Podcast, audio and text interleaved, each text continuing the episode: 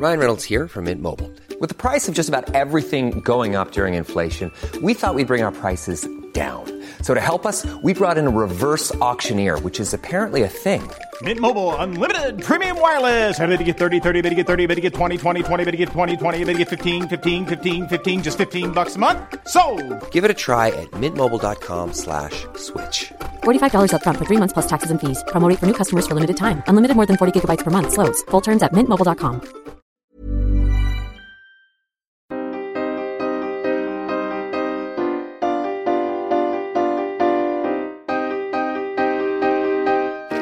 Studio 404, Studio 404 l'émission de société numérique.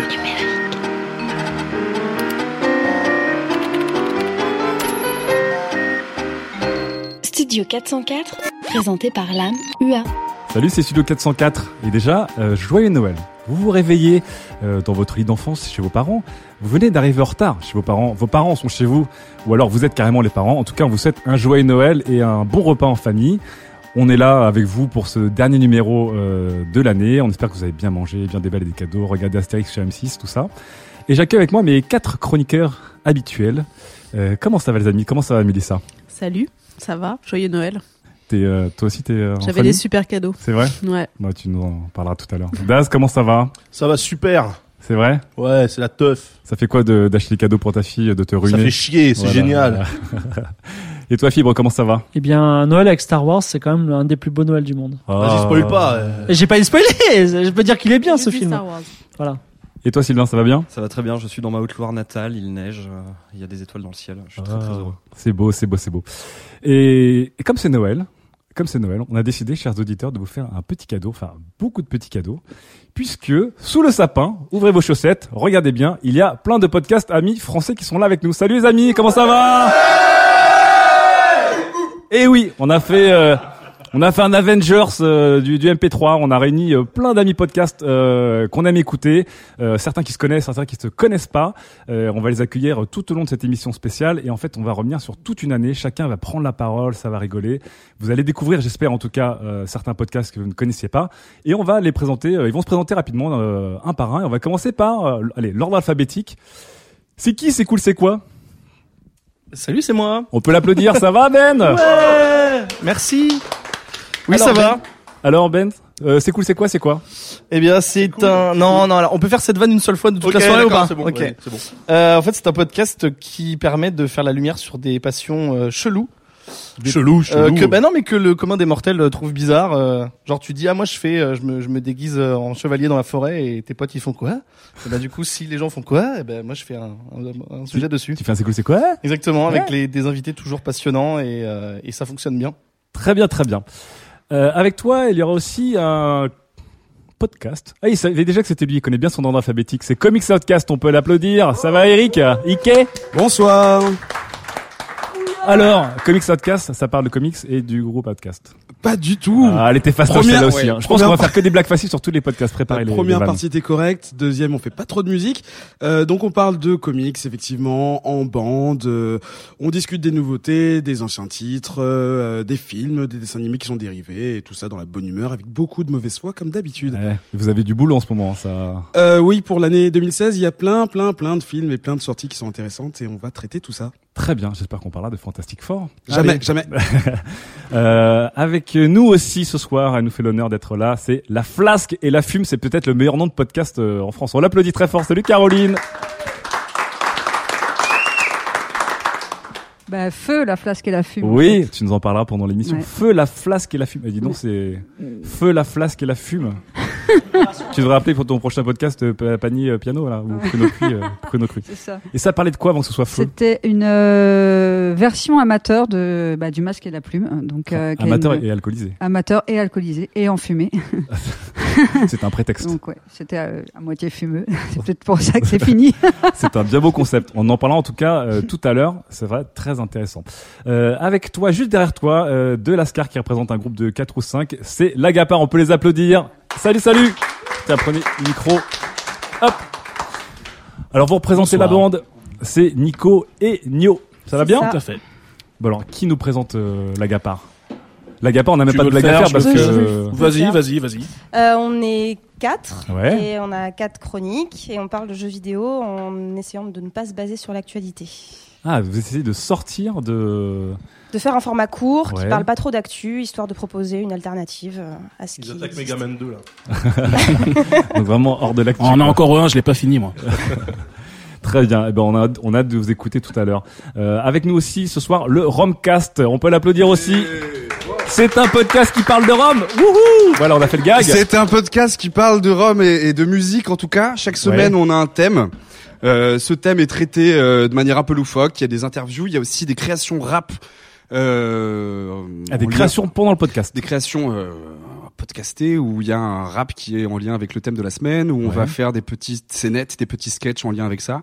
Et on crée aussi des jingles uniques chaque semaine. Donc c'est un petit peu comme si c'était le 25 décembre, chaque jeudi. Ah, vous faites des jingles en plus? On fait des jingles euh, new each week, every week. Putain, la prochaine fois, on demandera aux auditeurs des jingles à la- ou des messages de, de répondeurs à la demande. Là, comme ça, ça sera, Grave. ça fera des beaux cadeaux.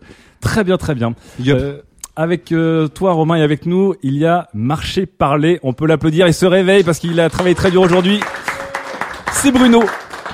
Salut, Studio 404. Salut, Bruno tout seul. Ça va bien? Ça va. C'est. Hugo tout seul. Hugo tout seul. bon, Marché Parler. Bruno Solo, j'en avais deux, donc choisis ta blague. Ah, bah, c'est très bien. Bah oui, Bruno Solé, parce que du coup, tu as lancé un, tu as lancé plusieurs podcasts, mais ton dernier en date s'appelle Marché Parler. Ouais. Euh, bah, il annonce tout. Exactement. Comme ça, je peux pas faire de blague dessus. Ouais. Alors, c'est un podcast où on marche et on parle Eh ouais. Exactement. Exactement. Et euh, c'est un système, c'est extrêmement novateur. Et on a, on a hâte que tu nous en parles plus en détail. Et euh, qui a été, ce qui est intéressant, qui a été repris par de- des auditeurs qui ont fait leur propre marché parler. Et ouais. Tu leur as demandé des droits? Je suis un homme de concept. Oh là là, c'est beau, c'est beau. D'ailleurs, euh, bah tu nous en parleras tout à l'heure du coup. Avec un plaisir non dissimulé.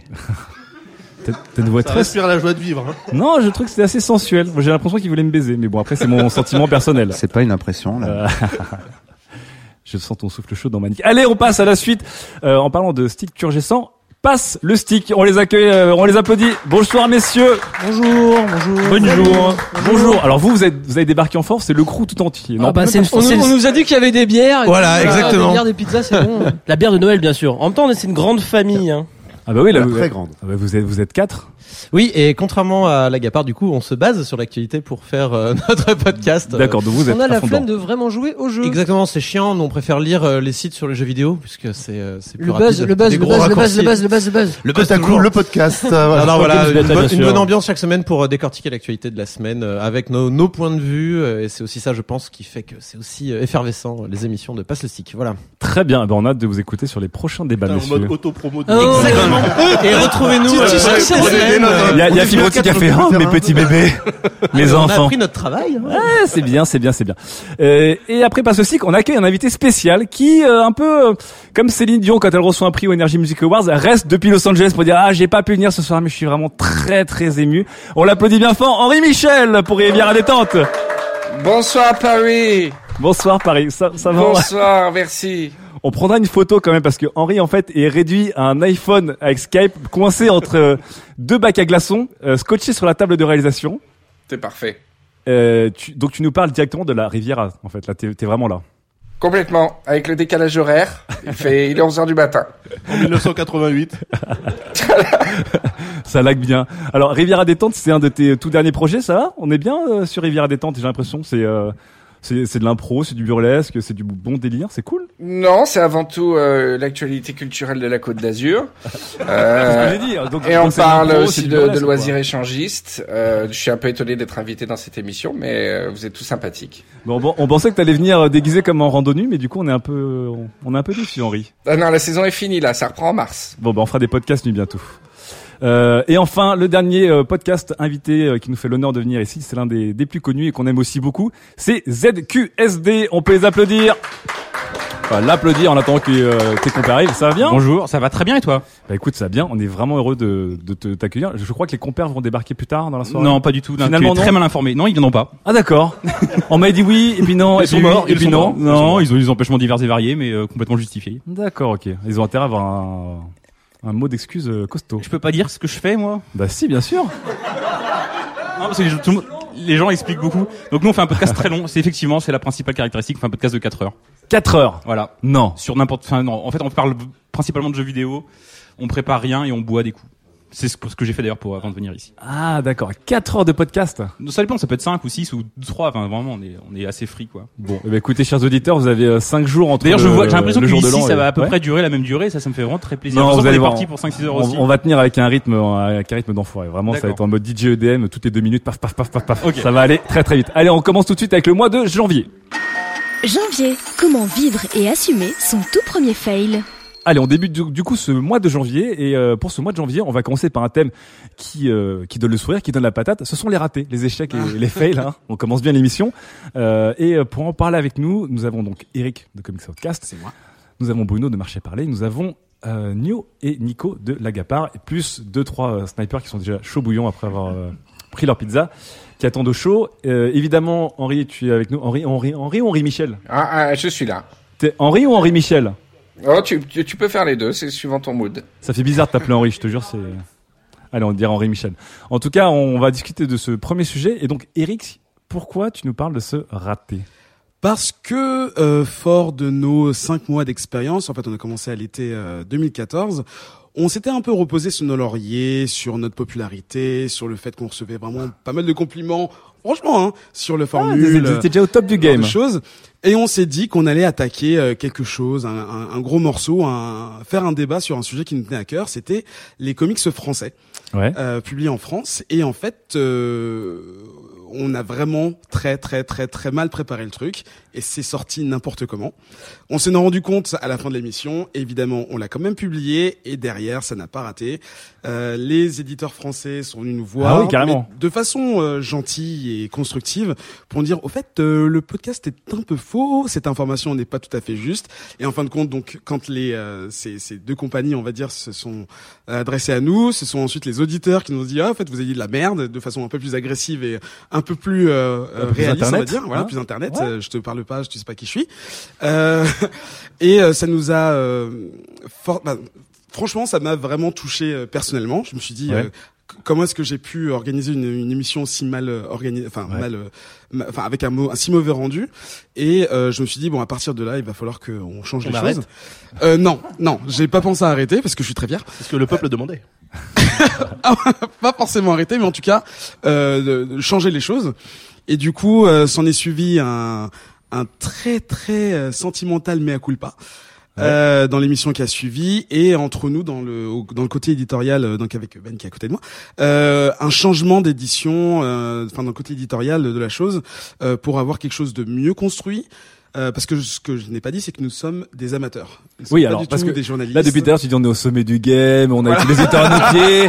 D'un coup le net vous est tombé dessus, je me suis dit, c'est J.J. Abrams le mec. Oh, Eh, a ah, un petit non, podcast non. amateur. Euh, non mais ouais, c'est important, c'est important de le dire pour les gens qui vous connaissent pas quand même. C'est que vous êtes quand même un podcast amateur de Voilà. fans de comics. Voilà, c'est ça. Avec on une grande vient d'univers différents. Bon, on- dans le cast, il y a quand même des personnes qui viennent d'un milieu euh, journalistique euh, professionnel, enfin Mhm. où, où ils ont l'habitude de traiter ce genre de sujet. Mais c'est moi l'animateur, c'est moi le producteur, c'est moi qui organise tout ça. Et du coup, derrière, euh, s'il y a des décisions à prendre, au final, ça me retombe dessus. Donc, s'il y a un échec, c'est c'est moi qui le vis, Ouais. euh, mal en tout cas. Ouais. Et euh, du coup, les décisions, pareil, s'il faut améliorer, changer les choses, je, on en parle tous ensemble bien sûr, mais euh, c'est euh, Toi qui décides. c'est moi qui décide. Voilà. Et, et Fils com- unique. comment ça se fait que tu euh, ça te touche autant si tu dis on est des amateurs, c'est un podcast amateur à la cool? Parce que je me dis que même si on est amateur, boulot, il c'est faut quand même, même qu'on. C'est beaucoup de travail finalement, Ouais. euh, mais il faut quand même qu'on rende quelque chose d'intéressant. On, on fait ça par plaisir, d'accord. On gagne pas d'argent, d'accord. Mais euh, enfin, moi j'écoute déjà beaucoup de podcasts et je me dis que si quelqu'un fait quelque chose de bâclé, de d'inintéressant, bon, je vais pas forcément les insulter euh, à 3000 km de distance sur Internet, mais je vais arrêter de les écouter. Ouais. Et ça, je pense que c'est la pire des, euh, le pire des messages en fait. Ouais. Genre ah les audiences baissent ou euh, euh, Enfin, on, on a moins de reconnaissance en- entre guillemets. Tu, tu as senti ce soir des regards méprisants de la part de tes collègues? Disent, Ah, c'est le mec de Comics Podcast. non, non, parce que je pense que, enfin, même si c'est- je disais que c'était moi qui prenais le, Il le tort, je en pense qu'on a- les chines en même temps, hein. Je Ouais. pense qu'on a, on est tous, on était tous d'accord pour dire que, ben, l'émission était, enfin, cette émission-là était pas terrible Ouais. et que sa préparation, son organisation, euh, n'était pas à la hauteur de ce qu'on avait pu montrer jusque-là. Et question d'ailleurs, est-ce que du coup vous jouez la transparence là-dessus parce que vous êtes aussi un, vous êtes des personnalités, comme tu dis, diverses, d'horizons divers, qui ont chacun leur réseau, qui, euh, je suppose, donnent un peu leur crédibilité ou leur Ouais. audience, etc. Comment ça se passe quand vous faites une grosse foirade des familles euh, Derrière, vous dites, ok, on s'est chié dessus, vous dites rien, vous continuez à publier, vous faites, euh, qu'est-ce qui se passe? Dieu merci, ça nous est arrivé qu'une fois. Ouais. je, je vois. Euh, mais ce, ce, cette émission-là, dès qu'on avait coupé les micros, pour moi, c'était de la merde. Ah, donc vous le saviez déjà quand même. J'en Euh, étais persuadé. alors, ben, qui était un, un de tes chroniqueurs. Les petites boulettes, enfin les micro boulettes, genre par exemple juste on dit une connerie ou on se trompe d'un auteur dans une référence. En général, soit sur les réseaux sociaux on le dit, soit l'émission d'après on dit ah on s'est planté ou quoi, Un mais on est un peu sur ouais. le tour de la rigolade, on n'est pas, enfin on prend pas ça, on n'est pas en train de chialer quoi, tu vois. On, on dit juste ouais voilà on s'est planté. euh, De toute façon ils savent qu'on n'est pas des pros. euh. Et donc, juste pour finir euh, là-dessus, euh, même si les gens sont sympas avec vous, vous êtes quand même obligé de un mea culpa. Euh, Internet n'est n'est pas très. Alors, j'étais pas du tout obligé de le faire. D'accord. C'est moi, c'est. Tu parlais de transparence. Ouais. Pour moi, c'était normal. Tu fais de la merde. Tu tu tu passes d'une formule à l'autre sans sans expliquer quoi que ce soit. C'est normal que tu dises. Au fait, la raison pour laquelle la formule a changé, c'est parce que la dernière fois on a fait de la merde. Je pense que c'est normal de de, de l'expliquer. Tu peux pas euh, juste dire comme à la télévision, on a viré un tel parce qu'il a dit de la connerie, euh, de la merde. Euh, Mais qu'est- qu'est-ce qui a je- changé alors dans le Oui, alors voilà. On la, a- la question c'est au niveau de l'orga ou Voilà, au niveau de a l'organisation, on préparait euh, vraiment mieux les sujets. On en avait moins. C'était moins random. C'est-à-dire qu'on décidait. Alors déjà, il y avait, il y avait ça aussi. s'il y avait- C'est moi qui décidais des sujets avant tout. Je, je C'est trouve, moi qui- je trouve que tu, as- tu- Ils nous ont libérés. tu mets beaucoup d'importance à dire je prenais les décisions. Je... Non, mais c'est ça. Mais je pense que c'est une des raisses de l'échec. D'accord. C'est qu'il a Ouais, c'est fallu. important, on ouais. était, un, on est un grand groupe. On est, il me semble, neuf aujourd'hui. Ah, quand même, ouais, voilà. quand même. Euh, de, de répartir des tâches que je ne peux pas prendre tout seul au bout d'un moment. Au bout de six mois, bah, c'était trop pour moi clairement. Ouais. Euh, ça s'est soldé par cette, euh, cette émission horrible et euh, de, de répartir les tâches de façon un peu plus égalitaire euh, pour que ben, le, déjà que l'émission ressemble plus à tout le monde et pas qu'à moi Ouais. et que bah euh, que ce soit intéressant pour tout le monde qu'on ait vraiment le point de vue de de, de, de on personnes est, on est passé d'une d'une dictature à une démocratie complète et euh, mon, mon éducation était un peu comme ça voilà, c'est ça. Ok. Très bien. J'assume. Et alors du coup, pour finir, où est-ce qu'on peut retrouver cette émission? C'est un peu comme un, un comics maudit qui est devenu collector, non? C'est un truc genre. euh, Est-ce qu'elle est toujours disponible elle est toujours disponible c'est euh, l'émission pub, tu 12 peux dire aux gens, l'émission 12. C'est Comics Outcast numéro 12. Elle s'appelle Jacques Kirby. Alors, Kirby, Q-U-E, euh, Q-U-E, euh, R-B-I-2-L-E. E, Pas comme Kirby, Jack Kirby. D'accord. Euh, et elle est atroce. D'accord. Atroce de A à Z. Bon, Voilà. eh ben, on vous conseille en tout cas d'écouter. Alors, Bruno de Marché Parler, t'avais envie de réagir sur, euh, sur ce que Je voulais disais, juste Eric. poser une question. C'est l'émission, elle est en direct? Non. Enregistré dans les conditions du direct. D'accord. Ah, ah, Parce qu'en fait, tu dis l'émission. Dès que j'ai coupé les micros, je savais qu'il n'y a plus la merde. Après, on l'a publié, les gens ont pas aimé. Et je Alors- comprends pas pourquoi vous l'avez publié Est-ce si. que c'est un euh, choix de la publier ou pas C'est alors euh, on a tous des emplois du temps relativement euh, stricts on va dire et se, se voir c'était déjà quelque chose de compliqué et du coup une fois que c'est fini c'est fini Euh, parce qu'on sait qu'on je va se je revoir je peux pas entendre ça, je vas-y vas-y Qu'est-ce qui se passe? Mais non, mais on peut pas. Tu peux pas. Si tu sais pertinemment que ce que tu fais c'est de la merde et si en plus t'as pas la pression du direct, t'as aucune raison de publier de la merde. Il y a un premier clash significatif. Et en, plus, en plus, je peux te dire que c'est Navo et Daz en même temps. On ne va pas te lâcher, mon gars. Ce Non, non, bien- non, en fait, c'est Ce juste. qui est bien, c'est euh, que Henri il est un peu juge de paix depuis son Olympe du Sud, comme ça. il, il regarde les mortels s'agiter comme ça sous Non, le nuage. euh, moi, ma question, elle était pas, elle était pas aussi frontale que celle de Daz. C'était plus, qu'est-ce qui à ce moment-là, psychologiquement, mais tu penses pareil? Fait que, non, non, je je pense pareil, Non, mais je demande qu'à, intéressant. je recommande qu'à comprendre ce qui fait que là où moi j'aurais dit euh, pas d'émission cette semaine. Ouais. Toi, tu t'es dit, il faut quand même la publier. C'est quoi ce truc, sachant qu'on est sur Internet et que l'idée c'est qu'on est libre, on n'est pas payé, Ouais. et que si on a, si on saute une semaine, on a sauté une semaine. C'est vrai Et- ce que dit Bruno. Est-ce que finalement l'erreur c'était pas d'avoir fait une mauvaise émission, mais c'était d'avoir publié? Ça Voilà. permet de revenir plus fort. c'est alors C'est c'est alors Est-ce que dans un sens Là, t'es plus dans le comics, c'est dans le shonen là. Où Si là, je te dis, meurt, si là, je te dis, on remonte, on remonte dans le temps et tu la publies pas juste, bon, bah, il y a une semaine où il n'y a pas d'émission. Est-ce que c'est moins grave ou plus grave, tu vois? je pense que aujourd'hui le résultat, tu parles du shonen, est meilleur pour nous parce qu'on a trouvé une formule qui maintenant tient depuis plus de neuf mois, qui marche bien pour tout le monde, euh, qui n'est pas, euh, enfin qui est vraiment populaire, enfin dans notre groupe et qui fonctionne aussi avec les auditeurs. Je pense qu'il nous fallait cet accident pour nous rendre compte de euh, déjà de ce qu'on voulait vraiment et euh, de, de comment construire une véritable émission. Parce que au début c'était vraiment un projet un peu personnel avec des gens qui m'entouraient et ça s'est transformé vraiment en émission collective euh, avec vraiment plusieurs voix et euh, Moi, je salue la, la remise en question quand même. Non mais c'est cool en fait. C'est en fait ça, ça rejoint un truc, c'est que le- le- l'amateurisme, le, podcast amateur, c'est aussi l'école. Donc là c'est comme Ouais. si Ah, on a- m'avais on a dit, grave appris t'as raté ton devoir. Pourquoi euh, tu t'es pas pris la correction Mais c'est bien en fait. Du côté de Donc, la il a Gapar, fait la meilleure réponse. Vous, vous êtes aussi une bande, Incroyable. du coup. Bravo. Est-ce que vous avez reconnu des choses là-dedans Est-ce que vous, ça, ça se passe Vous avez déjà une sorte de ou de discipline ou de méthodologie euh, Comment comment ça s'est passé? Ça s'est ça s'est construit aussi petit à petit comme ça, dans la douleur ou... dans, dans la douleur un peu. C'est-à-dire qu'en fait, on a, on a jamais Nico, eu, oui. euh, nous, euh, le, le cas de, de l'émission dont on se rend compte qu'elle est pourrie et qu'on publie pas, ou alors qu'on publie et c'est pourri, Ouais. en, en le sachant à l'avance. Par contre, euh, c'est pour ça. non, justement non, euh, justement non, parce que euh, on a, on a commencé quand on s'est lancé, on a fait un épisode pilote qu'on a dû enregistrer quoi, quatre fois, et qui a Euh, jamais ouais, été publié. Et non, mais en fait, on a, on a fait un épisode test qu'on a envoyé à une dizaine de personnes. Ouais, qu'on euh, connaissait proches. pour leur faire écouter. Je ouais. écouté, ouais. Mm. Et, et C'est euh, intéressant, mais que vous n'avez pas publié du coup. on n'en était pas satisfait assez pour le publier. On s'est dit bon, ça c'est nos bases. Et on a beaucoup appris. Hein. On l'a fait, je sais pas, trois quatre fois. On a beaucoup appris comme ça. Et du coup, quand on a fait bah, l'épisode 1, le vrai, on était quand même content de ce qu'on avait sorti. Ça, on s'est amélioré depuis, mais On a commencé en juillet et on a publié le premier en décembre. Donc on Ouais, a bossé près, un ouais. petit peu en autarcie et ensuite on a publié. Mais il y a un truc qui est très différent, c'est que on voulait un podcast qui nous ressemble à tous les quatre. Du coup, on prenait les décisions un peu euh, toujours collégialement. D'accord. Est-ce que, est-ce que ça pose aussi des problèmes des fois de toujours prendre des décisions collégiales? Oui, parce qu'il faut se mettre à la majorité. Ouais. Donc évidemment, il n'y a pas d'ego qui prime. C'est Ouais. euh, c'est forcément, euh, c'est forcément tout le monde. Mais en même temps, c'est plus sain pour une équipe. On sait pourquoi on prend une décision et on est tous d'accord. Et euh, Mais, mais à 4, des fois, tu peux ne pas avoir de majorité, du coup? Oui, mais c'est pas arrivé. Donc euh, on a eu du bol Ouais. jusque là. C'est pas. bah, on a toujours on a- su faire les concessions qu'il fallait pour pas pour pas se prendre la tête euh, en se disant bon bah tu préfères faire comme ça, on va faire comme ça. En général, ça a jamais été un problème de pas être d'accord sur euh, une décision ou quoi. ouais. Toi, Bruno, du coup, ton, toi, c'est l'inverse que tu as un podcast où tu gères seul, mais avant, tu avais un projet où c'était un peu comme Mickey, j'ai l'impression, je voyais des analogies, c'était, tu avais un projet que, que tu voulais porter et inviter des gens autour de toi à le faire. Euh, Ouais. C'était, euh, c'était Radio Navo. Ouais. Est-ce que tu as reconnu euh, certaines euh, expériences de d'Ike Bah là-dedans? euh, ouais, t'app- t'apprends en faisant. Après, euh, bah moi dans le cas dans Radio Navo, il y avait un- il y a une émission qui s'appelle Les Autres. J'en Ouais. ai fait une sur le féminisme. Et en fait, je me je me suis mis vraiment à la place du crétin.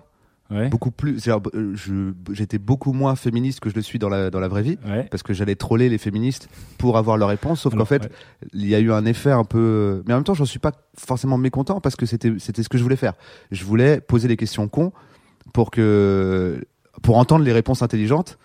Et le, le truc, c'est que j'étais tellement con, tu vois, j'ai tellement cherché euh, euh, tout le temps qu'au bout d'un moment, euh, ça a été pris pour. euh, c'est un enculé, en fait, c'est un con ce gars. Ouais. Et euh, donc c'est pas grave parce que c'était une blessure d'orgueil plus qu'un problème dans Mais c'est une l'émission émission que elle-même. tu as publiée aussi. Oui, bien sûr, j'ai publié parce que pour moi, la mission, c'était que des gens qui s'en foutent complètement du féminisme entendent les questions qui se posent, qui sont un peu de base, et entendent la réponse que des gens euh, plus, euh, plus enclins euh, à connaître le sujet euh, vont donner. Sauf que tu pas prévenu des gens que tu allais faire le con. Voilà, c'est ça. En fait, je me suis rendu compte qu'il faut tout le temps dire, alors que moi, je trouve ça très relou. Ouais. Il faut tout le temps dire, bon, je pose une question con, mais euh, parce qu'en fait, si tu poses juste une question con sans dire que c'est une question con, les gens pensent que t'es con. Donc, si, si un jour vous croisez Bruno, déjà préparez-vous. Et ensuite, si vous voyez qu'il commence à faire le con avec vous, préparez-vous aussi. En fait. Voilà, Il mais, alors, voilà, en fait, ça m'a pas trop embêté dans le sens où ça m'arrive dans la vie tout le temps, en fait. C'est que j'aime bien débattre, j'aime bien euh, me faire l'avocat du diable. Mais Donc j'ai l'habitude. D'un point que- projet, t'avais, t'avais pas d'autres personnes qui prenaient des décisions par contre. Du coup. Non, j'ai toujours été tout seul. D'accord. Sur ce projet-là. ouais. Et donc toi, Ike, t'es vraiment entre les deux. Tu restes quand même le, le- tu restes le pilier central. Tu penses que c'est important pour un, un projet comme ça d'avoir quand même un meneur Euh, alors, on a des voix distendues dans l'équipe à, ce- à cet égard-là. C'est bien parce que pour les, les auditeurs qui voient pas, euh, Eric quand il a fait, il alors on a des voix distendues. euh, c'est un peu dur. Euh, c'est, je, je, je peux, je, je peux franchement pas définir clairement quel est notre euh, notre fonctionnement aujourd'hui. Ouais. On va dire que je prends les décisions finales, que j'écoute vraiment toutes les voix, c'est-à-dire que on, pour moi elles ont toutes le même poids, sauf qu'encore une fois, et ça c'est la faute de personne, on a tous des responsabilités à droite à gauche, paternité, travail, distance, peu importe, et qui font que ben euh, certaines réponses qui arrivent tard et du coup ben, on est obligé de prendre des, des décisions avant que certaines personnes interviennent. Et euh, donc voilà, pour moi aujourd'hui c'est collégial. Je suis le, le, je suis la réponse finale Ouais. en écoutant tout le monde et en mettant tout le monde sur le même pied d'égalité. Mais bon, s'il y a La un conflit, finale. je décide. Non. Euh, et oui, voilà. Donc, mais pour moi, ça marche bien pour l'instant. Et vous, du côté de l'Agapar, vous gardez votre, votre, comment dire, votre euh, organisation 100% horizontale. Tout le Ouais. monde est une unité. C'est, euh, c'est en fait, il y a juste, euh, je manage pas, je coordonne. C'est-à-dire que je m'occupe de toute la partie administrative chiante, organiser les réunions. Tu t'es fait avoir. Non, c'est, bah, Ah, c'est si moi tu fais qui la veux partie chiante, mais porter. t'as pas plus de voix, tu t'es fait avoir, C'est moi qui veux porter le projet, donc c'est aussi cool qui, que ça marche, quoi. Mais c'est, c'est vrai que c'est très, très horizontal. Et toute dernière question, vous êtes quatre, donc euh, un, un peu, un peu comme 404 sur un, un line-up fixe avec les mêmes chroniqueurs. Euh, Ike, toi, tu- vous êtes neuf, vous me dites que vous êtes neuf. neuf, C'est oui. plus glissant. Les neuf sont pas toujours là en même temps. C'est ça. On essaie de faire tourner déjà pour euh, pour euh, pour que tout le monde apparaisse à peu près de la même façon. Ouais. Encore une fois, les disponibilités font que bah, tout le monde n'est pas là au même moment. Et euh, surtout, on essaie d'avoir des Enfin, sur des sujets donnés, d'avoir des points de vue qu'on n'attendrait pas. Ouais. C'est-à-dire qu'on sait que le fan de DC Comics, eh ben, il va dire la même chose. Eh ben, on le met pas dans cette émission.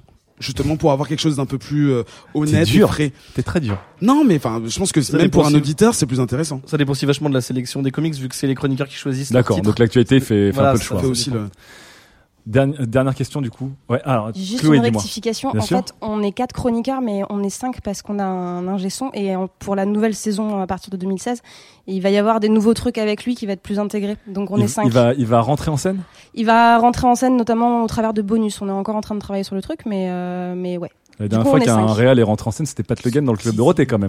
Je tiens à vous le dire. Mais Ça va être notre Pat Le Guen, ouais, dans, de pitié pour les croissants. Ouais, C'était cool. On vous souhaite bonne chance. En tout cas, merci beaucoup euh, les amis pour ce premier témoignage. Merci à toi de nous avoir invités. Et puis euh, Comics Outcast le 12. Le... oui, non, mais j'assume. Le 12. Voilà, allez, écoutez la 12 et s'il vous plaît, écoutez le reste. Allez, on commence et on attaque le mois de février. Février.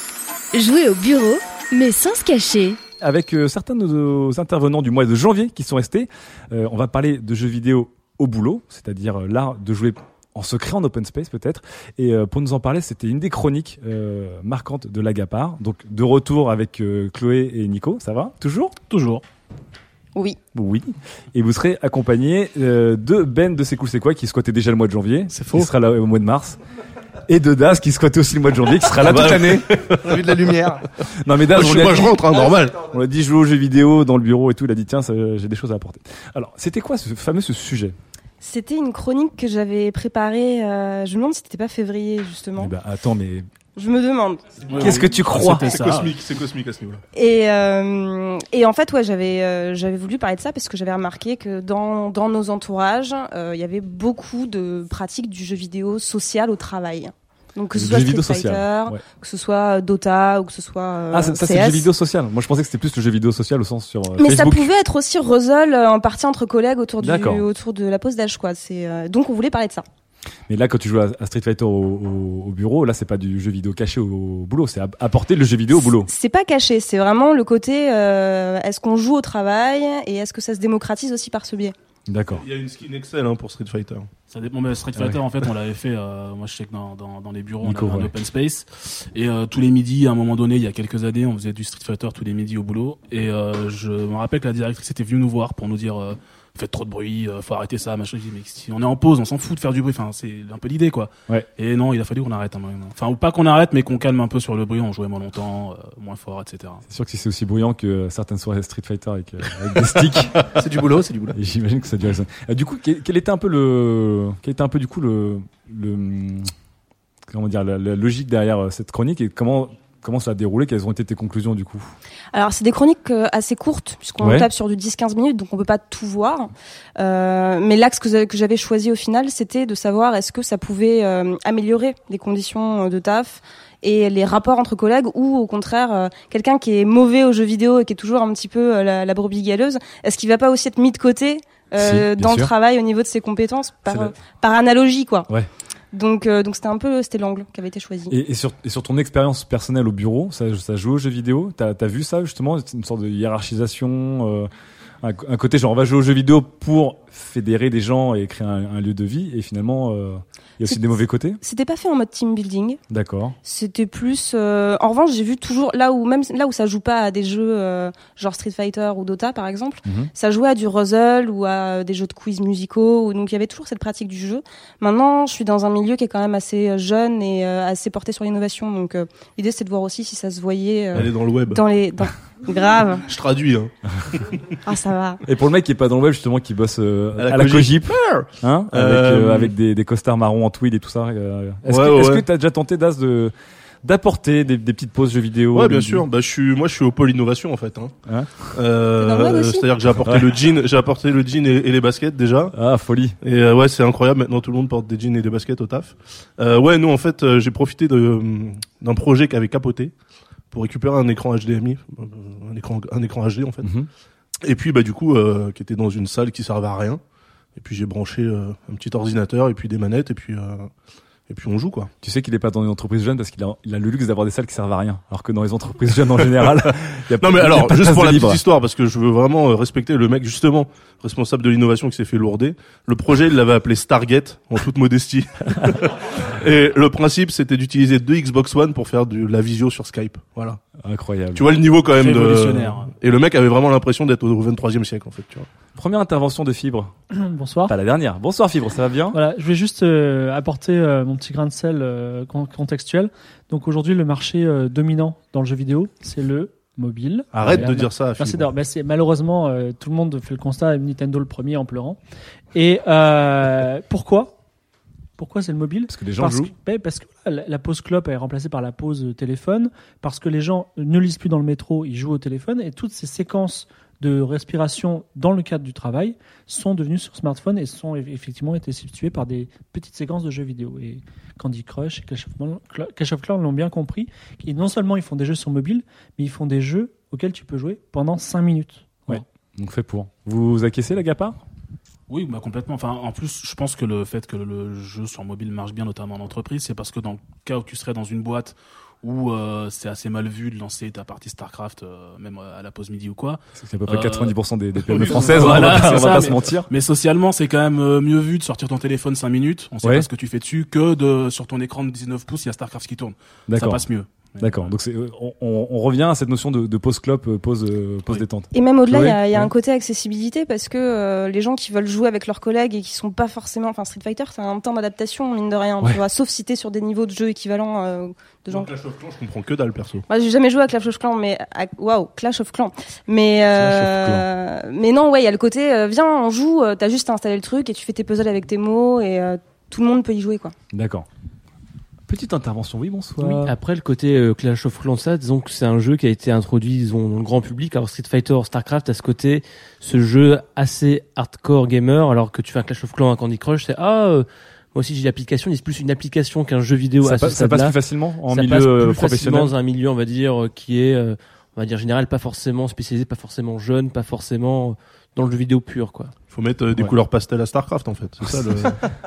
Non, mais tu rigoles, mais c'est vrai que quand un jeu comme Candy Crush, les gens, quand ils le voient la première fois, ils se disent pas, je vais pas comprendre ou je vais pas y arriver. ouais, ouais. Starcraft, tu vois tourner si t'as jamais joué, tu, tu captes rien, hein, Ouais, ça ouais. passe trop vite, hein, mais euh, Même l'écran d'accueil, je le comprends pas moi. donc, euh.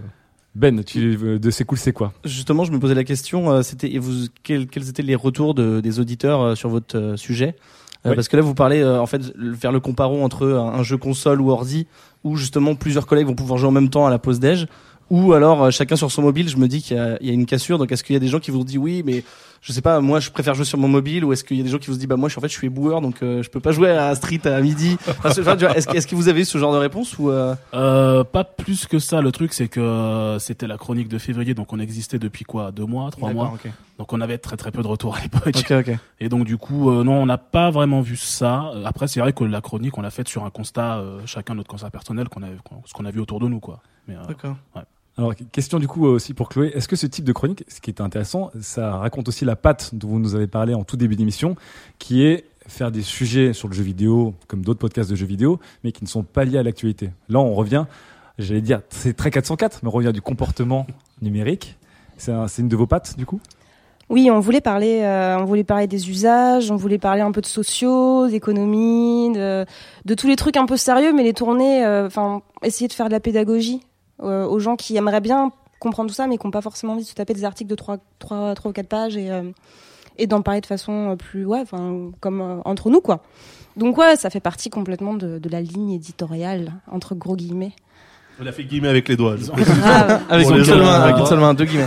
À, à la base, quand on a réfléchi au podcast, on voulait pas viser uniquement un public d'hardcore gamers, enfin de mecs qui passaient leur vie, euh, les mecs qui passent 18 heures par jour à jouer à Starcraft. Enfin, vous êtes comme quatre Ils putains de hardcore même- gamers Oui, dans le non, mais nous, oui, hein. nous, oui, justement, mais on s'est dit que les mecs qui passent de toute façon leur vie à jouer à- aux jeux qu'ils aiment, et Mhm. pas besoin d'un podcast pour s'informer plus que ça, ils vont en écouter, mais c'est pas le- leur but de s'informer avec ça. Donc du coup, on voulait aussi toucher des gens qui aiment le jeu, mais qui passent pas leur vie dessus, qui veulent sans y passer du temps se renseigner, et donc du coup, on, on voulait aborder des sujets qui étaient vachement plus ouverts, ouais. Très bien. Ben, pour finir Du coup, vous vous interdisez complètement de surfer sur l'actu. Par exemple, parce que je me dis que vous décortiquez euh, euh, les aspects humains, sociaux, etc. Mais du coup, si ça touche à un truc euh, de qui est dans l'actualité, vous allez attendre Comme que quoi, par exemple, au hasard, je sais comme pas, sujet, quoi, comme quoi Star Wars, par Ah exemple.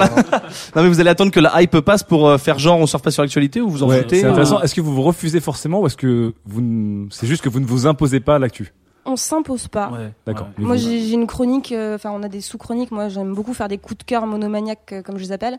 Et en gros, quand j'ai dosé euh, pendant euh, 46 heures d'affilée un jeu, je me dois d'en parler, quoi. Donc, parfois c'est l'actu, parfois pas. D'accord. C'est juste que vous n'avez, Ouais. vous n'êtes pas, vous n'êtes pas obligé de l'esquiver. Ouais. Ouais, on l'a fait bah, la dernière fois, c'était quand euh, le dernier épisode de Life is Strange est sorti. Il est sorti euh, le 20, je crois. On enregistrait le 22, elle avait déjà fini. Et donc du coup. Ça va, c'est bon, je juge pas. Très bien. Alors, ce sera, c'était dans quelle émission pour les auditeurs qui veulent écouter cette chronique? Est-ce que vous en rappelez? Février, c'est ça? Euh, février, donc ça doit être le numéro 3 ou 4 3. 3. Si c'est, euh, non, 4. C'est- c'est Non, Chloé- 4, hein, Quatre. 4. Février, c'est 4. C'est Chloé qui fait la gestion, c'est Chloé qui sait. C'est trop 4. 4. Très bien. Et ben, on retrouvera en tout cas cette, cette chronique et on espère que vous l'écouterez. C'était l'Agapa. Allez, on va tout de suite sur le mois de mars. Mars, faire découvrir les passions étranges des autres. Le mois de mars, c'est la fin de l'année fiscale et on va la passer avec euh, C'est cool, c'est quoi? Et oui. Euh, c'est Ben qui va nous, nous parler euh, d'une chronique, même de deux, qui, qui ont été très intéressantes. Une sur les jouets collectionnés par les trentenaires et l'autre sur les jeux de rôle grandeur nature, joués par les trentenaires aussi d'ailleurs. Oui. Et tu seras accompagné de ZQSD, de Riviera Détente en duplex live. Euh, Il y a des petits micros aussi qui sont pris par, par Comics Outcast, par. Melissa. Je vois, je vois Bruno qui, qui est en, en embuscade derrière. Alors, Ben, on revient sur toi. C'est cool, Oui. c'est quoi? Et là, tu nous parles de jouets. Ouais. C'était le premier numéro, c'était au mois Ouais, de mars. C'est pour ça que je voulais en parler parce que c'était le. En fait, c'est un peu ce qui a déclenché le l'idée de ce podcast et euh, son exécution. C'est que t'as des amis avec beaucoup de loisirs quand même un peu spéciaux. Un peu bizarre, dont euh, dont un de mes meilleurs potes qui euh, collectionne les jouets euh, de façon euh, à très haut niveau. absolument abusée. tout, Voilà, hein. non, c'est pas du tout. Il est pas du tout connu. Euh, voilà et du coup euh, en plus il a du budget donc ça ça, ça prend des proportions euh, hallucinantes et en gros euh, après en, en voyant son cas à lui j'ai vu que j'avais plein de potes qui avaient plein de passions cheloues et je pense que c'est le cas de tout le monde et c'est là que je me suis dit euh, C'est là que tu t'es dit j'ai que envie d'en de parler pote. Ah non, Bah, c'est surtout en fait quand, quand par exemple je, je, je parle de lui à quelqu'un et que quelqu'un me dit non mais il a 30 ans il collectionne les jouets c'est n'importe quoi bah en fait moi c'est cette personne Ouais. qui pense ça que j'ai envie pas de convaincre mais en tout cas j'ai envie de voir si elle peut changer d'avis parce que je pense qu'elle a un avis faussé euh, parce que euh, c'est pas forcément de sa faute c'est les stéréotypes euh, tout enfin voilà surtout à 30 ans en général tu offres des jouets à des enfants tu tu les prends pas pour toi Pour avoir plus de précision, là, donc, on, on parlait de quel type de jouet, quel type de budget, quel type de, de, de profil. Qui, qui étaient tes témoins un peu? Bah donc j'ai pris euh, donc pas anonyme d'ailleurs. Non, non, pas du tout. Euh, donc j'ai mon pote euh, Bastien qui était dedans et j'ai Joe euh, à qui je fais un gros coucou parce qu'en fait finalement c'est lui mon, mon réalisateur de l'émission qui est aux commandes à chaque fois. Je lui fais un gros bisou. Euh, qui lui aussi est ouf de jouets. Donc en fait en gros c'était vraiment pour le pilote parce que je voulais avoir un truc un peu solide pour pouvoir euh, démarrer.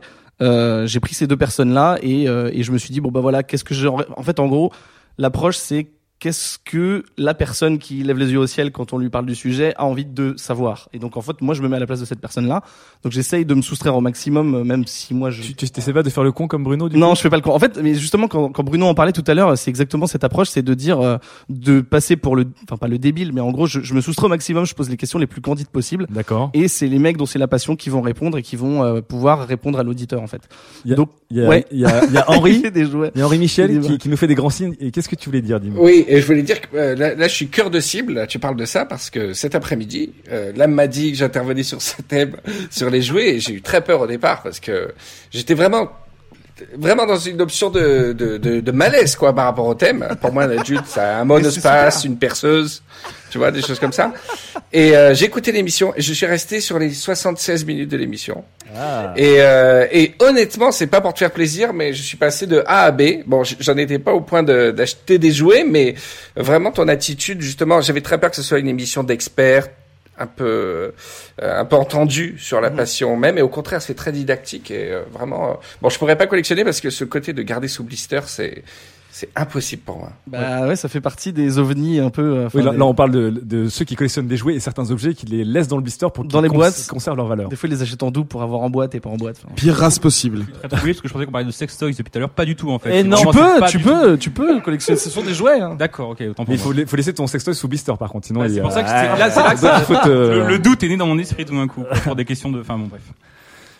Ensuite, il y a eu d'autres sujets. Et ensuite, bah du coup, vu Sur, que ça- sur la même sur la même thématique, enfin, Ouais, sur, en sur fait, la ça, même mécanique. ça a fonctionné et, et en fait j'ai vu euh, les retours de, de du premier épisode en fait au-delà de mes proches qui avaient des bons avis. Est-ce que les retours que- comme ceux d'Henri Michel étaient des retours typiques ou est-ce qu'il y a des gens qui ont continué à lever les yeux au ciel en disant les mecs Bah, 76 minutes vous m'avez pas convaincu. J'ai eu aucun entre guillemets mauvais retour, c'est-à-dire j'ai Mhm. pas eu de gens qui m'ont dit ah t'es c'est nul, tu m'as pas convaincu. Enfin, je pense qu'il y a des gens qui ont dû penser ça, mais en tout cas ils ont pas pris la peine de me le dire.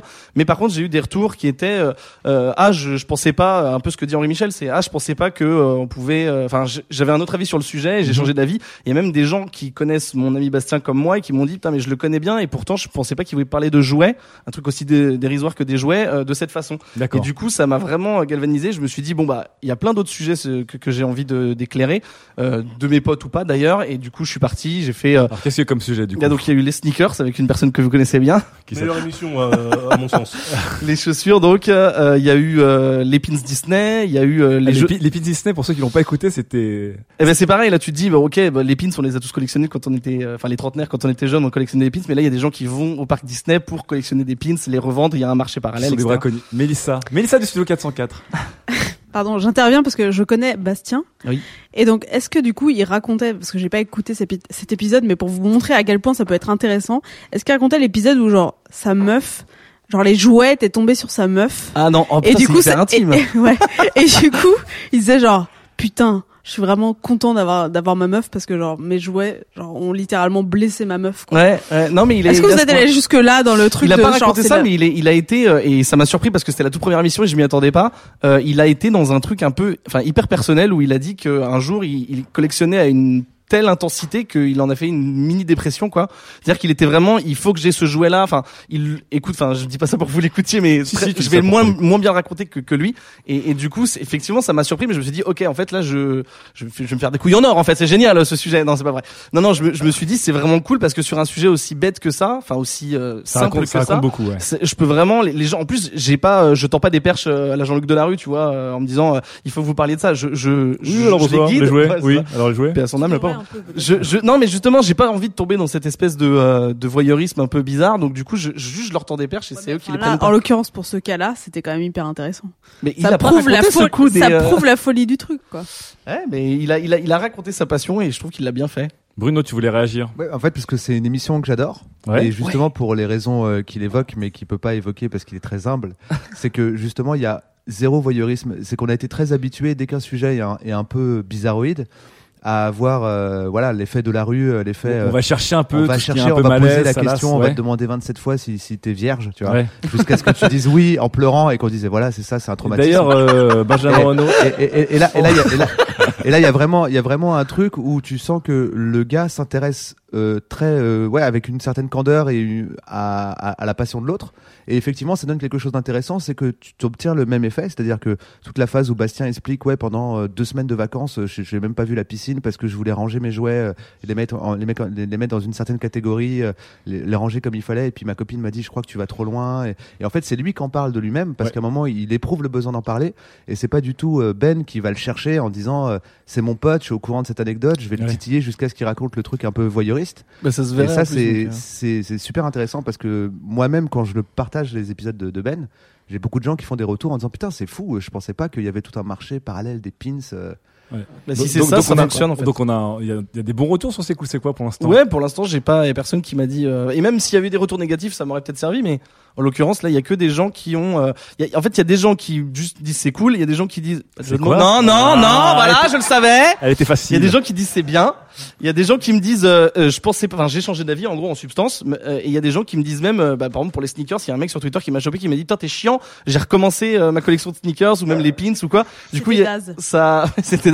Du coup, c'est il y a, tous les types de retours et ça fonctionne bien. Du coup, ça me donne envie de faire d'autres sujets. euh. ZQSD, est-ce que tu as déjà écouté euh, C'est cool, c'est quoi Et est-ce que ça te donne envie ou pas de tester?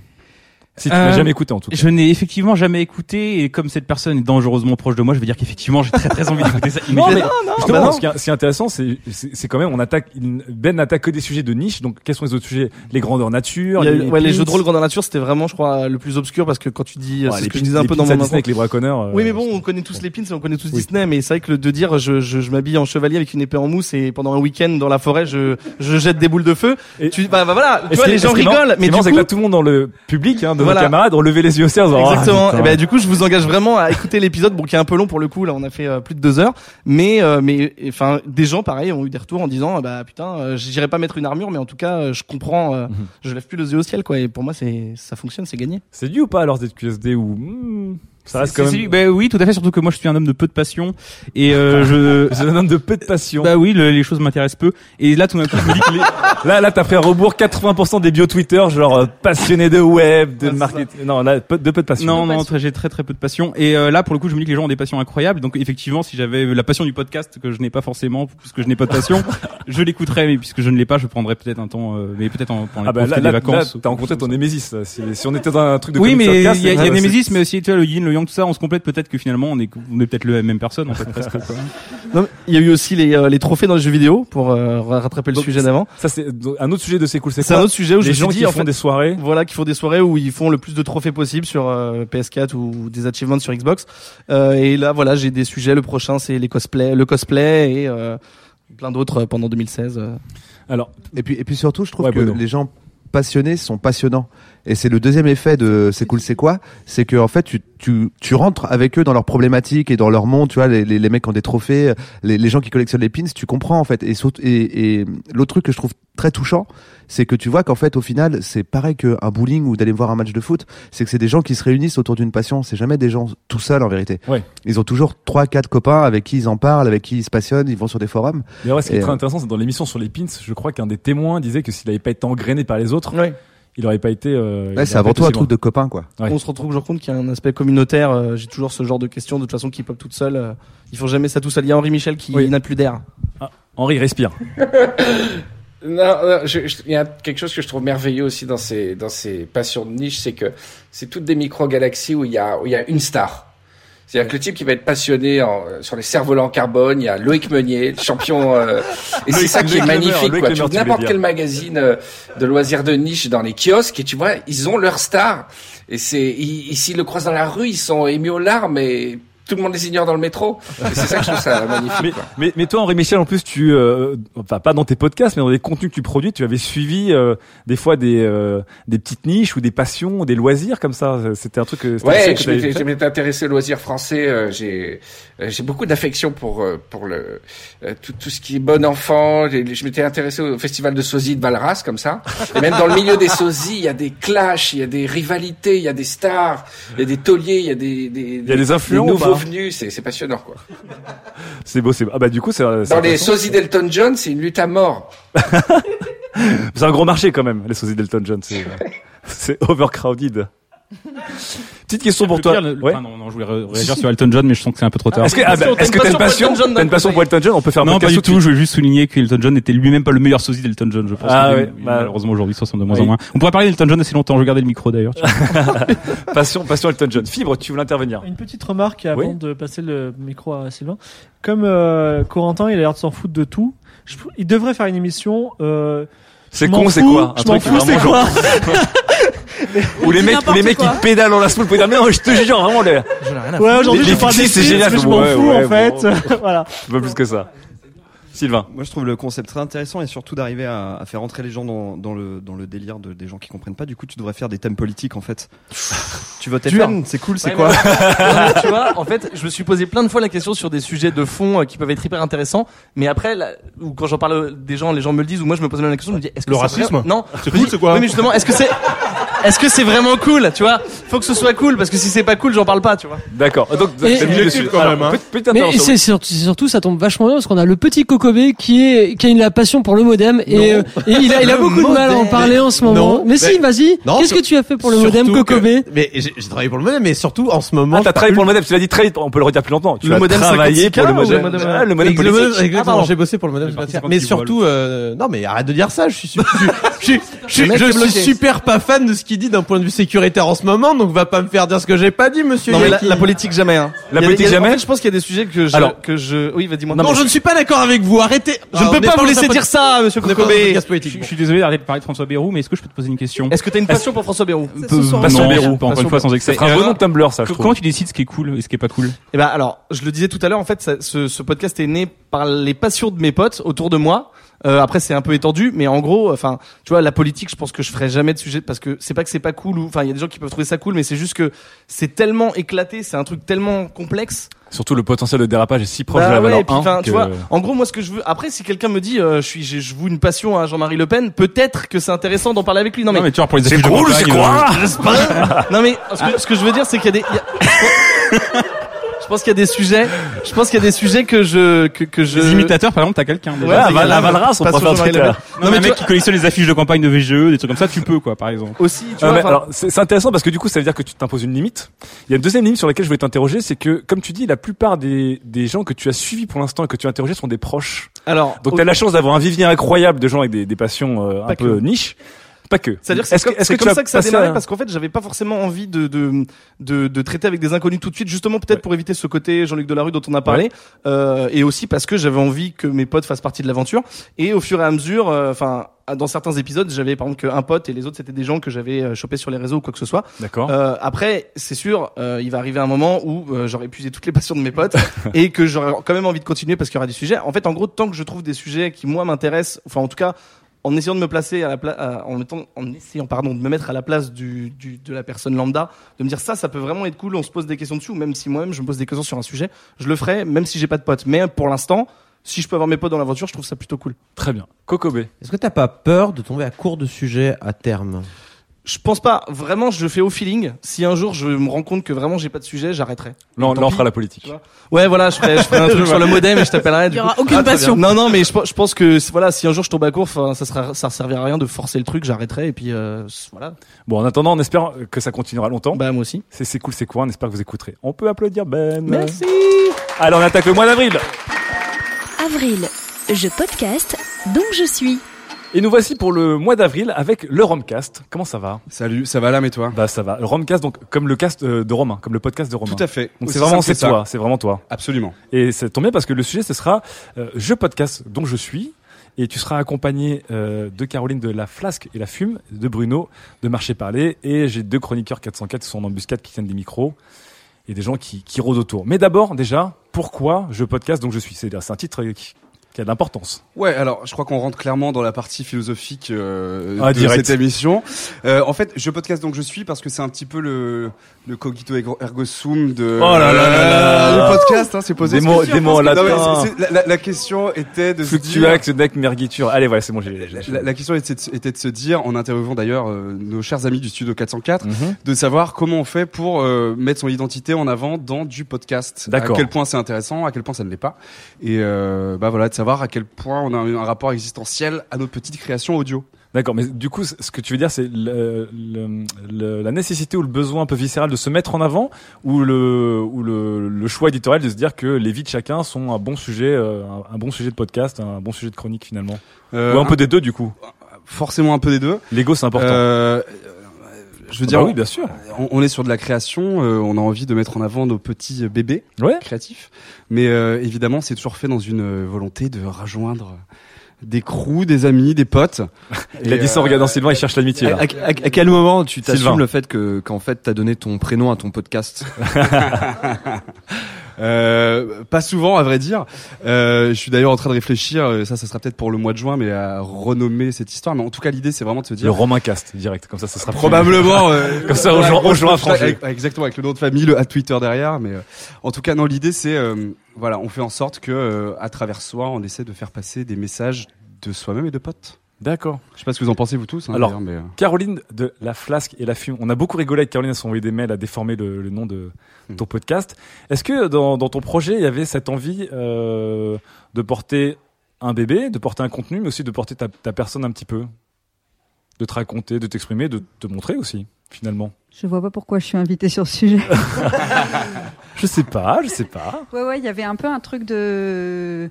En fait, euh, je, je trouvais que mes potes étaient super marrants, qu'ils avaient, qu'ils avaient plein de trucs à dire, qu'ils étaient un peu décalés. Et du coup, je me disais que forcément, ça allait intéresser des gens parce qu'ils avaient un truc, quoi. D'accord, mais Zozo, c'était un point de départ assez naturel, finalement. Ouais, un voilà, peu comme exactement. Ben euh, qu'on a, qu'on a écouté au mois de mars. Ouais. Et en fait, euh, j'ai pris le prétexte de, du cinéma. Mhm. Mais quand on a fait la dernière, euh, à la fin de à la fin de l'émission, en fait, il y avait des coups de cœur Ouais. où chacun faisait un peu spontanément euh, tout ce qu'il voulait sur tout, enfin sur n'importe quel sujet. C'était très très libre. D'accord. Et euh, comme j'ai tourné avec beaucoup de chroniqueurs sur la dernière, on avait à peu près 10 chroniqueurs. Ah, carrément. Et, ouais, et ils sont tous venus faire leur coup de cœur. Et en fait, je me suis aperçu que c'était ça qui était bon dans l'émission, c'était que vraiment ils arrivent avec leur truc parce que je sais pas si ça suffit en fait. Enfin, en fait, il y avait un concept, mais euh, le concept était un peu un peu fumeux. Et ce qui est intéressant, c'était avait- les gens, quoi, finalement. Ouais, en fait, c'était les gens qui étaient bons. Et du coup, euh, je pense que j'aurais dû assumer ce truc-là et de faire un truc que sur euh, les gens. Voilà, ces gens-là ont des trucs à dire. Je trouve ça cool, Ouais. la manière qu'ils ont d'apporter les choses, un peu frais. Toi, toi, toi, Bruno, on l'avait vu. Caroline l'a un peu découvert. Du coup, tu nous disais, Caroline, tu l'as un peu découvert en fin de, en, en fin d'émission, Ouais. que la, la valeur ajoutée, finalement, le seul intérêt, c'était d'avoir des gens qui parlent d'eux, qui s'expriment. Et là, tu rejoignais un peu, un peu Romain. Toi, on en a un peu parlé euh, les, les mois précédents, euh, Bruno. C'est quelque chose que tu rejoins aussi comme théorie. que Finalement, en fait, ce qui est important, c'est euh, les gens. Bah, moi, en fait, j'ai fait, un peu les, les, les deux démarches. C'est que Mhm. Radio Navo, euh, quand je l'ai commencé, c'était que sur les autres. Ouais. Donc, il y avait une émission qui s'appelait Les Autres et une émission qui s'appelait Les Invités de mon invité sont mes invités et qui avait pour, qui, qui avait en commun de mettre en avant les autres puisqu'il y en a un où je parle avec les autres et il y en a un où, en gros, je t'invite toi et toi, tu dois inviter trois personnes de ton choix pour parler de ce que tu veux. C'est une chaîne de mails, là. Ça... Non, parce que je t'invite toi dans Ouais. l'émission. Je dis ok Lame, euh, bah donc euh, t'as invité qui? Et tu dis bah j'ai invité euh, Daz, Sylvain et, euh, et Mélissa pour Ouais. parler et pas Fibre. J'en ai fait, j'en ai fait une avec Fibre Tigre par exemple. D'accord, ok. Où euh, il a parlé de des réseaux sociaux euh, parce que c'est un sujet qui apparemment le branche. Je sais pas si vous êtes au courant. Ouais, un tout petit peu. Et puis après, récemment, là, j'ai fait un truc qui s'appelle Marché Parler, où c'est du coup complètement l'inverse. Ça rejoint complètement Romain, où puisque le principe c'est un kit oreillette et euh, on parle de soi. Quoi. On, parle, on parle que de soi. Ouais. Du coup, c'est marrant parce que Romain, pour revenir à, à ce, à ce- cette- ce sujet, souvent c'est un peu un tabou dans les médias, dans les médias traditionnels. Il y a le contenu, mais un journaliste se met pas en avant. Euh, la formulation par le jeu ne se fait pas, à moins que ce soit des figures spécialisées comme le gonzo journalisme. Mais on ne se met pas en avant quand on crée du contenu. On met en avant que le contenu.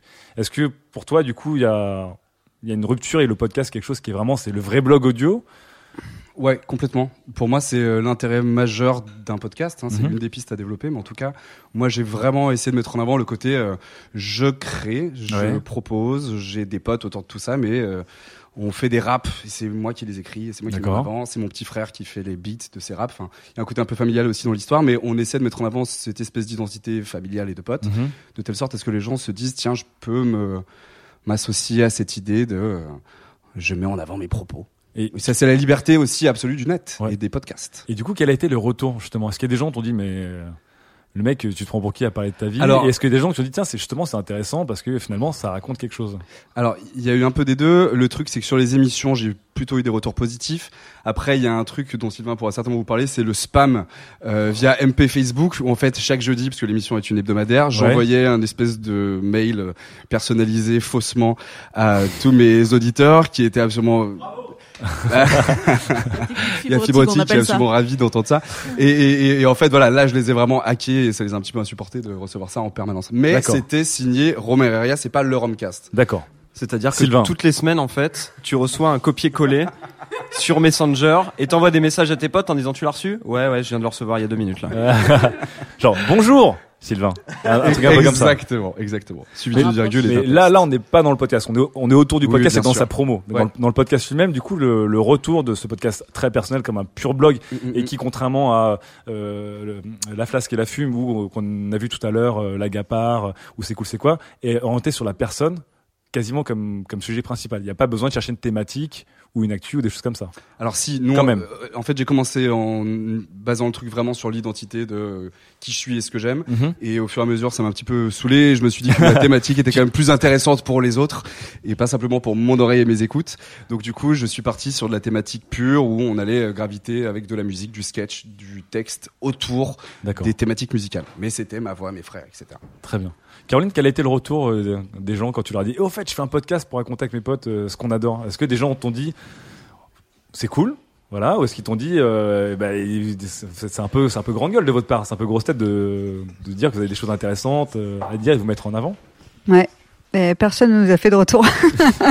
en fait, c'était un peu le truc euh, compliqué avec ça. Ouais. C'était le retour des auditeurs. euh, Il n'y a pas de critique dessus alors, du coup. Il n'y avait pas de critique et justement, ça me faisait penser tout à l'heure quand il disait qu'il racontait des grosses conneries. euh, C'était comique à Outcast, tu Ouais. vois, qui ont fait des trucs.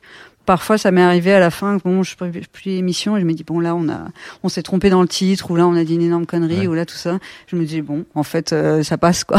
ça Pas passait et on faisait, on, bon, on prenait pas forcément. Si sur l'émission d'après, on prenait à peine de, d'un peu euh, modifier, mais on a manqué un peu de ça de, de, de, retour. D'accord. Et est-ce, que- du coup, euh, vous trois, euh, que ce soit Bruno, Caroline euh, ou Romain, est-ce que du coup, ça a changé quelque chose dans votre rapport justement à votre représenta- représentation de vous, pardon, votre ego, ce qui est important, la promotion de vous-même, ce qui est devenu un jeu partagé par tous. Est-ce que euh, gérer ces podcasts tournés autour de vous, ou alors dont vous êtes le moteur, ça a changé quelque chose pour vous? Je voulais que je la pose en latin Non, bah, je sais pas, non, je pensais que tu posais la question à Romain. Ah non, vous trois, vous trois. Mais Ro- Romain, Euh, si tu veux commencer, bah, ou Bruno moi, moi, dans mon cas, c'est- un peu particulier parce que j'avais déjà une base un peu de, de gens qui me suivaient. En Mhm. vérité, j'ai plutôt fait ce truc-là pour les gens qui me suivaient. D'accord. Donc, c'était pas dans l'optique que des gens me suivent ou de me faire connaître ou euh, c'était plus euh, de se dire un peu comme euh, un peu comme un blogueur de, de l'ancien temps, un peu comme un blogueur 1.0. C'était euh, de dire dit euh, 1.0, Bruno, quand même. Bah oui, en te regardant droit dans les yeux. Ouais. C'est la 1.0 qui est bien. C'est- c'est- C'est-à-dire qu'il y a déjà des gens qui te, qui te connaissent, Mhm. et puis euh, tu fais un truc pour euh, discuter, pour leur présenter des, des choses que t'aimes bien, euh, des gens que t'aimes bien. D'accord, donc une, démarche point assez simple, quoi. L'ego pas trop. ouais, c'est bah, c'est le même ego que sur Twitter, c'est juste que Ouais. ça fait pas 140 caractères, quoi. Ouais, très bien. Mais c'est le même principe, les gens te follow et tu leur dis des trucs. Ouais. C'est un peu la même, la même attitude, mais sauf que là, t'as plus d'espace. Donc les gens te comprennent souvent mieux. Romain, t'es d'accord avec euh, cette vision Ouais, grave. Moi, je rejoins vachement l'idée du blog euh, 1.0. Moi, avant de faire un podcast, j'avais fait de la scène, un petit peu euh, du rap, etc. Et du coup, re- il y avait cette idée de, on se met en avant, mais c'est au bénéfice d'un projet. Euh, moi, sur le podcast, je vois exactement le même type de délire, c'est-à-dire, euh, on met en avant euh, une démarche et euh, on est libre de pouvoir dire ce qu'on veut, absolument, de la manière dont on le souhaite. Et euh, c'est pas que de l'ego, c'est aussi un truc de euh, freestyle. Regardez, on peut faire ce qu'on veut, on peut créer. euh, on est des makers, si on le veut. On est des makers. Ouais. Ces petits mouvements canadiens. Et euh, pour ajouter un truc ouais. à ce que dit Romain, c'est que dans le jeu podcast donc je suis, t'es tout seul aussi. Donc tu t'as pas besoin en fait de d'organiser des trucs où il y a du monde qui se met autour d'une table. Tu te balades avec ton micro et tu vas partout où tu veux et euh, et t'as fait des des reportages par exemple. euh, en Oui, dans la forme, c'était banlieue. libre. T'es allé en banlieue quoi. Waouh. Ah, voilà, tu peux aller voir les mecs, parler à des passants et tout. Donc il y a un côté quand même terrain qui est assez cool et pareil pour Bruno avec marché parler, je pense. Exact. Caroline, est-ce qu'il y avait une, une envie de te promouvoir ou est-ce que pas du tout, du coup, avec ce podcast? Euh, Te promouvoir toi personnellement? Moi, personnellement? Oui. Hmm, Non, c'était plus vraiment euh, des autres. Enfin, j'étais un peu fan de. T'étais fan de tes autour. potes Ouais, un peu. Ah, c'est mignon. Ouais. C'est comme Ben en fait, un petit peu. Ouais, ouais. Il y avait une envie de carrément les mettre en avant. Mais, pas de promo personnelle. Non, mais bah, j'étais très mauvaise en fait en ça. Je me souviens que je m'étais, j'avais demandé à, à Sylvain un peu euh, comment vous faisiez sur Studio 404 justement pour. euh, Sylvain, t'avais fait une reco, des slides Ouais, un peu. Il y avait eu des idées, quoi, mais plus Ouais. pour essayer de, de financer le truc. Mais bon, à la Ah fin. là, il a- euh, je crois qu'il y avait pas beaucoup de conseils à donner, Non. du coup. J'arrive pas que Mais 404. En fait, bon. c'était un peu que j'avais l'impression qu'il y avait une base de chacun, quoi, de quoi, de followers, de tout ça, que nous on n'avait pas, parce que c'était des. Bon, ce sont, sont pas des personnes qui sont tournées vers la com. euh, là, c'était des avocats, des, des, des- enfin, Ouais. voilà, ouais, non, mais voilà, qui faisaient pas du tout de Twitter, un truc comme ça. Et donc, euh, finalement, ça c'est, euh, c'était difficile au niveau de la diffusion. Ouais. Donc c'était c'est différent. Ouais. Ah ouais. Très bien. Romain, pour finir, du coup, euh, du- est-ce que le Romcast est parti pour continuer? Tu dis que ça va changer de nom. Est-ce qu'il y a des choses que tu vas changer euh, Que tu Ouais. as modifié ou pas? Alors, Par rapport à ce, ce, dé- ce délire d'ego trip du début. Je, je suis en pleine réflexion à vrai dire. Ouais. Euh, je suis en train d'en parler avec euh, mon crew. Euh, parce que le, ouais, Le Rom Crew le Rom, le Rom Crew, les Rom, les Romcasters, les, les suiveurs, les. Oh, les Romcasters, c'est affreux. Eh, ouais, mec, c'est ouais, c'est affreux. Je suis de ton avis. Donc tout ça, Ouais. tu vois, c'est un champ sémantique à modifier Ouais. euh, absolument. Euh, je sais pas. En tout cas, en janvier, ça va ressortir. Il y aura certainement un nouveau format. Je sais pas encore. Je suis en train de bosser dessus. Je pense que je vais changer pas mal de trucs, mais je Très sais bien. pas encore si je vais toucher ou non pas. Caroline, pour finir, oui? Ouais, je voulais quand même dire que là, j'étais en train de penser à tous mes chroniqueurs qui allaient m'écouter, qui allaient se dire, euh, la grosse égocentrique, elle se fout de notre gueule, non, elle fait ça pour nous. Non, je l'ai fait un peu pour moi aussi quand même. Bah oui. Enfin, je veux dire, il y a un truc quand même où on se dit, euh, Ah, mais je pense que là, t'es entouré de Oui, beaucoup fais- de grandes gueules dans, oui, dans je ce salon, donc là, tu peux, tu peux parler librement hein, sur l'ego, il y a pas de. Personne te juge. oui, je fais ce truc-là, quelque part, ça me servira après, et moi, euh, dans la démarche en tout cas, quoi. Ah, c'est bien, on a fini sur une confession. C'était beau. Merci en tout cas, Romain, on peut, on peut l'applaudir pour Merci. euh, le podcast dont je suis, le Romcast, de retour en janvier, Yes. sous un autre nom, Peut-être. les Romcasters. Misters. Allez, on attaque le mois de mai. Mais Patreon, le nouvel Eldorado des petits producteurs de contenu C'est le mois de mai, on arrête le déconne, on va parler fric, on va parler argent, on va parler crowdfunding, comme dirait Romain du Romcast. On va parler notamment de Patreon, qui est euh, une plateforme de crowdfunding, mais euh, liée aux producteurs de contenu.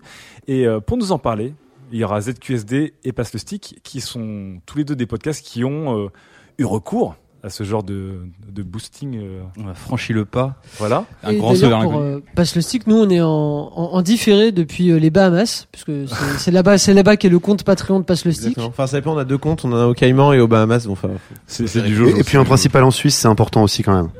Eh ben dis donc, on va être bien. J'espère que vous avez défiscalisé les pizzas qu'on a achetées les gars parce que c'est nous qui les avons avancées. Alors, retour ZQSD. Bonjour. Ça va Corentin, tu représentes euh, le crew? Oui, parce qu'on devait venir à 8 et les 7 autres sont malades, donc euh, voilà. Ouais. C'est c'est un, c'est un bien beau fait. Mais euh, c'est bien, on est content que tu représentes parce que suis ZQSD très content aussi. C'est un des podcasts euh, JV Geek les plus les plus connus euh, de- du, du petit paysage. Ça me fait très plaisir que tu dises ça. Bah oui, c'est vrai? Je sais pas si c'est vrai. Sinon je te méprise hein, tout de suite. Cas, c'est le plus Ouais, long, voilà. donc euh, Connu après, aussi pour sa rentabilité économique. Ah, on, on va en parler tout à l'heure, Fibre. Et Et connu aussi pour sa qualité éditoriale. et son manque de passion. totale. ça, ça c'est Corentin. Ça c'est Non, mais je suis la caution manque de passion. Je suis vraiment le mec qui a pas de passion. Les Est-ce autres, que tu peux dire déjà ton jeu vidéo préféré, ce que c'est pour situer J'aime le pas niveau ça. Même Non, pas euh, Yoda, si, Yoda euh, Story Allez, Infinity Factory, meilleur jeu de l'année. Ah d'accord, ok. Ah, mais ça c'est un jeu de passion. Même pas Undertale. Non, c'est nul Undertale. Stop, stop, je sens, Oui. ça, je sens que ça a dérapé. On va s'accrocher. Je vais m'accrocher fort au sujet pendant que les autres ils vont déraper dans tous les sens là. Bâtard. On parle de fric. On parle de fric. Et on parle de l'opération euh, Patreon que ZQSD a lancée cette année avec beaucoup de succès, voire si j'ai bien compris plus que ce que vous pensiez. Bon, on pensait rien en fait. On a vraiment lancé ça. Je- en fait, avant ça, euh, je t'interromps. Je peux, je peux enchaîner. oui. Vas-y. Euh, en fait, avant ça, on avait un système de dons via PayPal ou PayPal, je sais pas. Euh, et les gens nous donnaient des sous Mhm. pour. euh, et en fait, ils réclamaient euh, la possibilité. Les gens sont fous. ré- réclamaient la possibilité de pouvoir euh, systématiser tous les mois leurs dons. Donc nous, on n'est pas contrariants. On a dit bon, d'accord. Donc on a lancé ça sur Patreon en mai. En suivant, on est très sympa. C'est vrai que c'est vraiment notre caractéristique principale. En suivant l'exemple de Patrick Béja qu'on ne cite pas, qui fait un podcast. euh, Enfin, qui fait un podcast. j'exagère, Notre Patrick, 20 si je ne m'abuse euh, ouais, c'est ça, Ça, exactement. Qui fait une vingtaine, une dizaine, enfin en tout cas une demi-douzaine de podcasts à lui tout seul, dont euh, un qu'il a commencé à faire financer sur Patreon un peu avant nous, en ouvrant un peu la voie euh, à différents podcasts français. Je sais plus ce que je voulais dire, mais en tout cas nous, Oui. nous on s'est lancé en mai et donc avant ça on était financé via PayPal effectivement et donc on savait à peu près qu'on se faisait X Est-ce euros est-ce qu'on peut mois. parler de chiffres ou pas? Ah, tout, ah, moi, je m'en fous, oui complètement. ouais. C'est ça la beauté des Allez, podcasts. On- la liberté, c'est c'est La- pas les la- médias. La face cachée de ZQSD. Bière, En- cocaïne. En, non, non, non, mais déjà juste en, Bière en, un peu, ouais. en PayPal, donc ils avaient un PayPal ouvert. Des Ouais. gens s'amusent à vous donner de l'argent. Ouais, sans faire 50. l'auto-promo de 404, on en a parlé. C'est là, un peu, c'est l'économie de la responsabilisation, en c'est que les gens sont maintenant contents de soutenir le, le- le contenu, ce qui est un grand pas en avant. même en fait. Tout à fait. Combien déjà, enfin, combien vous gagnez euh, en termes de dons de PayPal avant de lancer la campagne? C'était 10 Bah, euros c'est- par là, 15 euros par Ouais, là. voilà, c'était maxi les bons mois, c'était 400 euros par. euh, Ah mais ah, peu- quand même. Donc on parle de. Dans la mesure on est trois 8, chiffres. ça représente euh, parce que enfin j'imagine qu'on en parlera ultérieurement, mais euh, nous dans nos démarches à aucun moment il s'agit de se financer pour se payer. Oui. Pour nous c'est pas du tout le, la, la démarche, c'est de se financer pour pas avoir dépensé d'argent pour faire le podcast. Très Enfin, bien. en tout cas c'était la démarche au départ quand on a fait PayPal. Donc ça c'était PayPal. Et donc ensuite on attaque. Vous décidez. À 400 euros dans les bons mois, quand même, ça commence à raconter des choses. Mhm. Et là, vous lancez une campagne Patreon. C'est ça, donc en, en mai. Euh, on lance ça en se disant bon on va faire euh, moitié moins euh, parce que les gens enfin, ils veulent bien donner 400 euros une fois mais ils veulent pas donner ça tous les mois enfin les gens sont fous mais ils sont non plus ils sont enfin c'est la crise quand même donc euh, on s'attendait vraiment pas à ce que ça marche et finalement Tu en fait, manques vraiment de passion quand même. hein. très, Bon, très- les gens bon. très vite euh, non mais les gens sont pauvres je sais j'en j'en suis un Et surtout, il oublie de parler du superbe décapsuleur qui était offert euh, Ouais, ouais, mais pour on- les dons. on, Enfin, on- on pourra parler stratégie si J'en tu ai veux. pas eu d'ailleurs, je, je tiens à me Je- si- en moi, je serais ravi de faire un post-mortem sur comment faire un Patreon qui marchote un tout petit peu. Je sais pas si ça va être le sujet là, mais euh, et donc euh, bah oui, donc très vite ça a marché, ça a dépassé ce qu'on faisait les meilleurs mois au, euh, avec PayPal et euh, et maintenant on tourne à 1000 dollars par podcast, je crois. Très bien. 1000, 2000. Ah.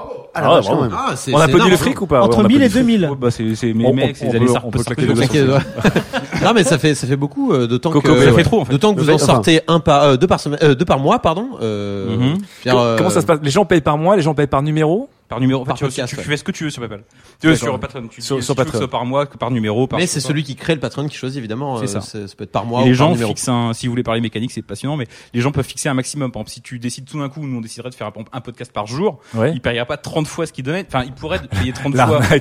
Les, les mecs qui éditent. Non, mais tu vois, on, on, on ferait, on pourrait faire 10 fois moins de podcasts, Oui. mais 10 fois plus court, quoi. D'accord, ok. Ce qui serait, ce que, mais maintenant que j'y pense, c'est génial, en fait. et ce n'est pas et, et, et, et, bi- 2016. et bizarrement ce n'est pas plus court hein. Chaque euh, ZQSD est toujours plus Non, non, long mais en fait, tu euh. peux fixer un, et c'est là, là, un peu aussi l'astuce de Patreon, c'est que tu fixes une, un- une somme que tu verses à chaque euh, fois que l'occurrence de ce que le créateur de contenu t'a promis euh, Je arrive. rien mais compris. aussi, oui, moi non plus, je sais pas ce que j'ai Je sais pas pourquoi j'ai dit ça. Non, et mais aussi, il y a un maximum euh, à la fin du mois. Si tu veux décider de faire 30 podcasts, tu payes pas forcément 30 fois la somme que t'as promis. Très bien. Donc cette campagne euh, très obscure que tu n'as pas réussi à expliquer toi-même, mais cette campagne, en tout cas, on comprend qu'elle a un succès parce que non, mais il y a de vous avez- l'argent vous qui avez de passe l'argent dans un coin, en tout cas. C'est, c'est- Voilà. Non, mais il y a- y, de l'argent. Et puis, en- encore une fois, on parle de sommes qui sont grosses et petites en même temps. C'est-à-dire qu'on parle de zéro il y a quelques années où les gens ne payaient rien.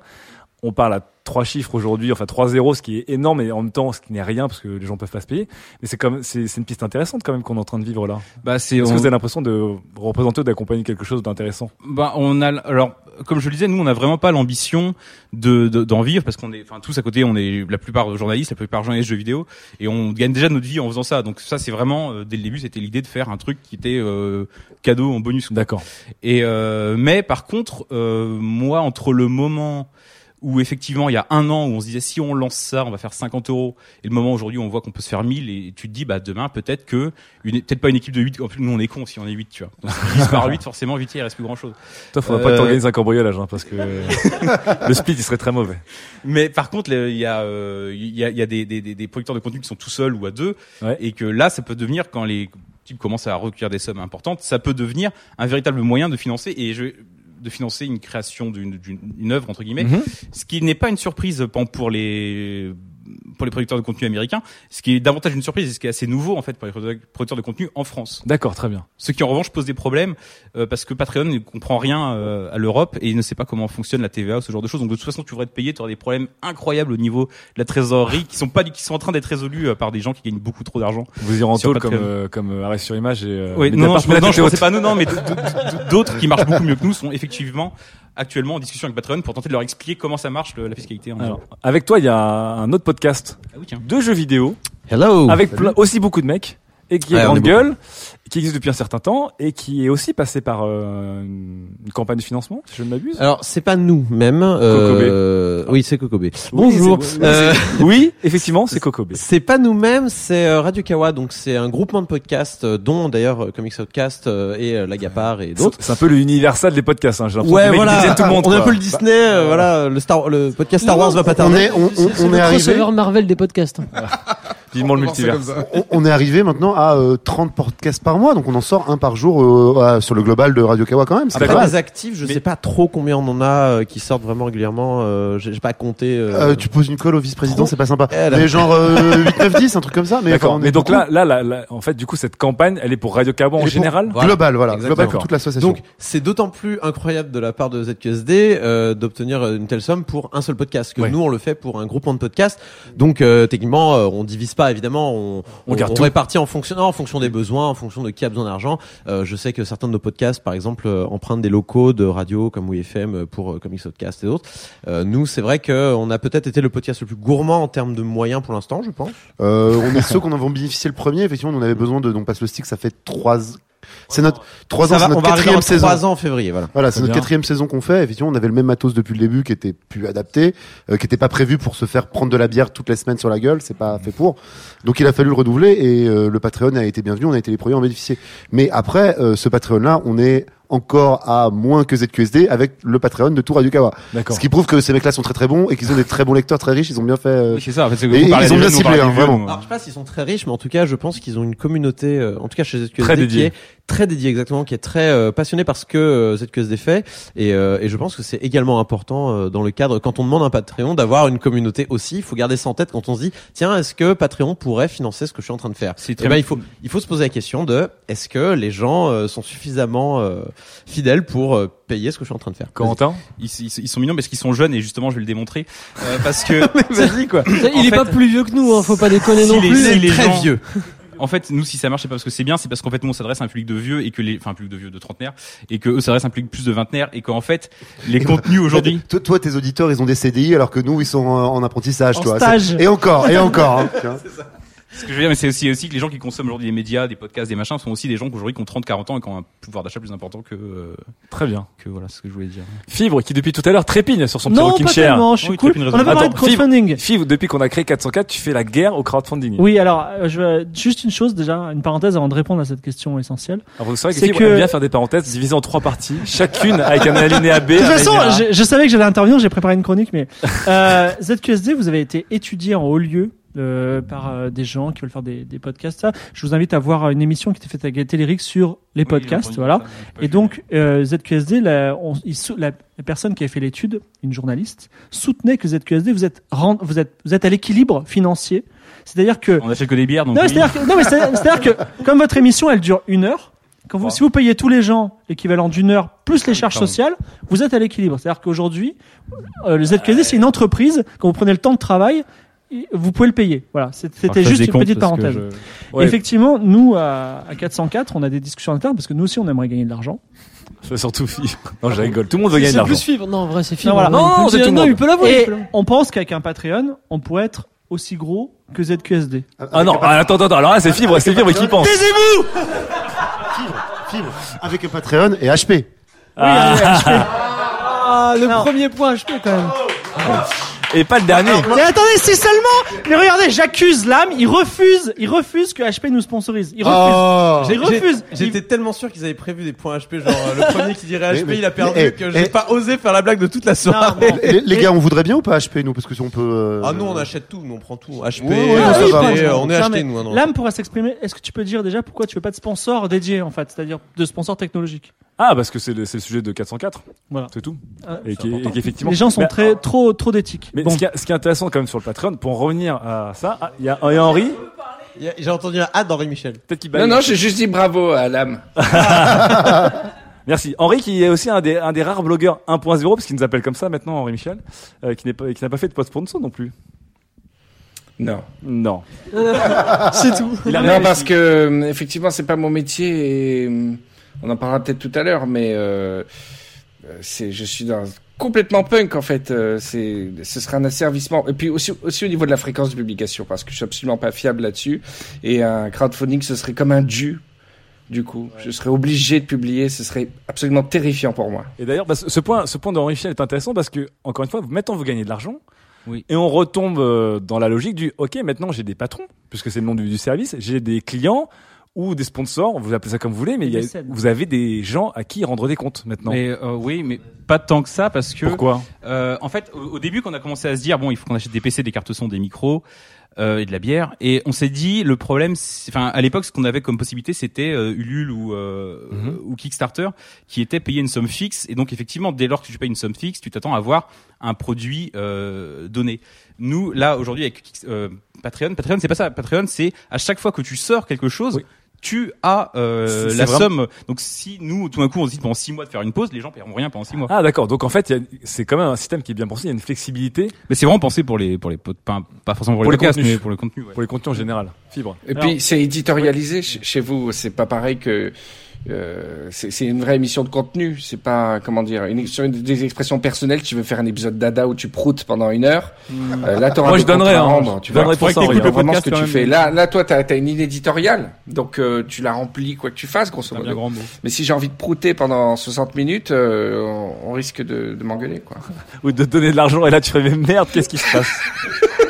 Et ce, ce que juste pour revenir une dernière fois ce que disait Corentin c'est qu'effectivement Patreon c'est bien fait tu ne t'imposes pas non plus de faire du contenu justement. Toi qui te plains de dire je fais du contenu amateur erratique euh, Oui, euh, mais non si j'ai envie de faire quelque chose d'un peu dada, euh, les gens diront c'est pas tout à fait un vrai épisode, par exemple. d'accord ok oui c'est vrai que là c'est là où on revient à ton point sur l'éditorial Euh, T'es pas obligé de tout faire. Euh... J'ai l'impression que c'est affreux ce que je suis en train de raconter. C'est extrêmement. Je parle économie et tout. C'est très déprimant. Ça me déprime un peu cette émission.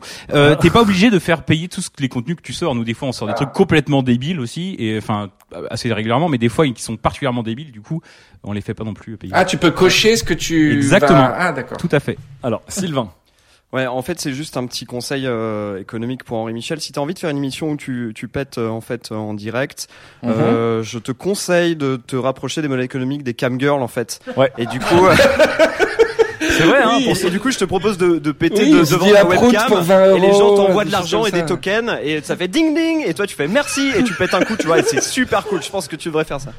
Ça ressemble à certains streamers aussi. hein, les fart fait- les fart girls euh, oui Fibre tu voulais aussi rebondir encore Oui, je voulais fois. juste dire que on, donc on a nos discussions. Je reprends le fil de notre discussion. Nous avons des discussions en interne sur comment gagner de l'argent à tout prix. En fait, c'est Fibre qui relance à chaque fois, genre, salut, ça va? Ça va?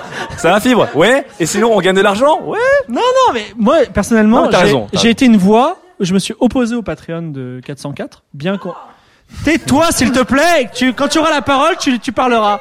Oh là là, Là, elle est Mélissa- c'est insupportable. Mélissa qui râle, euh, je me suis opposé au, je me suis opposé au Patreon parce que oh, je trouve qu'aujourd'hui 404, on a une émission, on se la pète un peu, on, on ment sur nos écoutes, etc. On dit qu'on est les meilleurs. Et si effectivement demain, Mais Ce mec ment. si demain on est, si demain, en tout cas, en tout cas, je m'oppose personnellement aujourd'hui au Patreon et c'est quelque chose, quoi qu'ils disent, c'est, c'est ce que c'est mon opinion. Non mais la gaieté lyrique c'est pas donné hein, il faut la payer quand même à un moment, faut Ah le non, dire, faut le je, dire, faut le je dire. dis mon argument et après vous pourrez dire n'importe quoi, je pourrais partir.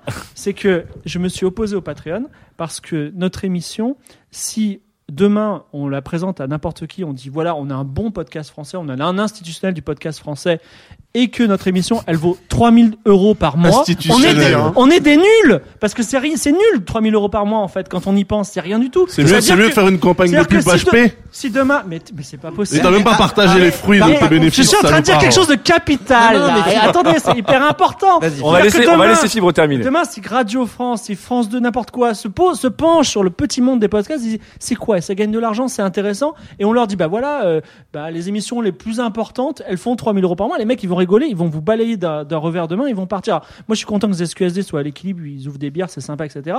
Mais nous, malheureusement, on est obligé de mentir, c'est-à-dire vivre dans la pauvreté plutôt que de vivre dans les 3000 euros, parce qu'effectivement, c'est- c'est- c'est- on, on dévaloriserait complètement notre image. C'est très, oui, très mais c'est parce que t'as des ambitions incroyables, mais nous, nous, on a aucune envie de gagner de l'argent là-dessus. On, Mais on dans touche 10 pas un ans, dans centime. 10 ans, tu seras le, tu seras le Cyprien du, du podcast. Ah, bah, Voilà. c'est tout ce qu'on Non, mais ça souhaite. existera Ah, alors, sa- sache qu'il disait, il dit, des gens qui faisaient des podcasts il y a 10 ans disaient déjà ça. Dans 10 ans, on, Ouais. on sera les, on Il, sera il y a, les un- il y a un- meilleurs. il y a un time to business et ce sera peut-être plus tard. Alvin. Mais alors, c'est ce que tu disais, évidemment, sur, sur la précarité. Enfin, euh, enfin, nous, à Passe le Stick, euh, on la connaît bien, on la pratique depuis un moment.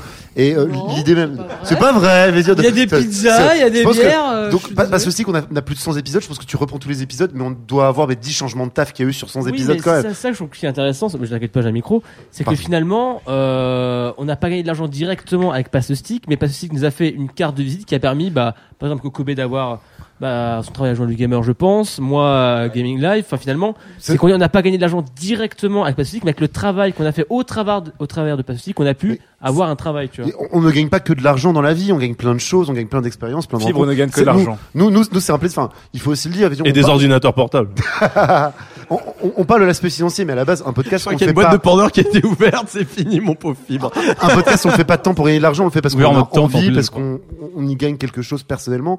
Euh, si on fait pas ce titre tous les semaines, c'est parce que d'abord on a envie de se retrouver, de parler de jeux vidéo avec nos potes, en buvant des en buvant des bières et en mangeant des pizzas Et c'est bon. Oui, j'ai tout dit comme il fallait. Oui, oui. Et, puis- euh, et c'est d'abord ça la motivation. Mais s'il y a un peu de coke, s'il y a un peu de coke quand même. Euh, si quelqu'un veut nous en amener, il est le bienvenu. Effectivement, on peut discuter. Ok, ça roule. Tu, es le éboué de cette émission. Eh c'est ben, la semaine prochaine, à lundi. Euh, oui, et puis euh, il a raison, et aussi sur le fait que euh, faire une émission toutes les semaines euh, en, en ce qui concerne pas ceci, ou toutes les deux semaines, euh, c'est c'est récent d'ailleurs, je crois, hein, pour euh, QSD, vous étiez tous les mois avant. c'est cette année, ouais. C'est dans le Euh, conducteur, quelque Mais, part, mais ouais. toutes les semaines, euh, en ce qui nous concerne, c'est- une rigueur. C'est quelque chose. Moi, en ce qui me concerne, quand j'ai commencé pas ceci, quand on a, quand j'ai commen- quand j'ai dit à Timothée qui était le, le fondateur de la formule euh, pas ceci à l'heure actuelle, je, c'était parce que bah ouais, je suis au chômage et je me fais chier et j'ai pas envie de rester là dans ma chambre à regarder le plafond et faire le podcast. C'est aussi une activité, c'est aussi quelque chose qui te permet de le matin tu te lèves, allez, faut préparer le podcast parce que c'est le jour du podcast et que voilà. Donc je pense que C'était taboué. C'était une sorte de bouée Ouais. à ce moment-là, mais à l'heure actuelle encore, euh, je, je, la, je la garde en ce qui me concerne et je pense euh, toute l'équipe de Passe pourra dire la même chose. Mais c'est, ça reste un rendez-vous qui est, hey, on peut parler d'actualité euh, jeux vidéo ou alors de jeux vidéo de manière générale pour ZQSD et on va en parler bien et on va un petit peu réviser ce qui se passe et c'est, c'est une certaine forme de rigueur matérialisée sous forme de podcast. Donc je pense que c'est important. Voilà. Je peux conclure de phrases. Oui. Conclure, je sais rien, je suis pas moi qui fais cette Je suis émission. désolé, je- aussi. non, mais j'ai, non, alors, Fibre, malheureusement, tout le monde veut parler, mais on a explosé c'est le Noël, temps. c'est Noël. L'esprit de Noël. Ah, L'esprit de Noël, ouais, c'est ça. Et des frics! Corentin. J'essaye de faire, de, Est-ce j'essaye que de faire Patreon paye l'Uber là parce que très vite pour répondre d'abord d'abord à Fibre. En fait, euh, on parle de business, enfin de, de, de rentabiliser ce genre de de de de de- de- de- d'activité. Enfin nous, enfin j'en profite pour faire un petit peu de publicité. En fait, c'est un prétexte pour faire de la publicité. En fait, on fait aussi un magazine de jeux vidéo. En fait, et déjà, on fait déjà ZQSD Ah bon? de manière payante. Et euh, un magazine de- et, et, et, et en fait les gens qui veulent nous payer et nous faire vivre ils peuvent déjà acheter le magazine et donc déjà on vit déjà de ça en fait Ouais. et ça c'est une sorte de surcouche gratos euh, qu'on donne aux gens parce que Donc, parce tu, que tu ça s'auto-alimente et tu ça crée un rejoins- tu un peu écosystème stick dessus, c'est que l'aspect financier est bien, mais c'est pas l'essentiel. Mais c'est c'est-à-dire que ce truc gratuit permet aussi de faire vivre un truc payant qui est le magazine qui permet de voilà. Et je voulais juste aussi juste conclure en tout cas en ce qui me concerne euh, parce que vous parliez tout à l'heure euh, passe le stick de euh, vous, vous, gagnez, vous gagnez- vous gagnez plus d'argent moins d'argent de ça on s'en fout parce que moi il y a un truc qui m'est on était je pense le premier sur le créneau jeux vidéo et je me suis dit quand j'ai vu arriver d'autres gens je me suis dit merde euh, en fait ils vont nous voler de l'argent dont on n'a pas vraiment besoin d'ailleurs mais bon c'est une question de fierté Ah, c'est bon quoi. et en fait, Non, je me suis rendu compte d'un truc, je me suis rendu ouais. compte d'un truc capital, c'est qu'en fait, euh, il y a un écosystème du Patreon qui est, qui est- où en fait tous tous les contenus se renvoient vachement à la balle. Et nous, on n'a jamais Ouais. eu autant de gens qui ont donné que depuis qu'il y a d'autres podcasts qui existent en fait. Et donc, je, plutôt que de Tu veux dire qu'on fait de la merde en fait, c'est ça que t'es en train de Non, dire parce que je pense que- Donner à ZQSD, les autres c'est de la Non, merde. il y a- il y a un cercle vertueux- il y a un cercle vertueux qui se crée. il y a un cercle vertueux. Plus, plus, plus il y a, plus il y a d'offres, en fait, plus il y a de, plus il y a de gens qui sont attirés vers le truc. que C'est pas, c'est pas délirant ce que je dis, mais euh, En voilà, fait, je vous part, euh, je pense que le fait que plus de plus les podcasts vont se mettre à demander euh, un Patreon par exemple pour euh, financer leur contenu, et plus ça va se normaliser dans la tête des gens, ça veut dire quand même donner un podcast alors que c'est gratuit depuis tout ce temps. Bah non, vous voyez, il y a ZQSD qui le fait, pas ceci qui se fait, d'autres qui le font.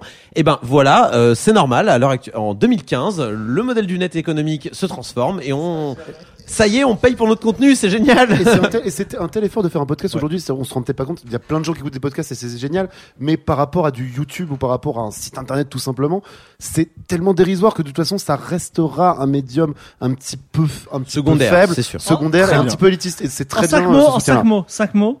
Aux États-Unis, aux, cinq. États-Unis, les podcasts technologiques, Allez, c'est bon là. en sponsor un Patreon, gagnent des millions de Parle anglais, par bonjour, au revoir, Il bisous. parle anglais, c'est pour Ouais, alors là. Et après, moi, Laissez-le rêver, c'est les fêtes, laissez rêver le petit fibre, et il, il s'endort avec une petite chaussette. il Non. est, non, il s'est endormi. Si, si, non, non, mais je, je veux Ah, juste- non, non, non. Aux, aux- aux États-Unis, je me suis juste intéressé un petit peu au podcast de comédie et j'im- j'imagine que c'est la même chose euh, là-bas. On en a entendu parler pour Serial aussi avec les pubs. euh, C'était quoi, Belchimp Ouais, euh, Serial qui a pas pu venir ce soir, y, malheureusement. a, il y a toute une culture de la pub, mais j'ai l'impression que c'est une, pub- une pub presque hypocritement assumée. C'est vraiment des, des, des pubs où l'animateur s'implique pour faire la, la promotion d'un produit, mais finalement, je trouve ça presque moins dégueulasse parce que ça. Euh, ça m'évoque moi une de mes passions, par exemple Jerry Lewis et Dean Martin dans leurs premières émissions dans les années 50, ils prenaient le micro pour parler de Colgate par exemple, ou parler d'une lessive. Tu voyais qu'ils en avaient rien à battre, que c'était les deux minutes obligatoires. Et il y a toute une économie au- autour de ça qui est incroyable, quoi. Et des types euh, euh, qui ont vraiment, euh, qui, qui se mettent à lire des pubs, quoi. Très bien. Mais c'est vrai que ce que fait Serial, c'est du sponsoring ouvert. Et on l'a pas encore vu sur les podcasts français. En tout cas, on espère qu'on on espère qu'on le verra. Ah si, moi j'ai un sponsor, j'ai un Ah ouais de la Patchole, une, euh, un établissement libertin. Mais non, c'est Fiverr, ce Un jour, à Resto nous a livré des pizzas. Euh, Un jour, une fois. C'est vrai. Mais ça, c'est pas vraiment en- du sponsoring, c'est c'est un petit acte marketing à la Oui, en, Toulouse. en 120 émissions, ça va. Tu vois, franchement, euh, ça leur a pas coûté. Hein. Bon, bah, en tout cas, on- nous, on retiendra bien ce que vous avez fait et on, on- réfléchira bien fort avec le Studio 404 sur notre campagne Patreon. Enfin, on baillonnera fibre d'abord, et puis ensuite on réfléchira sur la campagne Patreon. Merci beaucoup, messieurs. Au revoir. Ciao. Allez, on attaque le mois de juin. Juin, la fin d'un projet. C'est douloureux, mais ce n'est pas la fin. Allez, vous êtes toujours chez vos parents, au chaud, euh, dans le salon en train de glander, en essayant de réparer l'ordinateur de, de votre père. Et en secret, vous écoutez Studio 404, spécial fin d'année, accompagné de nos amis, nos camarades podcast français. Et euh, on va attaquer un sujet qui est intéressant, parce que du coup, il dénote un petit peu avec les autres. Euh, ce sont les, les fins de projet, les fins d'émission, enfin les, les podcasts qui s'arrêtent, parce que ça ne marche pas, parce qu'on ne peut plus, parce qu'il y a des embrouilles. Euh, c'est un sujet qui, euh, personnellement, m'intéresse beaucoup. Et pour nous en parler, ce sera Caroline de La Flasque et la Fume, qui en avait déjà parlé un tout petit peu en début d'émission, mais qui va pouvoir ici développer. Et elle sera accompagnée de Romain du Romcast et de Henri Michel de Rivière Détente. Et je vois que Daz s'est déjà placé pour euh, juger tout le monde de manière très très dure.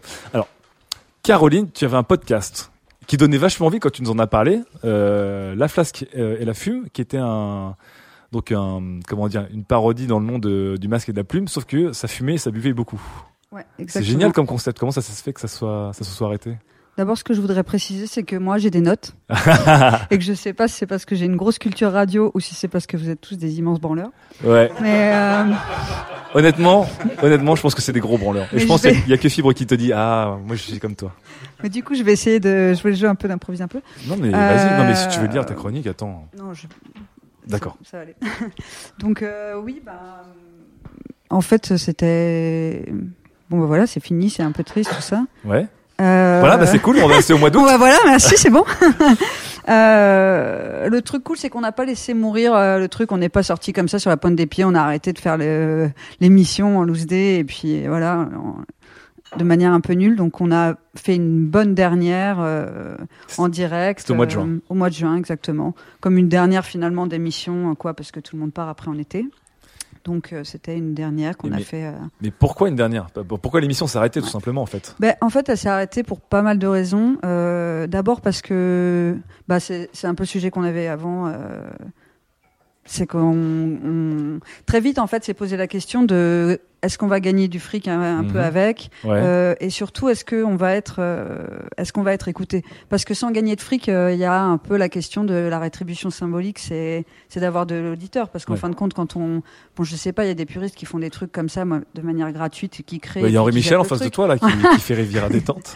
Mais bon, j'ai quand même dans l'idée que si on met un truc sur les ondes ou sur Internet, c'est que voilà. Toi on- tu attendais un retour quand même. Ouais, voilà, il y a quand même un truc, on a envie que ce soit écouté d'une certaine manière, quoi. Qui un retour ou commercial ou un retour critique en tout cas. Voilà, exactement. Et du coup, comment ça se fait que ça n'est pas, euh, il y a eu ni retour commercial ni retour critique finalement? Pourquoi ça n'a pas marché?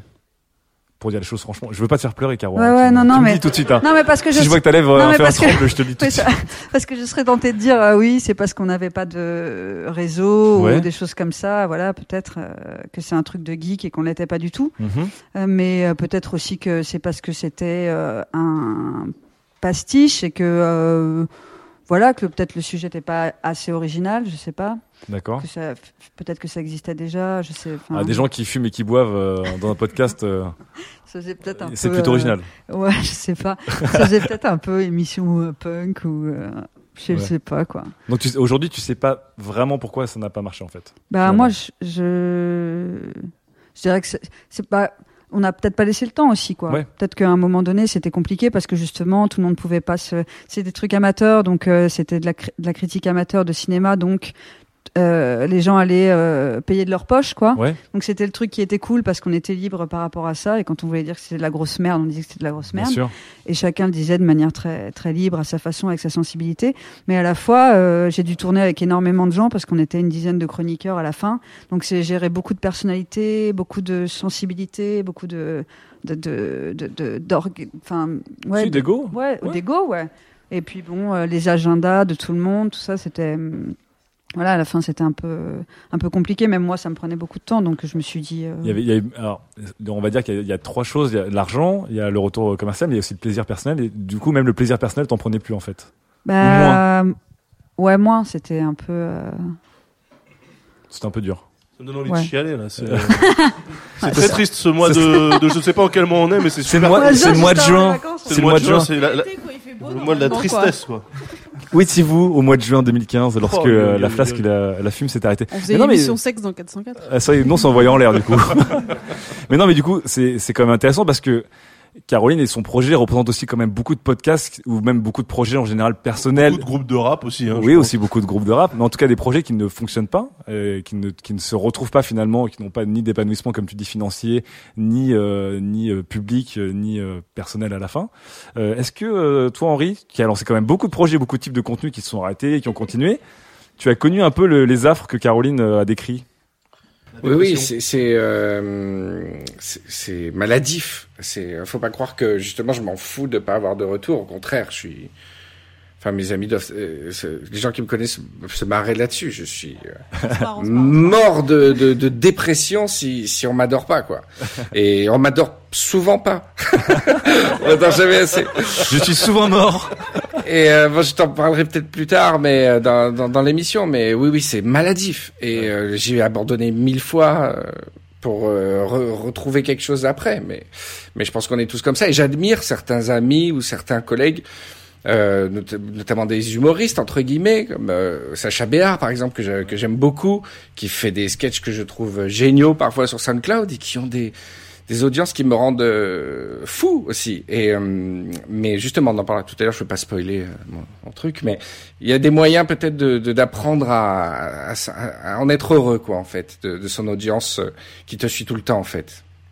Romain, est-ce que tu as le Romcast c'était ton premier projet? Ou tu as eu déjà d'autres projets? Parce que tu dis que tu étais dans le rap, tu faisais d'autres choses. Est-ce que tu as eu aussi des projets comme ça qui euh, se, se sont arrêtés, qui ont échoué? Euh, c'était mon premier projet radio euh, qui maintenant est en suspens, mais en fait moi j'ai eu la chance. Donc toi aussi ton- il est en suspens du coup. Ouais, il est en suspens. D'accord. J'attends janvier pour le relancer. Moi j'ai eu la chance de pouvoir vendre mes mon métier de podcasteur à des boîtes et à des assos en fait. D'accord. Donc du coup depuis euh, août là je euh, j'ai réussi à transformer financièrement mon travail de podcasteur. Donc ça c'est la bombe. Et sur, et sur les deux autres points dont on parlait avec Caroline et, et Henri euh, Michel, sur euh, le succès populaire aussi, sur l'audience que tu peux faire et la reconnaissance, et sur l'épanouissement personnel, tu t'y es retrouvé ou pas? Alors moi sur l'épanouissement personnel, ça manque depuis six mois de ne plus le faire très fort. Ouais. Euh, sur ce qui est audience, j'aurais aimé euh, que ça soit un peu plus gros, mais j'ai pas vraiment travaillé pour ça. C'était plus un truc un peu euh, de l'ordre de la catharsis euh, podcast. Enfin, j'étais très heureux de pouvoir me dire tiens, je crée mon petit truc chaque Mhm. semaine et je kiffe. Euh, L'idée, c'est qu'en janvier, on essaie de le faire grossir et que euh, il y ait des niveaux d'audience un peu supérieurs. Mais pour le moment, c'est pas le cas. Est-ce que Sylvain Palais sera Daz. dans l'aventure pour le Probablement growth en hacking growth hacking, je Ouais, pense. Ok, bien sûr, évidemment. En évidemment, tweet- Sylvain en Palais, mesdames. On va se piquer, on va se piquer nos chroniqueurs.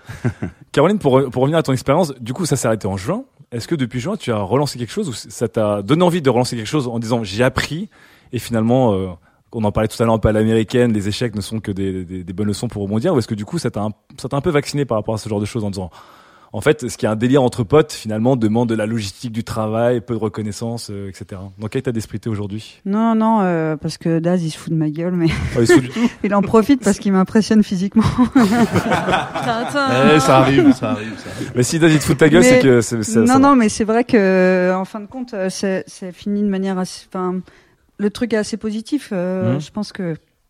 euh, à la fin, le- la dernière émission qu'on a faite, euh, je me suis un peu rendu compte de ce que j'aimais vraiment dans le truc. D'accord. Donc euh, après, j'ai appris un peu aussi ce que c'était que les limites de la critique ciné amateur. Voilà, ça aussi c'est. C'est vrai, ouais. Oui, parce que c'est coûteux, parce que c'est voilà, c'est c'est une liberté, mais en même temps c'est c'est assez compliqué à mettre en place et hum, et c'est toujours cette question du financement. Donc euh, voilà, mais après euh, moi du coup ça m'a donné envie de faire euh, d'autres d'autres choses. Donc Mais pourquoi, pourquoi un échec? projets. Pourquoi qualifier le truc d'échec en fait? C'est pas le truc s'arrête. Je veux dire, t'as parcouru le chemin, tu vois, t'as tenu la distance.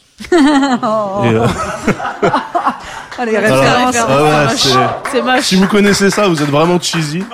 Euh, En même temps, tu l'as fait, quoi. Mais non, mais pourquoi, euh, pourquoi considérer que parce que ça s'arrête, c'est un échec tu vois, je, au Parce que faut partir quand Caroline en- nous en a parlé, ça s'était arrêté pour des raisons qui étaient, euh, c'est pas parce qu'ils avaient été au bout, c'est Caroline me disait effectivement, euh, ça devient compliqué à gérer tous les égos, on fait pas assez d'audience, on n'a pas de reconnaissance. euh, L'arrêt, je pense pour moi, enfin, en tout cas, je l'ai pris comme un échec euh, de projet, mais c'est pas, c'est pas un mot sale, euh, Daz. Après, c'est comme.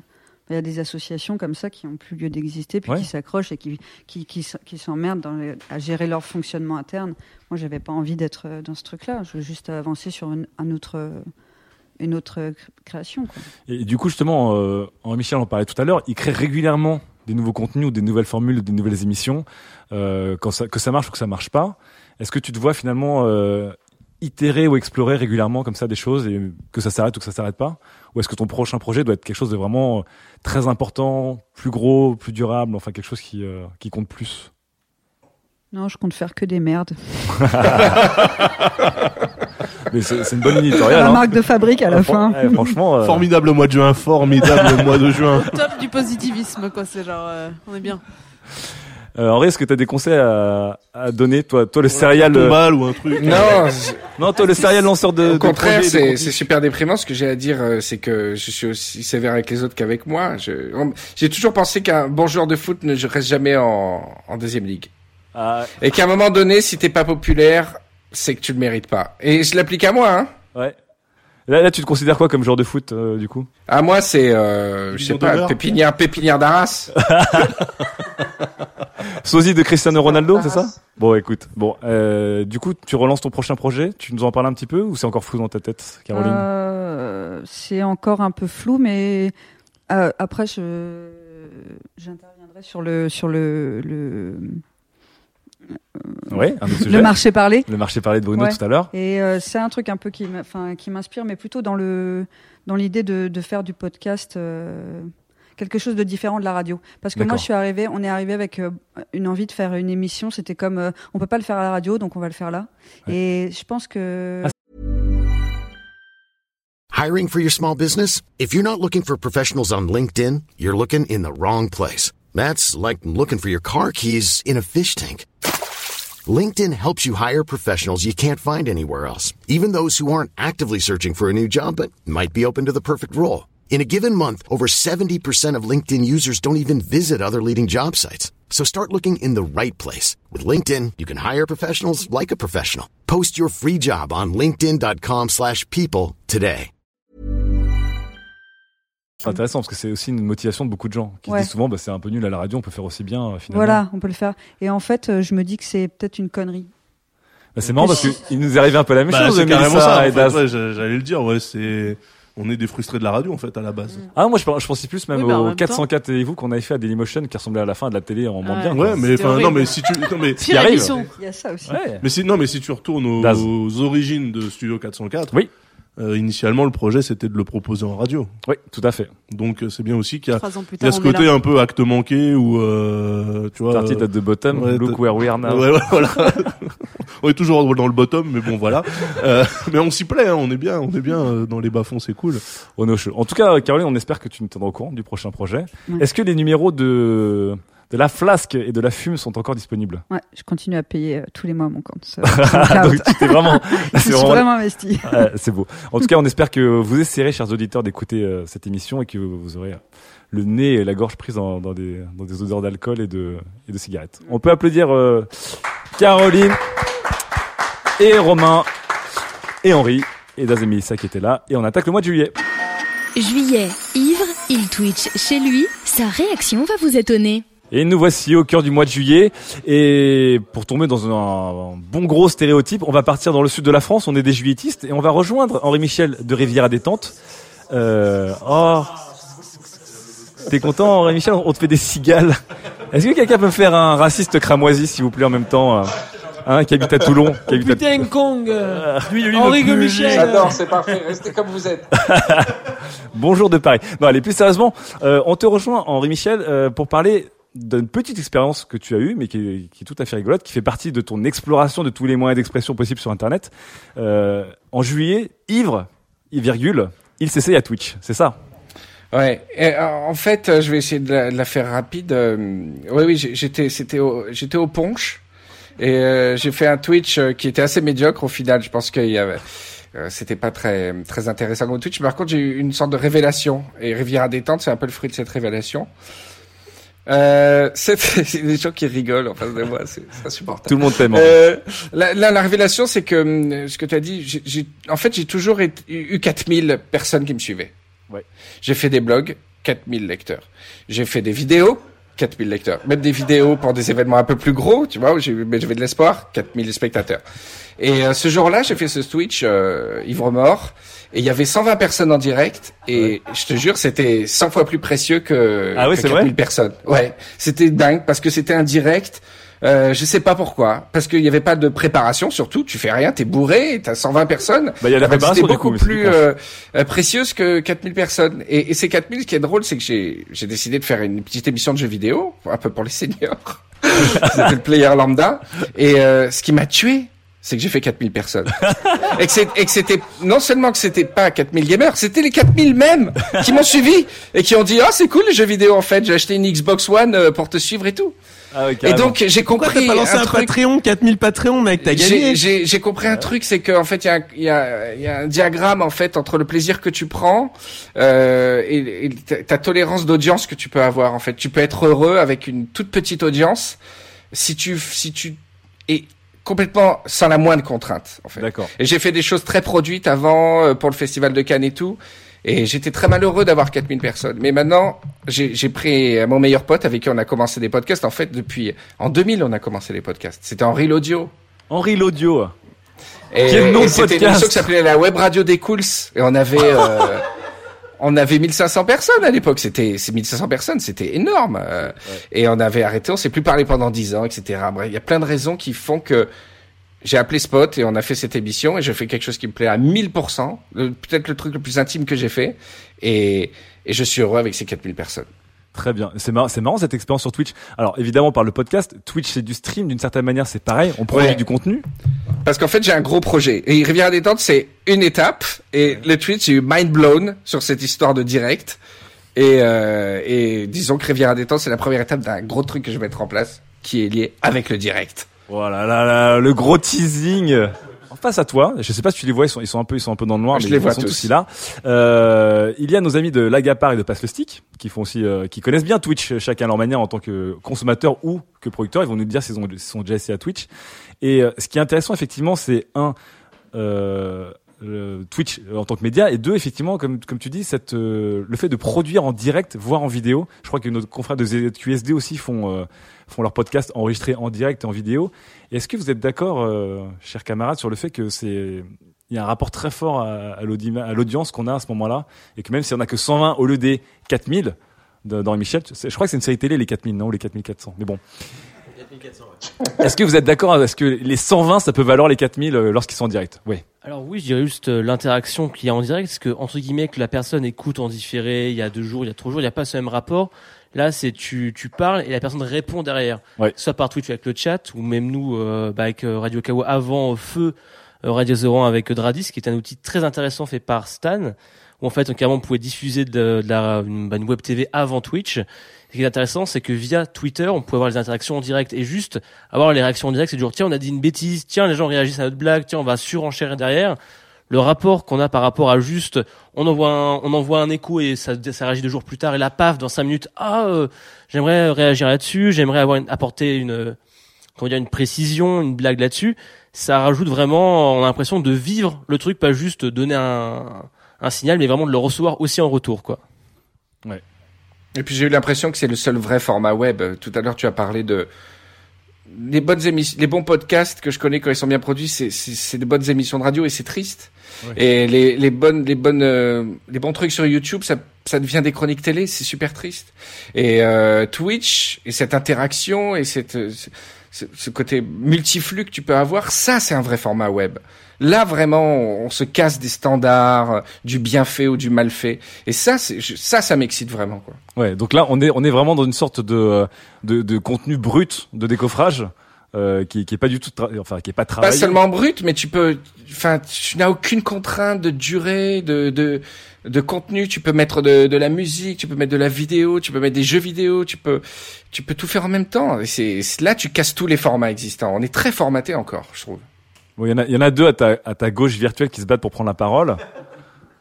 Au hasard, oui, c'est- alors, je, crois que ce sont les mecs. Euh, de- non, non, en fait, euh, moi je voulais dire que oui. pour de l'audio, en fait, Twitch est pas forcément adapté parce que nous, on- pour Passe le Stick, en tout cas, on, on peut en parler, c'est que depuis depuis qu'il y a Twitch, c'est plus compliqué pour nous. C'est du dépannage en vrai. Voilà, euh, c'est pour nous c'est une solution de dépannage et on avait plus d'engagement sur Twitter si on si on en parlait marketing voilà, tout ça.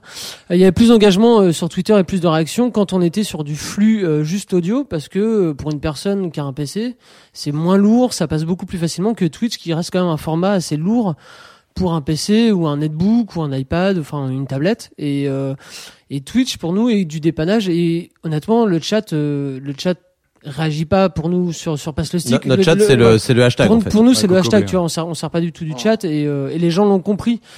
Mais euh, mais on le voit bien sur du direct, les gens sont moins là depuis qu'on est sur Twitch que que avant quand on était que sur du flux audio. Ça dépend des invités, mais oui, je, je pense qu'il y a, il y, a, il y a moins ce côté direct en fait. Avec Twitch, on c'est vrai qu'on a une attente différente. On a une attente de vidéo, une attente euh, qui, qui n'est pas la même que- qu'avec un streamer euh, comme GE2 qui veut prendre la parole depuis tout à l'heure. Les- les- depuis tout à l'heure, les mecs de- Transition. de- Parce qu'en- parce qu'en fait, de Passe le Stick, ils lâchent pas le micro. Oui, non, Oui, oui, alors. Déjà de 1, mais c'est je voudrais réagir par rapport à ce que disait Henri Michel par rapport à ce côté formaté. C'est vrai que maintenant sur YouTube, euh, c'est formaté. Maintenant, le format YouTube est formaté avec le début, l'intro, le contenu et la fin. Et Twitch, il y a encore ce petit côté recherche à, à la mine d'or. C'est du genre, c'est pas encore formaté. Il commence à avoir quelques formules qui, en ressortent. On, on rigolait à avec les cam girls, mais il y a ce côté avec les, tout ce qui est follow, sub, qui marche très bien sur Twitch. Mais c'est encore un format qui est assez jeune, qui a encore beaucoup de promesses qu'on n'est pas encore formaté. On peut faire, tiens, je vais faire des vidéos comme ça, emotes, les des emotes, je vais faire un truc de la musique, je peux faire quoi, enfin Twitch. Mais ça peut être formaté, c'est pas le problème d'être formaté, c'est que c'est un format qui s'affranchit des codes de la télévision. Bah, disons que tu as le côté interactif qui était différent du format télé. Disons que Internet, c'est ce côté interaction avec le chat que tu as directement, où tu peux faire des modules directement avec le chat. Alors que si tu poses juste un fichier, les gens peuvent interagir, mais c'est pas en direct, ils ne participent pas, on va dire, à la création en direct du contenu, quoi. C'est une culture encore différente, Twitch, et c'est un public qui est plus jeune, ouais. qui demande vraiment de, de, de l'entertainment sur de longues périodes. On en parlait avec euh, avant l'émission. C'est vraiment des gens qui sont prêts à rester pour regarder quelqu'un pendant une heure, deux heures, trois heures. Il y a basiquement que des jeunes qui ont une vie adaptée pour rester pendant des heures devant. un il y a les chômeurs aussi qui sont moins jeunes. Mais, Mais, ils sont mais- nombreux. mais quand, quand bien même tu es chômeur, tu dois aller faire les courses, tu dois aller chercher tes mômes à l'école, tu vas pas rester aussi longtemps que peut le faire un jeune. Et ça joue, je pense. Je crois que tu surestimes sur une beaucoup de culture chômeurs. Twitch en tout cas. Sur- Alors, sur Nico, Twitch- Nico de la Gapard, ouais. Sur Twitch, tu peux aussi faire. Enfin, moi, c'est un truc que je fais beaucoup quand je vais sur Twitch. euh, la manière dont je consomme, je fais beaucoup de zapping entre guillemets. Alors que je passe beaucoup d'une chaîne à une autre, voir euh, s'il y a un truc qui m'accroche, je vais rester. Mais la plupart du temps, quand je vais sur Twitch et que je sais pas quoi regarder, je clique à droite, je clique à gauche. Et je... Enfin, je peux y passer un quart d'heure à mater huit chaînes à la suite et y a rien qui me branche, je vais ailleurs, quoi. Mais c'est comme comme la télé en fait. Ouais. Chloé, vous qui avez, qui avez donc du coup un, un podcast audio enregistré en différé, euh, qui est maîtrisé sur la durée, qu'est-ce que tu penses de de d'Henri Michel qui veut qui veut tout péter, qui veut fuck the society là Mais je trouve ça trop bien. Ah trop bien. Toi, Ouais. Donc t'es punk aussi du coup. Alors que vous avez quand même une émission qui est assez maîtrisée. Mais c'est pas c'est pas parce qu'on a choisi quelque chose par rapport à ce qu'on voulait euh, véhiculer que Mhm. que le reste est mauvais. D'accord. C'est euh, c'est la enfin, dans notre cas c'est vraiment la diversité des offres qui compte. C'est juste que dans le jeu vidéo c'était surtout des longs trucs qui parlaient beaucoup d'actu. On voulait se démarquer là-dessus. Mais non, je trouve ça très bien justement d'utiliser le vrai média du web et de pas en faire un, un ersatz de télévision supplémentaire quoi. Je- Enfin, je trouve ça vraiment cool. Mais euh, pour pour euh, pour pour enlever ce côté égocentrique, ce n'est pas de la prétention, c'est de la résignation aussi. C'est- c'est-à-dire, hum, pourquoi la résignation, que en fait? Moi, euh, par rapport à ce que je veux proposer, j'ai pas d'autre choix que euh, que de passer par ces médias-là et euh, et, et de m'affranchir vraiment de, de ces codes-là. Donc c'est de la résignation parce que, bah, à un moment donné, j'ai fait des trucs qui ont pas marché euh, par des canaux normaux. On a fait le festival sur Arte, etc. Et on s'est fait virer suite à un canular. Et, euh, et voilà. Donc euh, maintenant, je peux plus passer par la fenêtre. Donc c'est euh, directement au char d'assaut ou ou, ou pas. Et je serai heureux dans les deux cas. C'est ça qui change euh, au niveau de ma formule maintenant. Mais pour rebondir dessus, en- en- Henri, pourquoi du coup Twitch a été une expérience aussi forte et qui apparemment j'ai l'impression que ça a été euh, le, le plus gros potentiel euh, que tu que tu as pu voir ou entrevoir en tout cas pour finalement revenir à un podcast audio. euh, Parce que c'est une première étape pour moi. euh, euh, le podcast, c'est- c'est renouer déjà avec un plaisir d'improvisation, parce que 80% de, de ce podcast par rapport à, enfin, Player Lambda aussi, c'est de l'impro, mais je dépends vraiment d'un contenu euh, propriétaire en fait, le jeu vidéo. Là, c'est de l'impro euh, vraiment. euh, Oui, pour, sorti, pour sorti ceux qui- de l'avion quoi. Pour ceux qui n'ont pas, qui n'ont jamais écouté Rivière à détente, j'arrive pas à es- essayer de de pitcher Riviera détente. Riviera détente est très compliqué. Comme- comment C'est- un programme un C'est peu nostalgique qui, euh, qui, euh, je, je- je m'inspire beaucoup de ces programmes un peu joyeux des radios locales que j'ai connus dans mon enfance. J'ai pas de culture radio en fait. Ouais. Euh, j'ai connu euh, Love in Fun, Max, et après les radios locales très ensoleillées, Ouais, où les animateurs sont toujours très optimistes, quoi qu'il arrive, sont toujours parlent de soleil, de, de naturisme, qui sont super positifs tout le temps. Et euh, voilà, je travaille sur ce, cette contrainte un peu là, et, euh, et je me fais plaisir avec un, un comparse avec qui on fonctionne bien en impro. Quoi. Oui, alors. Oui, enfin, euh, moi je, je voulais je voulais revenir sur Twitch justement et le côté euh, en fait c'est de plus en plus grand public. C'est-à-dire que je sais que Rue 89 avait fait un live sur Twitch pour le jour le plus chiant de l'année, je sais plus quand ça tombe euh, et ils avaient passé la journée à jouer à Farming Simulator. Je me rappelle, oui. Et euh, et le fait qu'un média comme Rue 89 qui appartient au, au Nouvel Ops qui est quand même euh, quelque chose qui est un peu qui est clairement mainstream se, se, se mette à ça et qui est installé comme tu dis, euh, ça prouve que il y a vraiment quelque chose à faire là-dessus et qu'il y a quelque chose dans ce médium-là qu'il n'y a pas sur les autres en fait. Et que l'Ops. Pardon. Oui, Nova, Lops, tout ça, c'est bon. Euh, mais euh, mais voilà, et en tout cas, il sait qu'il y a quelque chose à faire et euh, et les gens qui sont là-dessus, que ce soit euh, Webedia avec Gaming Live ou Millennium, enfin plein de choses, euh, ou Henri Michel tout seul euh, qui tente des choses, c'est les pionniers du futur de ce qui se fera sur le web euh, plus tard, quoi. Ce serait Et- tellement marrant que Webedia rachète Henri Michel. Mais Mais, je- mais, mais, je peux le dire d'avance. Euh, c'est- l'argent. Non, non, il va dire banco, il va dire banco là-dessus quand même. Il n'est pas à vendre. Non, mais par contre, euh, j'avais une ouais. question pour Henri Michel, vu que finalement, euh, le- euh, moi, moi, je t'ai découvert beaucoup avec euh, YouTube, en l'occurrence euh, tes vidéos euh, de let's play euh, sur Assassin's Creed, euh, euh, sur Destiny, qui étaient absolument hilarantes. Euh, Il y avait quand même un aspect comique là-dedans. Euh, quelle est, euh, quelle est ta, quelle est, quelle est la différence d'approche entre une vidéo YouTube dans laquelle tu vas sélectionner les les bons les bonnes pages entre guillemets. Et euh, le Twitch où finalement bah il y a des moments où même je, je t'ai entendu t'excuser euh, dans Until Dawn par exemple. Tu dis pardon pardon euh, je suis en train de faire l'idiot euh, ça là, prend du temps et alors, compagnie. euh, le, le Twitch, c'est euh, il faut maîtriser, mais, mais les spectateurs sont autant habitués que les producteurs. Il y a un rapport à l'ennui quand même que moi je connaissais pas en tant que producteur. euh, quand tu fais une vidéo YouTube, t'as pas le droit à l'ennui une seconde. Et sur le Twitch, ça fait partie de la culture de Twitch, qui est de l'ennui, qui est du silence, qui est tout ça. Et moi, je suis très mal à l'aise par rapport à ça. Et c'est ce que j'essaie d'apprivoiser pour l'instant. C'est pour ça que c'est, je fais des Twitch vraiment plus pour tester le support que pour proposer vraiment quelque chose en ce moment. Bah disons que c'est chose d'assez euh, différent. Twitch, disons qu'il faut savoir gérer son rythme, ne pas toujours être à 200%, savoir pourquoi faire une petite baisse de régime, parler avec le chat. Ça qui est bien avec le Twitch, c'est que finalement, quand tu as une baisse de régime, finalement tu te dis c'est calme, c'est tiens, pourquoi parler avec le chat, pourquoi pas rebondir sur le chat sur ce qui s'est passé il y a je sais pas deux trois minutes, genre ah là là c'est bien marré, alors je sais pas euh, euh, Tango Charlie 48, ah c'est vrai que j'ai j'ai merdé là-dessus, mais c'est chose, il faut rebondir là-dessus. Et c'est ça aussi la, la gestion de Twitch, c'est que finalement sur YouTube tu fais un best-of, sur Twitch il faut savoir gérer avec le, le rythme avec les gens qui entourent, qui autour via Internet. Très bien. Henri, du coup, euh, tu nous as un peu teasé pour finir la révélation avec Twitch, la première, le premier étage de la fusée Riviera avec euh, détente euh, Rivi- Riviera détente. Et du coup, et, et, euh, dis-nous un tout petit peu euh, ce que ça va donner dans, dans quelques mois tout ça. Écoute, Si ça se non, non, bien. tout, tout ce que euh, j'ai- j'ai euh, j'ai j'ai la vraie nostalgie de ces émissions euh, joyeuses euh, qui existaient dans les années 80, qui existent plus maintenant, et euh, que, que Colaro, tu vois, Coco Boy, des émissions comme ça, avec avec un postulat qui était pas plus compliqué que, que de faire rire, tu vois, poète poète comme ça. Bon, maintenant c'est un peu raston si tu regardes les sketchs de l'époque. Un tout petit peu. C'est c'est un peu macho, raston, Un tout tout ce que tu veux. je- mais Cola, mais euh, mais même euh, le centre de visionnage d'Edouard Baird, ces moments où tu sais que quand ça commence, Ça, c'est un tu vas ça. juste euh, rire, quoi, tu vois. Et, euh, et j'adore le format direct de Twitch. Et ce que j'aimerais, ce serait faire un, un programme euh, en direct. euh, un peu produit avec de l'improvisation et euh, être ton propre diffuseur, ton propre canal, avoir ton propre studio, être affranchi de tout asservissement euh, de production et et- et t'éclater quoi et vraiment proposer quelque chose. D'accord. Est-ce que, est-ce que dans le dans le salon avec notre All-Star de podcast, vous seriez euh, preneur de ce genre d'émission ou pas? Oui, non? Oui, oui, oui. Je vais en oui. parler à Webedia et on va essayer de le racheter à Henri Michel, à henri- henrichimichel.com bien sûr. Je, je, je ne sais pas si le public de Twitch euh, est très euh, sensible Ah, mais à c'est cet esprit euh, canal. enfin, euh, un genre- peu, euh, non, non, non, mais c'est pas pour les Twitchos. Non, c'est pas pour les Twitchos, c'est pour tout. les, les 4000 d'Henri Michel. C'est pour. Henri Michel, en euh, fait. depuis que Pour les 4000 d'Henri Michel, euh, je sais pas. Mais en tout cas, tu devrais faire un Patreon parce qu'il y a 4000 personnes, même s'ils donnent qu'un euro, à mon avis, t'es déjà bien. Ouais, mais il veut pas, il veut pas, on va voir. en tout cas. Non, non. Bon, on a, on a hâte de voir ça en tout cas. On te remercie Henri, on peut l'applaudir. Bah, merci, merci. Live from euh, Cannes. Et on te retrouve tout à l'heure. Allez, on attaque tout de suite le mois d'août. Août, organisation et motivation, un vrai boulot d'amateur. Et nous voici au mois d'août, Déjà. qui est naturellement et traditionnellement la période creuse, morte, chiante de l'année. Vraiment, vraiment très très chiante. Euh, et c'est aussi le moment où normalement quand tu bosses dans le contenu, c'est le moment où toi tu fais ta rentrée et tu commences à rapatrier tes journalistes, rapatrier euh, tes réals et euh, tu prépares ton numéro de septembre, ce que font euh, la plupart des organisations sérieuses et ce que 404 n'a pas fait du tout?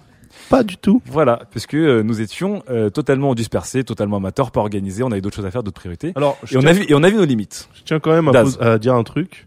Euh, dans cette formidable équipe de, de Branlos là, que, qui est Studio 404, je suis celui qui a le plus d'obligations légales, n'est-ce pas? Et euh, je suis celui qui est du coup le plus disponible, ce qui est assez incroyable par rapport à tous ces freelances de merde là qui partent faire le tour de France dans des bus échangistes. Personnellement, nous sommes tous chefs d'entreprise sauf toi.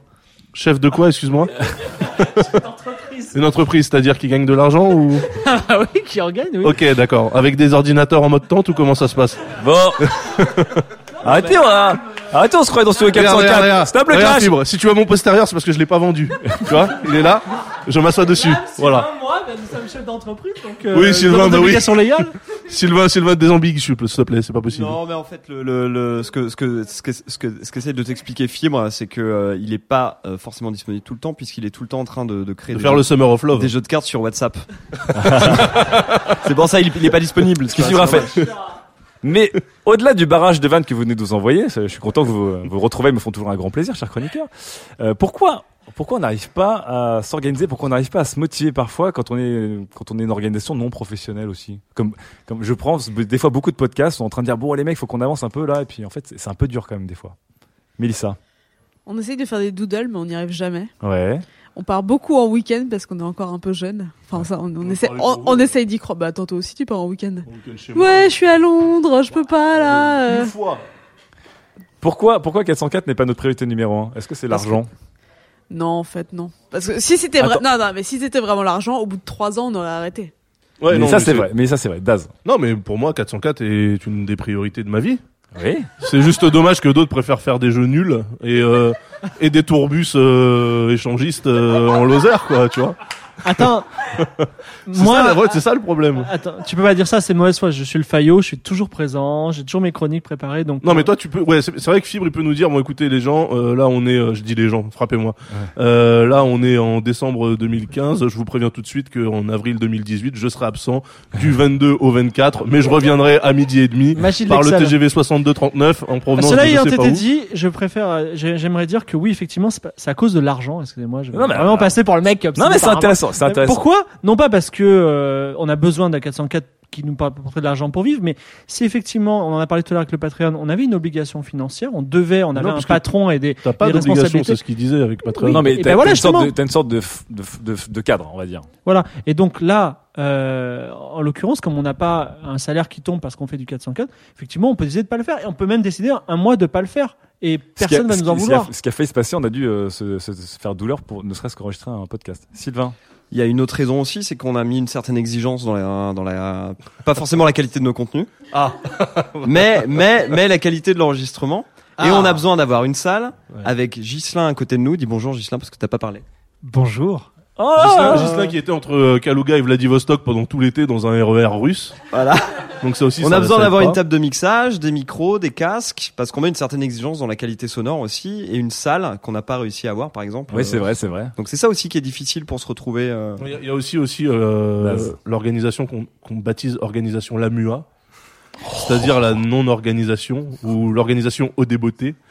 Euh, À la hussarde. Ouais, à la hussarde, voilà, où trois jours avant, là, me dit, eh, et si on enregistrait depuis la Tour Eiffel, dans le dirigeable Goodyear, qu'on ferait venir de New York, qu'est-ce que vous en pensez? Allez, envoyez des mails. C'est vrai que j'ai parfois une organisation en live. Ça joue aussi. hein, quand qui même, est bien mise en valeur par l'organisation dite DAZ, qui s'appelle aussi le streaming de chroniques en live, en disant j'arrive, j'écris la chronique pendant que je vais la lire.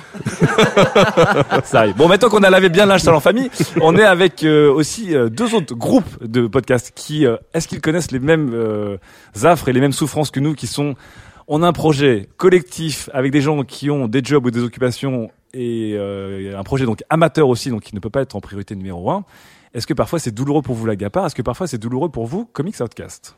Alors nous, Nico de la euh, Gapar. nous on n'a pas trop eu de problème. C'est vrai qu'on a fait euh, cet été, on a fait une pause en juillet, on a repris en août, mais euh, On n'a pas aussi. trop eu de problème euh, pour euh, reprendre parce qu'on a beaucoup de chance euh, chez la Gapar, c'est qu'on a une Nio qui nous manage super bien, qui a qui envoie le mail, coordonne. qui nous coordonne, ah, pardon, et euh, qui, euh, qui envoie le mail en disant voilà euh, tel jour on fait la réunion pour décider des sujets, tel jour on enregistre, tel jour on Oui, publie. alors, vous écoutez parce que moi j'envoie aussi des mails pour dire tel jour on vous envoie les chroniques. Je te donnerai des astuces. Ah d'accord, ok. En fait, elle nous, elle nous fouette. un peu. Ah bah je savais, je savais. Mais Mais donc non, vous mais vous, vous y tenez euh, quand même. Il y a, il y a une discipline hygiène qui fait que. Ben non, mais le fait euh, de de- d'avoir un planning qui est établi quasiment un mois voire deux à l'avance, ouais. bah, on sait à quoi s'en tenir et du coup c'est vrai que c'est plus facile. Tu un jour tu t'assieds, tu dis bon voilà ma chronique je vais l'écrire, euh, je la prépare etc. Et du coup euh, ça a vraiment pas été très dur de reprendre euh, même après les vacances. euh. Ouais, mais le petit rush. Le rush que nous, par exemple, on a sur Slack quand euh, on est la veille de l'enregistrement, qu'il est 3 heures du mat et que tout le monde est connecté parce que tout le monde est en train d'écrire sa chronique. Oui, non, mais lui, il compte pas. Je parle des gens qui ont un cœur. Euh, Ça, ça empêche pas que je boucle parfois mes, mes chroniques euh, 4 heures avant de les lire euh, pendant l'enregistrement. Oui. Mais Ah. le, le planning est fait et il est respecté. Il y a, il y a eu quelques soucis dans les premiers mois euh, vis-à-vis des chroniques écrites au dernier moment. Mais j'ai réglé le problème. Voilà. Ça s'est réglé par un. On va en parler dans la phalange. cuisine. Et euh, on en a parlé dans la cuisine. Non, mais euh, en gros, ouais, il y a eu des soucis de réécriture des chroniques au moment de l'enregistrement et la qualité était pas là. Et euh, bah, c'est un peu ce qui s'est passé avec euh, Comics Outcast Ouais. numéro 12. Et comme la qualité était pas là, on a réenregistré. Le déjà culte. Vicieux, vicieux. le déjà culte. Et ouais, comme ça ne nous satisfaisait pas, on a réenregistré, sauf que bah du coup, euh, du coup, ça nous a tous bien saoulés. Du coup, tout le monde a pris sur lui pour que ça ne réarrive pas. Ike, comment tu arrives à gérer? Est-ce que tu t'es freestyle comme moi? Est-ce que t'es euh, beaucoup plus euh, coordonné parce que c'est le mot qu'elle aime bien appuyer comme Alors, Chloé la Gapar a une Chloé. Ouais. Moi, j'ai un Ben et une Lucille. D'accord. Donc toi, t'as aussi des. Voilà, c'est mon cerveau droit et mon cerveau gauche. Donc Ouais. moi, je ne suis nulle part. Non, euh, non c'est deux personnes qui, euh, franchement, sans elles, euh, on n'aurait pas l'organisation qu'on a aujourd'hui. Elles sont très méticuleuses et très. En fait, elles me poussent. Elles nous poussent Ouais. euh, à chercher, à se. euh, les, les doodles, c'est pareil. Le Slack, c'est pareil. Euh, c'est deux personnes qui, euh, si elles n'étaient pas là, il y aurait pas le drive euh, qui ferait que toutes nos émissions soient bouclées à temps avec tous les sujets qu'il faut. Euh, j'ai une certaine volonté, j'ai une certaine euh, euh, enfin je suis animé de, de passion, ça marche, Mhm. mais euh, tout seul j'y arriverai pas. On est neuf. Euh, il faut concentrer les énergies. On Comme parlait de responsabilité. on parlait de responsabilité. On a un, un nouveau papa. On a des gens qui sont pas sur Paris tout le temps. On a des gens qui travaillent le week-end mais pas la semaine. et Ainsi de suite. Bref, toutes des situations différentes qui font que bah réunir quelqu'un, euh, enfin neuf personnes euh, au vous, même êtes, vous êtes jamais neuf à l'enregistrement, rassure-moi. non, mais pour prendre les décisions justement des sujets dont on, dont on va parler dans les émissions précédentes, un mois, deux mois à l'avance, pareil comme la Gapar. Parfois, il faut réunir tout le monde pour être sûr euh, que euh, tout le monde soit représenté, que toutes les voix soient là. Euh, et ça, on l'a, on a une, enfin, on a une certaine rigueur à cet égard-là, mais euh, au quotidien, c'est pas possible. Là, par exemple, euh, un bon exemple, on a euh, l'émission du 28 décembre, donc dans trois jours, euh, qui a été préparée Dans trois jours, hein. Aujourd'hui. Dans trois jours. parce que- Ah oui. Ah bah oui. Oui, parce que moi, eh oui, parce que moi j'enregistre beaucoup d'émissions en avance et donc je sais compter en avance. Ah, il a Vous fait avez, vous avez vu. Je suis content qu'on ait vu en live le sens de l'organisation de Daz. Eh oui. Voilà. Fibre. Non, mais- aussi. Alors fibre. tout ça pour voilà. Attends, oui. Ah, non, non, vas-y. euh, L'organisation, euh, voilà, c'est c'est tout à fait collectif et euh, sans ces deux personnes-là, euh, je. Ah, c'est gentil. Je, je, je pense que euh, ce, ce, ce serait beaucoup plus compliqué parce que voilà, je, je travaille euh, 9 heures par jour Ouais. euh, et c'est pas évident de sûr. réunir d'autres personnes qui ont qui travaillent certainement plus que moi et qui ont d'autres respons- responsabilités. et- On rappelle que, que Ben de C'est cool c'est quoi admin aussi 54 pages Facebook je crois. en même temps. Et 72 toute la, de toute la journée. Fibre, tu voulais dire quelque Ju- chose Juste pour dire que dans les, parmi les murs et les obstacles euh, qui font que Studio 404 peine à sortir chaque mois, c'est que non seulement on se Je réunit peine pour... à sortir chaque mois. Si, c'est vrai, on a un peu peiné ces non seulement de se réunir une fois pour euh, enregistrer, mais généralement on se réunit une fois avant pour déterminer les sujets. Parce qu'il pour- faut qu'on se qu'on fait une de physiquement, parce qu'on n'est pas tous des robots euh, dans l'équipe en tout cas. Et euh, voilà, ça reproche. hein. Et il y a aussi le fait que l'âme il corrige nos, nos chroniques et souvent il dit ah non mais je suis pas d'accord. Voilà, il faut tout refaire au dernier moment. Euh, non non mais là à la fin tu l'as refait et donc euh, ouais c'est En, en général, les chroniques que l'âme repime de fond en comble, c'est les tiennes parce qu'en fait, ils te donnent une orientation que tu n'écoutes pas en disant oui, oui. Et après, t'écris un truc qui a rien à voir. en Peut-être fait. qu'il corrige pas les tiennes parce qu'il dit Ah bon non, de toute façon euh, déjà j'en ai une, non. je suis content. euh. Non, parce que moi, je suis... non, parce que je suis bon élève, tout simplement. Non, j'ai corrigé des, des chroniques à toi qui étaient hors sujet aussi d'ailleurs. Si Oh, tu veux qu'on balance aussi, oui, c'est ça, oui. Attends. Est-ce est-ce que vous prenez la tête à faire des, est-ce- est-ce que vous compliquez la tâche comme nous, par exemple, parce qu'effectivement, on, s'impose, alors, réflexe de journaliste, des réunions de rédaction en live, on discute des sujets, des attaques, euh, des conclusions, etc., etc. Est-ce que vous imposez ça ou non, du coup, l'agapar? On, on fait une, euh, une réunion de, ré- de rédaction sur Skype. Ouais. Et euh, mais c'est plus pour euh, s'émuler un peu sur les choix des sujets. Des Mhm. fois, on va se dire tiens, j'ai envie de parler de ça. Vous en pensez quoi? C'est pertinent. Euh, bon, pour langue, j'ai pensé à ça, mais je suis pas sûre. Enfin, c'est surtout ça. Et... Ça arrive aussi souvent que moi je débarque en disant j'ai pas de sujet, donnez-moi. Oui, mais du coup, non, mais on s'émule. Du coup, c'est ça. On se donne des idées. Et euh, après, la rédaction, elle est pas relue. Ouais. En revanche, si à l'enregistrement, et mais c'est arrivé dans les premiers numéros, les 3-4 premiers, si euh, on voyait que le fil rouge, il n'y en avait pas, que ça menait nulle part, on a fait non, mais euh, là, on va refaire parce que c'est pas possible, quoi. D'accord. Mais du coup, ça s'est pas réarrivé depuis, euh, depuis février, quoi. C'était au début, ça. C'était vraiment au tout début. Maintenant, euh, ça, ça a l'air d'aller. Ike, tu fais des réunions de rédaction ou pas? Oui, plutôt en live. Ouais, aussi. À cause du nombre. Ouais. Parce que sur Skype, je pense que c'est pas tenable. Et en fait, récemment. J'imagine neuf Henri Michel comme ça en train de se- Ah, de se parler. Non, non, c'est. On, on a dû le faire à des moments critiques où véritablement, euh, bah, notable, enfin, de façon notable, après novembre, où certaines personnes pouvaient pas être dispo, on a dû le faire en par Skype pour des raisons euh, qui étaient. Voilà. Euh, mais de préférence, on le fait en, en physiquement pour, pour vraiment pouvoir se, se, se parler directement, s'écouter, se couper euh, et euh, échanger, et changer d'avis dans les moments plutôt que par euh, Slack interposé qui font que bah comme machin travaille toute la journée, bah il lui dit qu'à 6 heures du soir et en fait Ouais. tout le monde a fait la conversation et ah d'accord c'est moi qui fais ça mais j'avais pas envie. Ouais. Euh, voilà, on essaie de faire ça en live pour mettre en avant plutôt les, les interactions humaines. D'accord, très bien.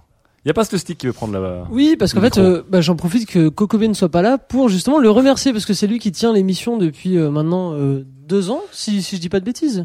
Alors, c'était Timoth avant, maintenant c'est un peu plus Kokobé.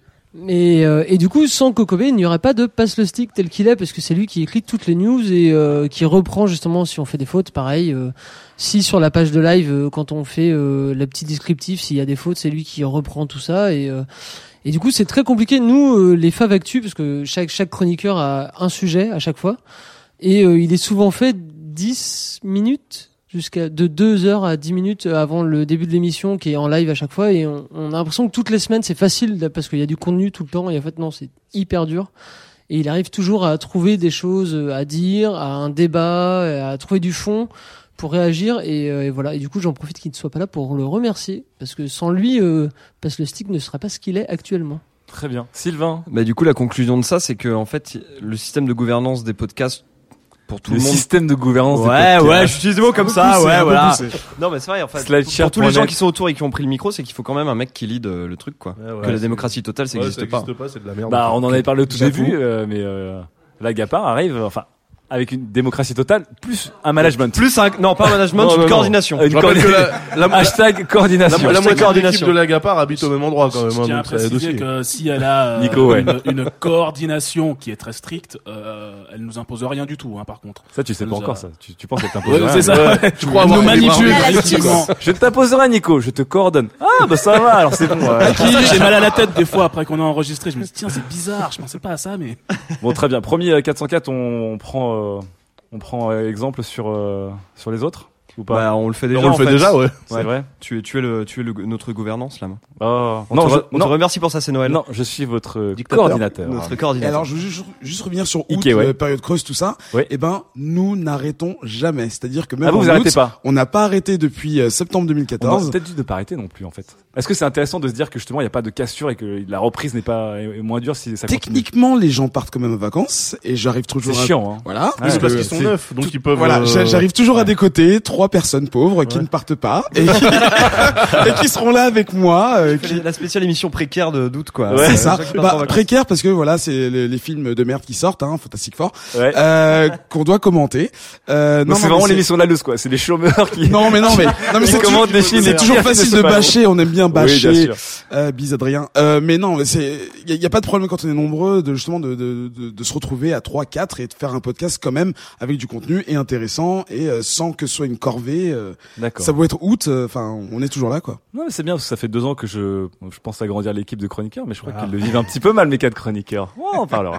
Chloé, pour Je fais un finir. Tout petit euh, rectificatif. On n'a pas fait une pause en juste en juillet. On a fait une pause en juillet-août. Ah carrément. On a fait on a fait la pause de l'été. euh, Eux c'est des riches, tu vois. Eux c'est des riches. Ben, ouais, deux, par- deux, deux, deux c'est chroniqueurs euh, sont partis un mois en vacances. du coup, de fait, Oh, ouais, ouais. on là pouvait là. pas. Et alors Voilà. attends, ils sont partis où euh, en vacances? Parce que c'était pas la porte à côté non plus. On a, on a euh, des États-Unis. Voilà. Donc Ouais. ils sont vraiment riches en fait. Hein. Et euh, voilà. Du coup, euh, la pause s'est un peu euh, imposée. Mais est-ce que vous a fait du bien ou est-ce que vous a fait du mal Juste pour finir? Ça a rien changé. Le planning était prévu. Oh, cette coordination quand même. De toute façon, sur trois ans, on a le business plan là. Une super chronique à la rentrée. Oui, oui, Voilà. oui, oui, c'est vrai. Bon, ok, promis, force, On promis. fait des marches, comme dans les, dans les dictatures communistes, les mecs qui marchent tous en rang. On fait ça maintenant. Hein.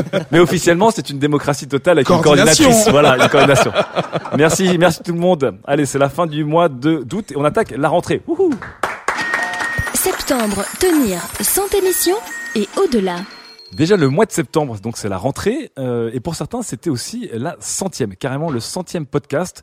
Euh, on a parlé euh, avec euh, Caroline des fins de projet, on a parlé avec euh, avec Henri Michel des petits projets qui qui montent euh, par itération, par expérience. On a parlé avec nous-mêmes de la difficulté parfois de tenir sur la longueur. Euh, Il y en a qui ont réussi, euh, et c'est pas ce stick qui sont vraiment vraiment euh, parmi les podcasts qui sont là depuis le plus longtemps. Ils vont nous le confirmer dans, dans quelques instants. Messieurs, c'était, euh, on parle d'années, on parle de centième, c'est, c'est énorme. Quand On parle même, de là. décennies, de, Ouais. de siècles. Alors, c'est qu'est-ce que Alors, Kobe tu- pour passe le stick, ouais. Exactement. Donc tu disais euh, septembre la centième, euh, c'était la 101e. Hein, La euh, 101e. C'est Voilà. juillet, c'est Euh, juillet. on a on a on a passé la 101 la centième en juillet euh, à 42. euh, GE2, tu Et t'en encore, rappelles c'est bien pas vraiment la centième parce qu'il y a eu une, on va dire une alpha de Voilà. passe le stick sur une web Il y a eu radio. une bêta, une bêta. En fait, on a démarré passe le stick avec euh, Rad- avec euh, Radio 01 à l'époque. qui- D'accord. Voilà, ce qui était notre groupement de podcast et qui était un petit peu euh, euh, la nouvelle plateforme sur laquelle on a démarré, étant donné que on a été sur une autre radio à l'époque et l'émission s'appelait Le Geek Passe le stick avec euh, Inks qu'on embrasse très fort euh, de Suisse. Il nous a dit, eh, vous pourriez couper euh, Passe le stick, c'est bien, parce qu'on cherchait un titre et du coup c'est devenu Passe le stick à ce moment-là. D'accord. Donc on a démarré euh, voilà en février euh, 2013. Et Donc, donc, il y a euh, bientôt trois ans. Il y a bientôt trois ans. En février, ça fera trois ans. Donc euh, en tout cas, euh, au niveau des chiffres, si on regarde au nombre d'émissions, oui, en effet, on est là depuis longtemps, mais en vrai, c'est aussi parce qu'on fait ça toutes les semaines.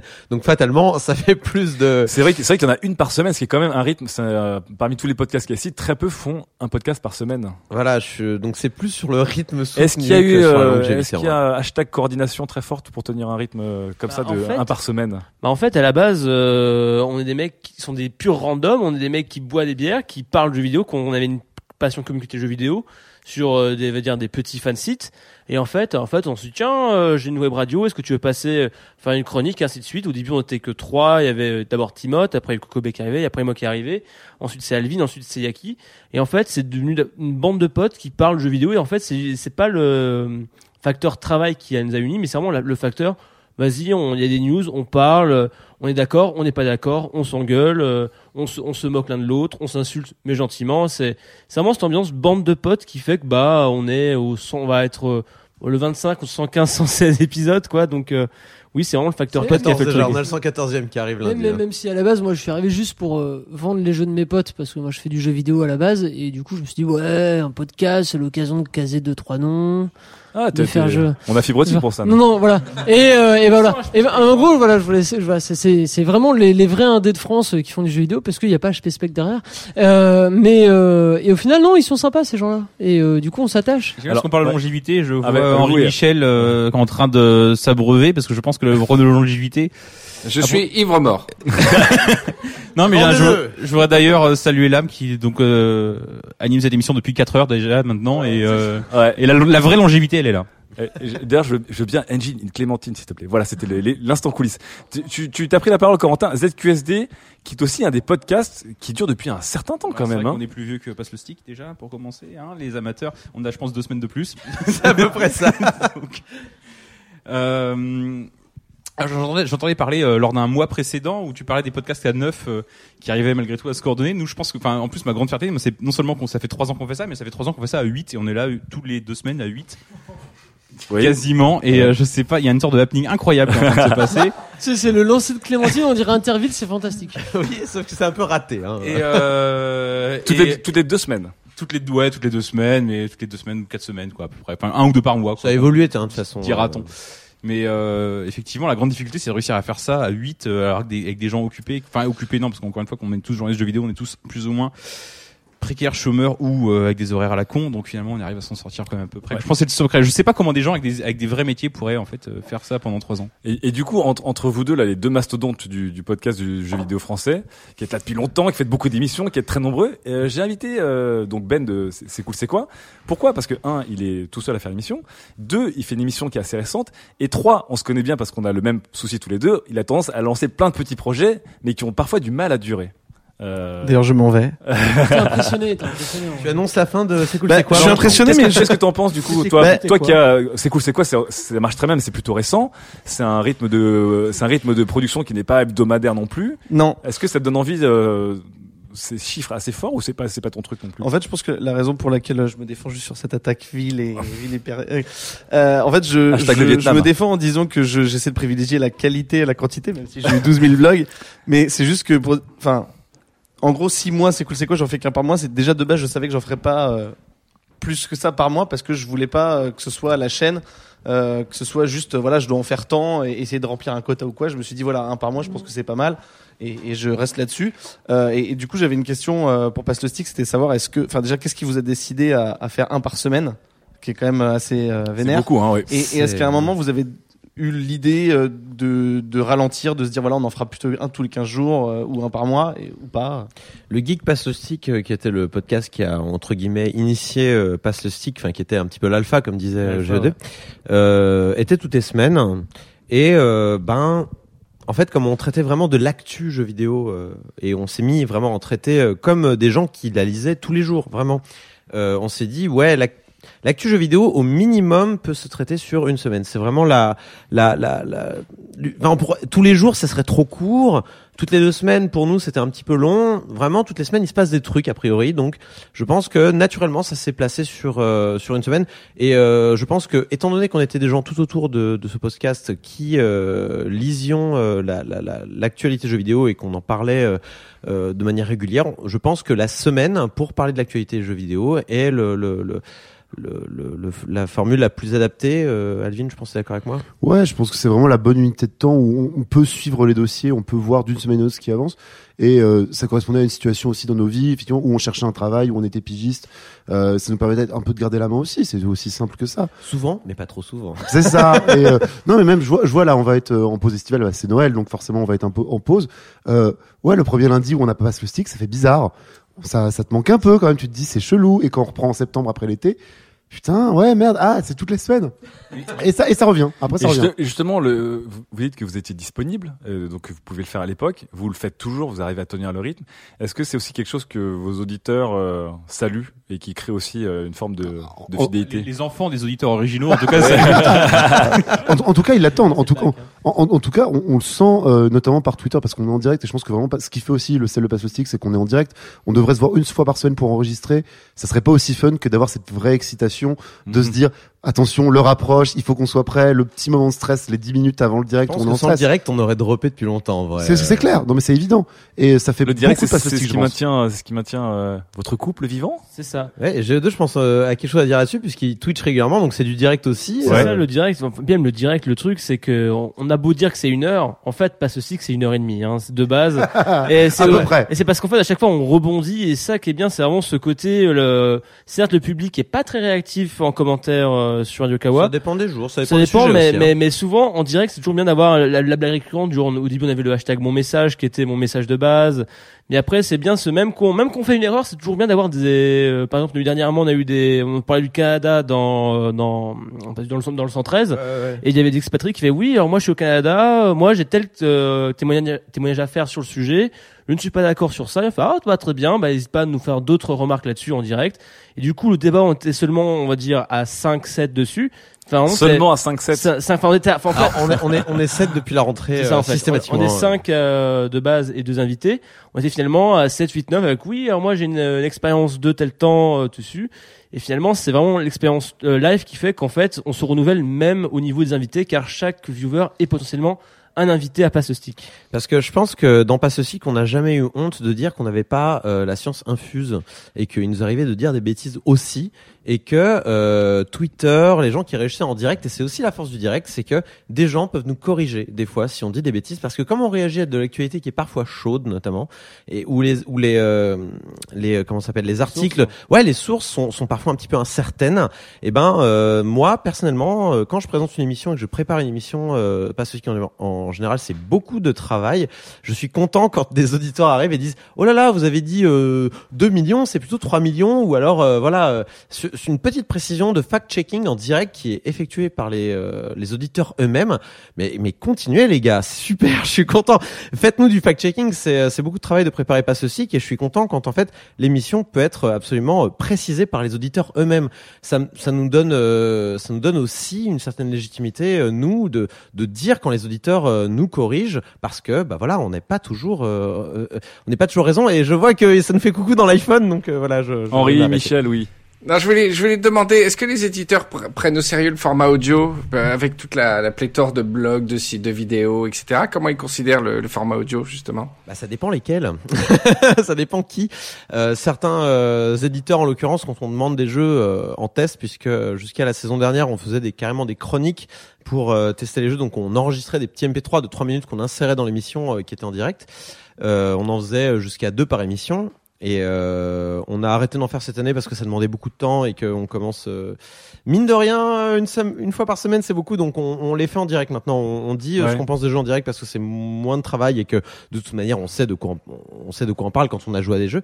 Et euh, ben par exemple je sais pas je, vais- je vais pas balancer certains éditeurs mais certains éditeurs euh, nous nous aident et d'autres nous aident pas. Donc tout dépend les éditeurs tout dépend euh, quel euh, quel rapport ils ont avec nous et quel euh, comment ils considèrent notre podcast oui, je, je, je peux pas, je peux pas dire les noms parce que c'est pas très pro. Donc euh, voilà. Certains éditeurs sont plus sympas que d'autres. Une petite- Une petite anecdote sur euh, la communauté professionnelle des créateurs de jeux vidéo par rapport à Pass le Stick, c'est que quand il y a eu euh, les EIGD, donc un, un salon indépendant des, jeux- des créateurs de jeux vidéo à, à Paris, la plupart des créateurs de jeux vidéo sont à Lyon, hein. donc ils sont montés à Paris. Le soir même, ils ont déjeuné dans un resto, ils se sont dit allez, on va voir Pass le Stick, on va cracher et euh, parce qu'on veut absolument les connaître et tout. Donc en fait, enfin c'est pas rien. C'est ils sont pas ils sont pas dit tiens on va aller voir la rédac euh, de Canard PC par exemple. Ils sont très bien Canard PC, mais voilà ils sont allés voir euh, Pass le Stick. donc Ils ont débarqué en direct, Voilà. vraiment. Ils- ouais, ils, vraiment, ils ont débarqué chez moi. Parce qu'il faut savoir que ça se passe chez moi, euh, pas ce stick, tous les lundis soirs. Et en fait, on a reçu un tweet d'abord. Ouais, William David. Alors William David, qui euh, de Semaine, qui est quelqu'un d'adorable qu'on connaissait personnellement un petit Matters, peu. euh, voilà. voilà. En fait, on, euh, il venait, euh, bah, parce que c'était l'occasion donc il venait sur Paris, et il a pas dit à ses convives qui passait à Passe Stick. Et du coup, ses convives ils ont appris sur Twitter. Mais attends, il va sur Passe Stick, on n'est pas au courant. Et en fait, on a eu un premier message sur Twitter. On vient. Et je fais, mais non, c'est c'est une blague, c'est trop gros, ça ne peut pas arriver. Et ils sont vraiment arrivés à 7-8 chez moi dans mon petit 20 mètres carrés. Et ils ont tous parlé un petit peu, c'est simple. Est-ce que vous voyez encore euh, tenir passe le stick le rythme euh, des années des années justement si on revient à la longévité? Ou est-ce que vous dites euh, Bête- bêtement, en tout cas, c'est ce qu'on fait sur. Radio Kawa en général. Ouais. Euh, on voit saison par saison. Honnêtement, on sait pas ce qui va arriver dans nos vies. On le fait bénévolement. euh, on en parlait tout à l'heure sur donc ça fait ça fait trois ans que vous vous dites bon l'année prochaine bon ok une saison En, en tout cas, on en discute. En tout cas, on en discute chaque année. Quand on part, c'est pour une saison parce qu'on termine les saisons parce qu'on est pro à Radio Kawa. On essaie dans la mesure du possible ou de terminer une demi-saison ou de terminer une saison quoi qu'il Ouais. arrive. Et après, on en discute. Effectivement, à l'heure actuelle, on sait pas où on sera dans, enfin, on saura, sait pas où on sera dans six mois, euh, quoi qu'il arrive, sur quelques domaines qui sera. Donc, on peut pas s'engager plus que ça. Mais euh, j'ai encore envie de faire passer le stick demain, donc j'ai encore envie qu'on fasse passer le stick à un moment. C'est c'est- c'est- c'est ça, c'est que le, le, le, rythme hebdomadaire euh, nous embarque, nous, nous, nous contractualise presque pour au moins euh, pas une année. Enfin, en ce qui me concerne, moi, je compte en année, mais oui, c'est c'est c'est le même genre de de, de comment dire de, de voilà, on on compte plutôt en grosses euh, paquets de saisons de d'émissions. Et, euh, et c'est vrai que c'est difficile à compter. Enfin, on va, en tout cas, ce qui est sûr, c'est qu'on s'arrêtera pas à faire passe stick en, en février ou en mai. On s'arrêtera en juin ou en décembre, mais on s'arrêtera pas. euh, Plus visiblement, putain de et je vous rassure, on sera là. Et je vous rassure, on sera là en janvier. Corentin de Zesquezé, tu voulais réagir du je coup veux dire, ouais, ça fait trois ans qu'on fait ça. Nous, euh, ça on a, on a, on a 30, 35 ans, on a des boulots à côté, des trucs, des projets, certains des enfants, et que ça commence à devenir de plus en plus difficile de se réunir tous les huit, mine de rien. Bah oui, justement, ouais. Une fois ou deux par mois. Et euh, nous, c'est un truc qu'on est en train de réfléchir à, à moyen terme et de faire de manière extrêmement, euh, euh, enfin. c'est- c'est juste enfin de manière complètement informelle mais on se dit comment euh, est-ce que un jour on va peut-être faire évoluer le format pour faire proposer autre chose et peut-être proposer même autre chose qu'une émission je parlais on parlait de précédemment de l'argent qu'on a qu'on pouvait gagner avec Ouais. et on se disait comment on pourrait peut-être mettre ça au service d'autres enfin de faire des épisodes non pas un podcast qu'on ferait tous les deux semaines jusqu'à 45 Ouais. ans ou 60 ans ou jusqu'à euh, je sais pas façon Rolling Stone tu vois jusqu'à la fin ou est-ce que euh, le est-ce qu'on comeback. pas faire évo- évoluer le projet pour faire ça en le transformer plutôt en une sorte de plateforme un truc comme ça? Enfin c'est le genre de réflexion qu'on a Pour vous, la longévité, c'est aussi de transformer un peu, de faire grandir le projet. ben quoi. ouais, parce que, enfin, moi je me vois pas. euh, On parlait des, des podcasts qui arrêtaient. Moi je peux pas. euh, On pourrait pas arrêter ça, je pense. Enfin, euh, ça, nous- ça nous ferait trop de peine. Et euh, par contre, le faire évoluer, le transformer, garder le nom, le truc et euh, peut-être l'idée, la philosophie derrière le truc, mais le transformer en un projet euh, pour aider d'autres trucs, ça c'est un truc qui nous, nous intéresserait par, par exemple. Ben, toi, du coup, est-ce que tu, est-ce que tu peux te dire, hey, je peux penser en termes d'années sur C'est cool, c'est quoi, où tu dis, euh, à chaque, chaque prochaine émission, ça arrive, euh, je, je veux pas savoir si ça va durer longtemps. J'ai euh, j'ai un petit euh, une petite avance. euh, j'ai quelques émissions, enfin quelques thèmes d'avance. D'accord. Mais je pense que, comme je le disais tout à l'heure, le jour où euh, j'aurais pu euh, envie dans le sens, il y aura plus de sujets qui me bottent ou en tout cas plus de sujets où je me dis ça vaut le coup de faire euh, une émission, je- j'arrêterai. Après, euh, voilà, je vais pas laisser tomber, même si je pense que Radio Kawa repose pas du tout sur moi. Euh, J'essaierai d'être pro, co- comme il disait, d'aller au bout, mais enfin, je vais pas forcer le truc. Ça s'arrêtera. euh, je pense que voilà, ça sera, ça va devenir culte parce que ça sera arrêté. euh, tu vois, ça sera comme un pigeon qui meurt en plein vol, tu vois. Oh, c'est Voilà. beau. C'est la- c'est- Comme un pigeon qui meurt en plein vol, c'est magnifique. C'est c'est une question aussi qu'on se pose souvent, évidemment, de comment finir un podcast, Ah, de quand ouais. est-ce qu'on arrête. Et, euh, et ça dans c'est- l'intérêt. c'est- c'est toi qui, c'était c'est toi qui très vas finir c'est toi qui vas finir ce mois-ci. Comment tu finis là? Comment, comment on, comment Là, on là, finit là, là on finit là. Eh ben, écoutez, joyeux Noël. Merci beaucoup à tous. On attaque le mois d'octobre. Octobre, quand le podcast redevient tout simple, tout seul. Nous attaquons le mois d'octobre avec une nouveauté. Euh, on a parlé euh, beaucoup, euh, euh, la plupart des, des et des podcasts qui sont ici avec nous ce soir sont des équipes, euh, il y a de la réal, euh, il y a du matériel, il y a de l'organisation, il y a de la hashtag coordination, ce sera notre hashtag du soir. Puis on a vu un peu en ovni Henri Michel qui nous parlait de ses expérimentations. Et, et là, c'est en fait Bruno de Marché Paris qui va nous parler de la sienne. Bruno, toi, tu as créé plusieurs programmes euh, de podcast au-delà de, de ton boulot. Et récemment, tu en as lancé un qui est vraiment très nouveau, qui prend un peu à revers ce qu'on a dit en termes de la monétisation, l'organisation, euh, la longévité, la discipline, les réunions de rédaction, etc. Tu t'es dit, je vais juste m'enregistrer dans le micro de mon iPhone en marchant dans la rue, en allant au boulot le matin, et je vais publier. Et ça s'appelle Marcher ça. Parler. Exactement. Et alors, première chose, comment ça t'est venu Par rapport à d'autres expériences ou juste euh, comme ça? Bah un jour, je marchais pour aller au travail. J'aime bien marcher. Ouais. Et euh, je me suis dit euh, ah je pourrais parler euh, dans mon iPhone. Et en fait, ce qui est cool, c'est que du coup, c'est je l'ai fait tout de suite. En fait, j'ai pris Ouais. j'ai pris mon kit oreillette, j'ai mis le micro près de ma bouche, j'ai expliqué le principe du truc. Et c'était fait. C'était Et lancé. Voilà. Et en arrivant au boulot, je l'ai uploadé sur SoundCloud.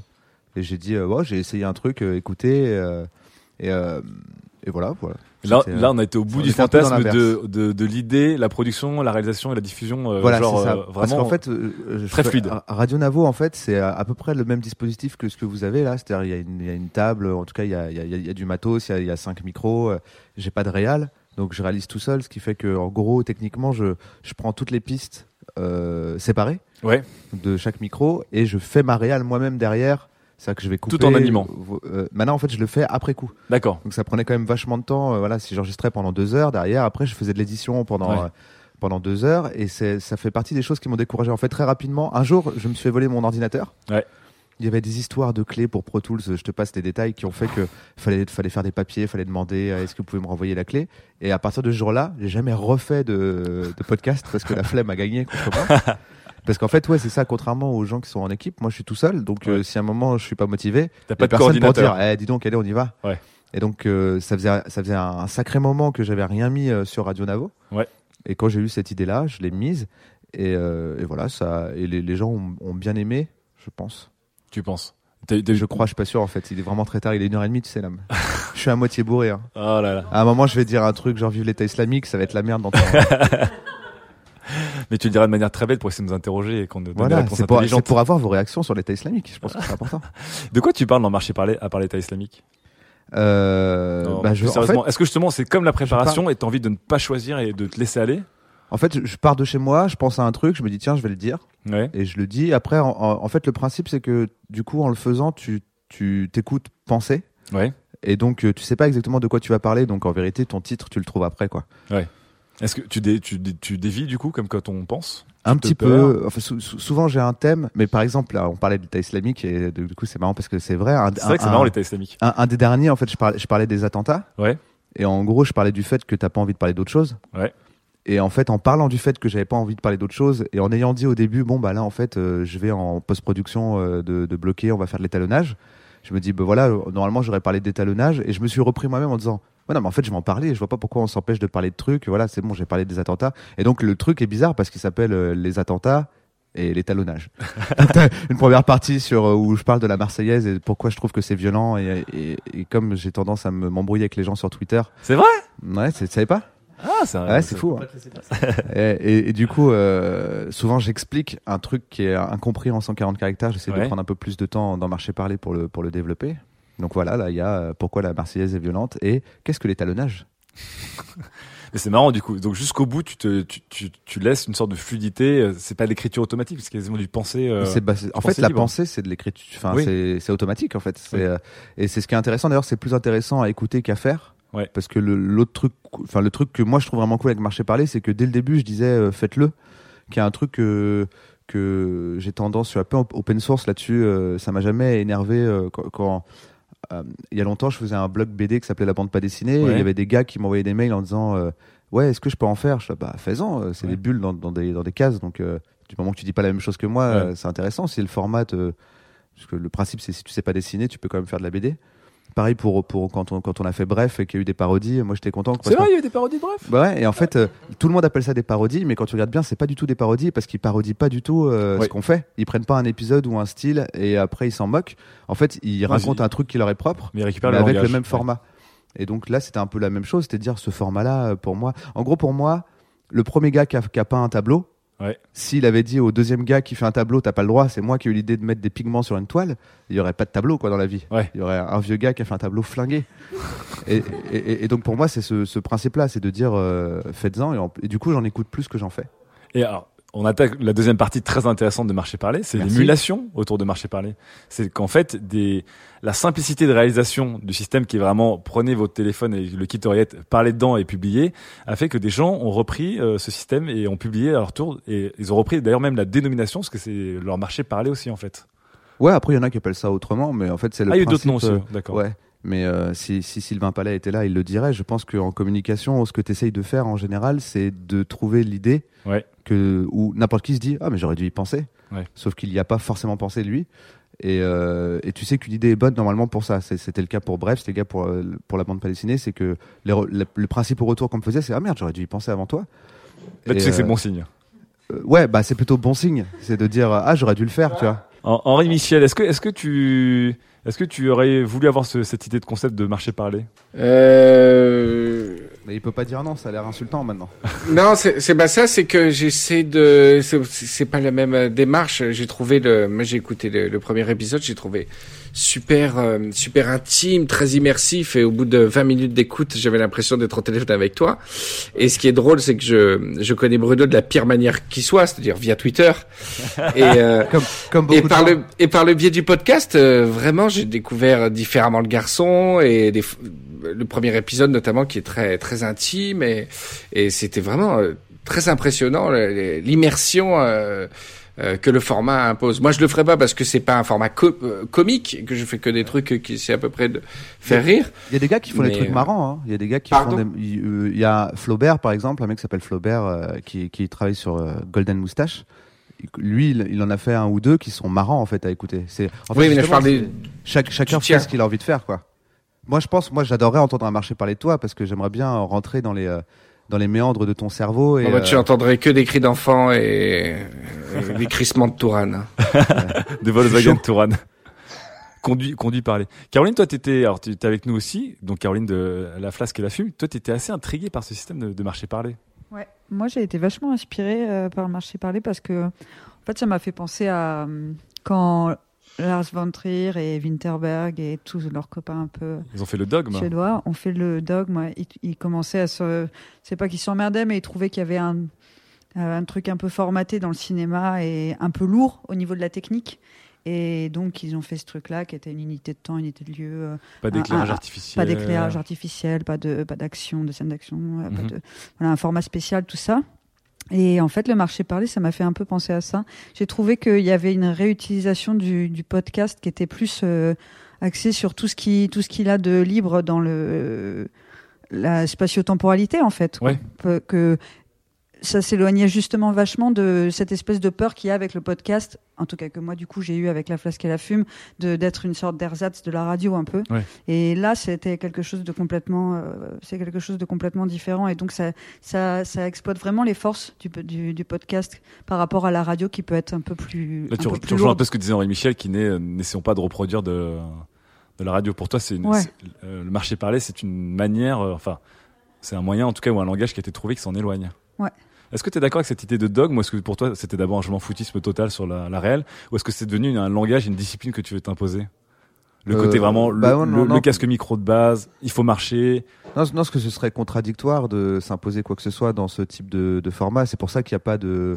C'est quand je pense à un truc, euh, je l'enregistre. euh, si c'est cool, je l'upload. En général, je l'upload quand même. J'essaie de le mettre même. euh, Ouais. Même si c'est pas top comme, même comme si on en parlait avec le top. Ikea, ouais. ouais, voilà, parce que le format fait que même si c'est pas top, c'est normal. Tu vois. Ouais. Euh, et quand j'écoute les autres, c'est pareil. Quand j'en écoute un et que bon, le mec il bégaye un peu, il est un peu fatigué, il dit un truc moins intéressant que d'habitude, je me dis juste, oh bah celui-là était moins intéressant, mais c'est comme un coup de fil quoi. Ouais. Et, euh, et c'est cool d'ailleurs parce que les gens qui en font parlent, en parlent mieux que moi souvent. Et euh, notre ami De Paul, qui en Ouais. fait aussi, Ouais. euh, dit euh, euh, marcher parler, c'est comme se téléphoner à soi-même. D'accord. Et il y a un peu ce truc-là. c'est pas fait. mal, ouais. Et il y a un peu ce truc-là, c'est genre, c'est au bout de 5 minutes, t'arrêtes de.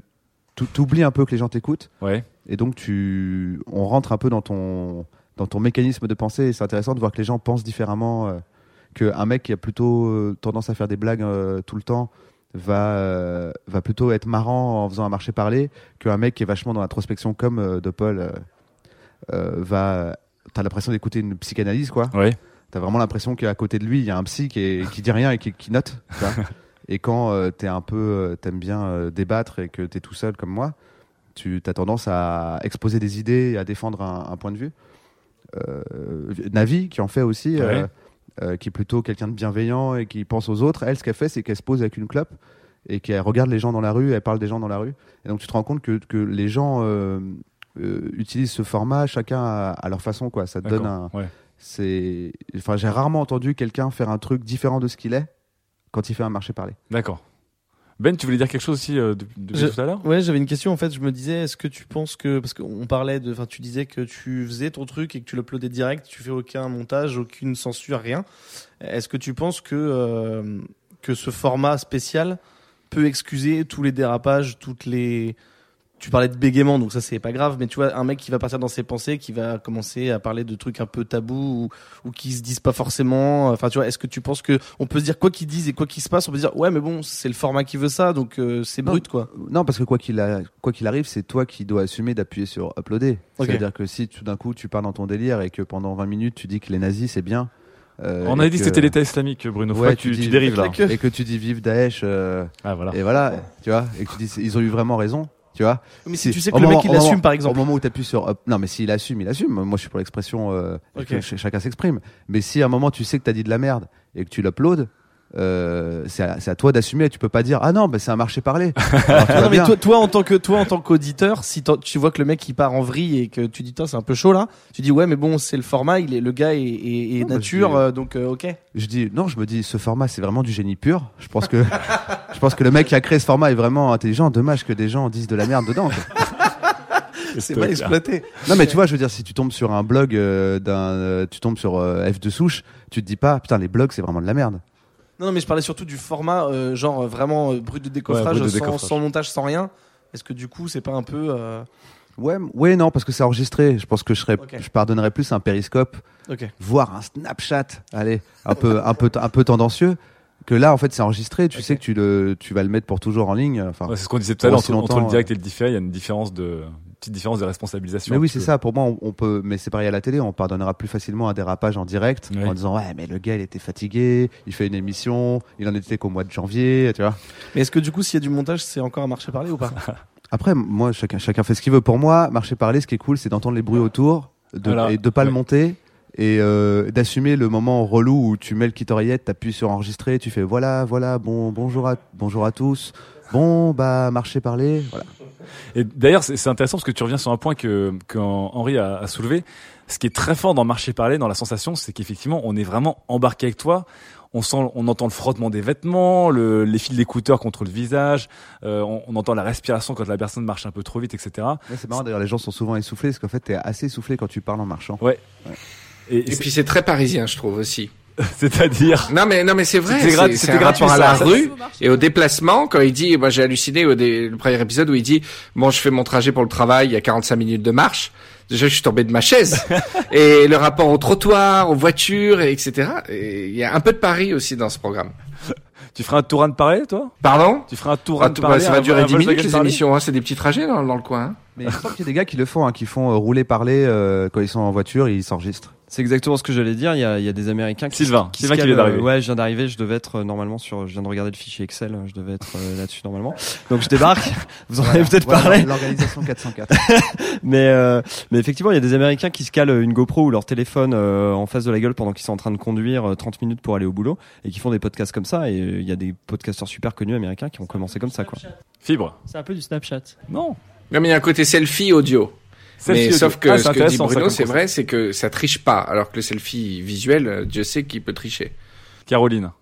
Euh, ça fait un peu penser au, euh, à la minute de solitude de Pascal Clark qu'elle donnait à la fin de ses. De euh, Rebecca Manzoni? Euh, de Rebecca Manzini, Ouais. pardon. Ouais. Et, et, en fait, est-ce que à un moment c'est pas comme une auto-interview un peu? Ouais, c'est ça un petit peu. Mais en fait, ça dépend des gens. C'est ce qu'il disait, je crois. tout à Moi, ça ressemble à une auto-interview parce que j'aime bien euh, réfléchir à voix haute et euh, parler avec moi-même et me contredire et contredire les autres et contredire le monde. Euh, et puis il y a d'autres gens où ça va être beaucoup plus. euh, ça, ça, ça dépend des gens, ouais. Et c'est ce que je trouve cool, c'est que c'est propre à chacun. Je pense que personne ne fera le même. euh, Ouais. Ce qui, ce qui sera, ce qui sera intéressant, c'est qu'on invite euh, la plupart des gens qui sont là ce soir à tester euh, chacun un, un marché parler à sa manière. Fibre. je suis chaud intervenir. marcher parler de films. Il m'a dit non, je lui ai déjà dit. Bah, Enfin, Fibre, ouais. ce qui est marrant, c'est que Fibre, enfin, encore une fois, c'est un Snapchat, donc c'est c'est plus monté. Mais Fibre, euh, mais fait des Snapchats qui ressemblent presque à des marchés qui oui, sont vraiment il fait très des. Snapchats où il se filme en train de parler et c'est genre 10 secondes en 10 secondes, il raconte un truc pendant une heure. Fais un marché parler, mon gars. Euh, je dirais plutôt faire un réseau social de tes marchés parler, mais bon, on en, on en reparlera. C'est juste euh, faire Mais une ça, c'est ça, c'est parce que pour moi, j'ai pas du tout envie de le formaliser. En fait, pour moi, c'est important de pas du tout dire euh, bonjour, je suis le mec. En fait, il y a des gens qui font des marchés parler parce que Bidule en a fait un et c'est pas du tout moi. Ils s'en foutent que ce soit moi au départ. Et je, je veux pas dire euh, bonjour, je suis le, je suis le grand prêtre de- du marché parler. On aurait euh. pu te présenter Marché par Léo, hein, une, une start-up française de marché parler. Eh, pe- petite confession euh, de 2h du matin, puisqu'il faut quand même rappeler la réalité. Mais c'est pas grave parce qu'officiellement on est en vacances, on est chez nos parents, c'est le 25 Voilà. décembre. Hein. Euh, j'ai fait une euh, j'ai fait une série de marchés parler de fiction. Ah ouais? Euh, en, en juillet dernier. Tu nous as caché ça? Pour euh, ouais pour euh, séduire une jeune avant- fille. avant que le mien existe, on est Ouais, mais c'était hein. de fiction. Ouais. C'est-à-dire en fait. euh, Je veux dire, c'était pas un marché parler. Tu dis, ça ressemblait à un marché un parler. marché les- pas les- vrai. Le voilà. concept c'était euh, je lui laissais un message sur son, son téléphone.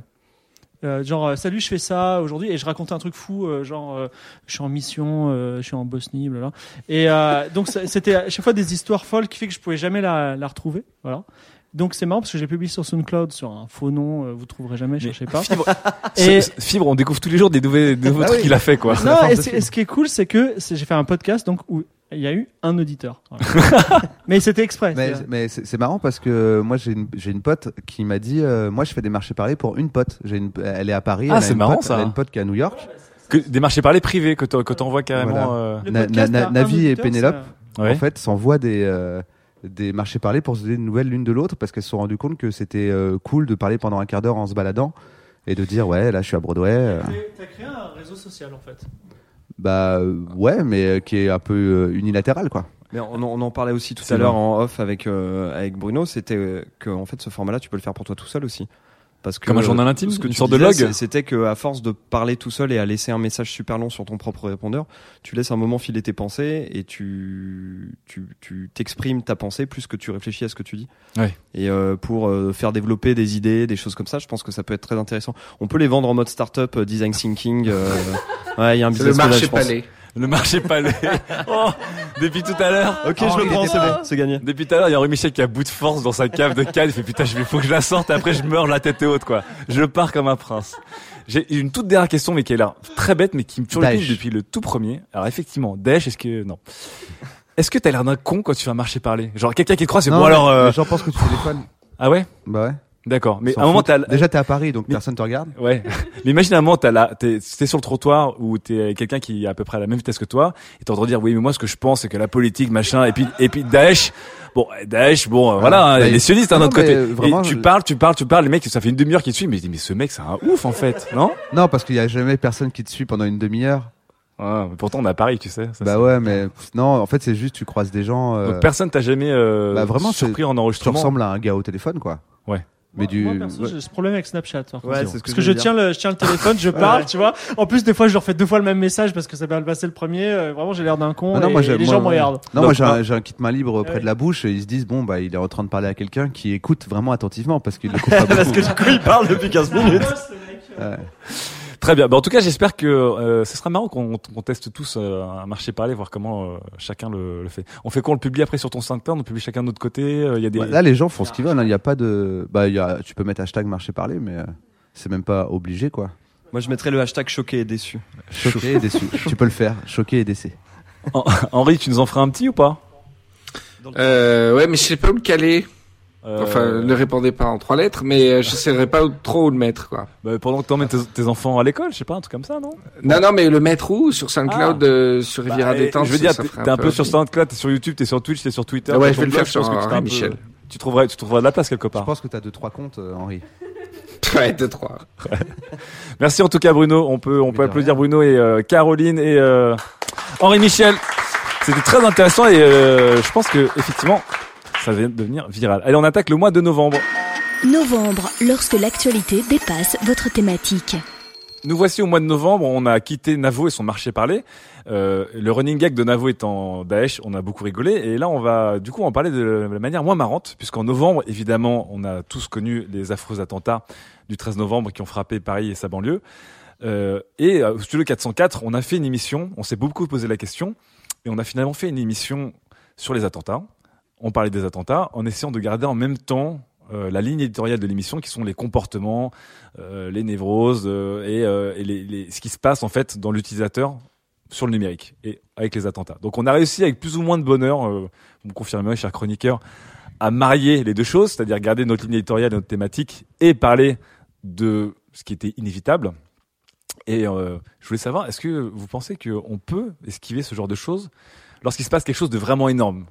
Que ce soit quelque chose de joyeux comme une finale de Coupe du Monde ou quelque chose de malheureux comme, comme un attentat ou un accident très grave, est-ce qu'on peut, quand on est une émission thématique, s'en tenir à ça ou est-ce qu'on est quand même un minimum rattaché à la vie? Bah, ce mois-ci, Mélissa. ce mois-ci, on réussit quand même à éviter Star Wars.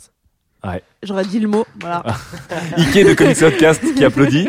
Je déteste Star Wars. Ah là là là Moi là. aussi, j'en ai... enfin, c'est vrai que je déteste, c'est que j'en ai rien à foutre. Et ben c'est marrant, j'ai fait une intro spéciale Star Wars à la bah base que voilà. j'ai pas faite. Et ben voilà, on a réussi à éviter ça. C'était soi-disant un gros sujet en fait, non Mais est-ce que c'est est-ce que c'est un sujet inévitable comme les attentats ont été un sujet inévitable par exemple? Mais non, mais non, ça n'est C'est pas du sujet tout. inévitable, c'est un sujet opportuniste. Ouais, c'est. Disney qui nous l'a imposé quoi. Donc là, là, on fait la différence entre sujet opportuniste. capitalisme, là, c'est ça qu'on est en train de faire. Ouais, Il est 2 heures du mat. Ok. Mais là, là, on fait, un- 25 on fait un, on fait une différenciation entre sujets, comme disait Sylvain, opportunistes et sujets inévitables. Il y en avait un qui était vraiment de ressort national, fibre. Moi, j'ai un proverbe personnel qui, qui dit. J'ai peur. Bah, les couilles quand ça se passe pas en bas de chez moi. presque, presque. C'est non, c'est les Twin Towers en beau s'écrouler. Faut bien nourrir les poissons rouges le soir.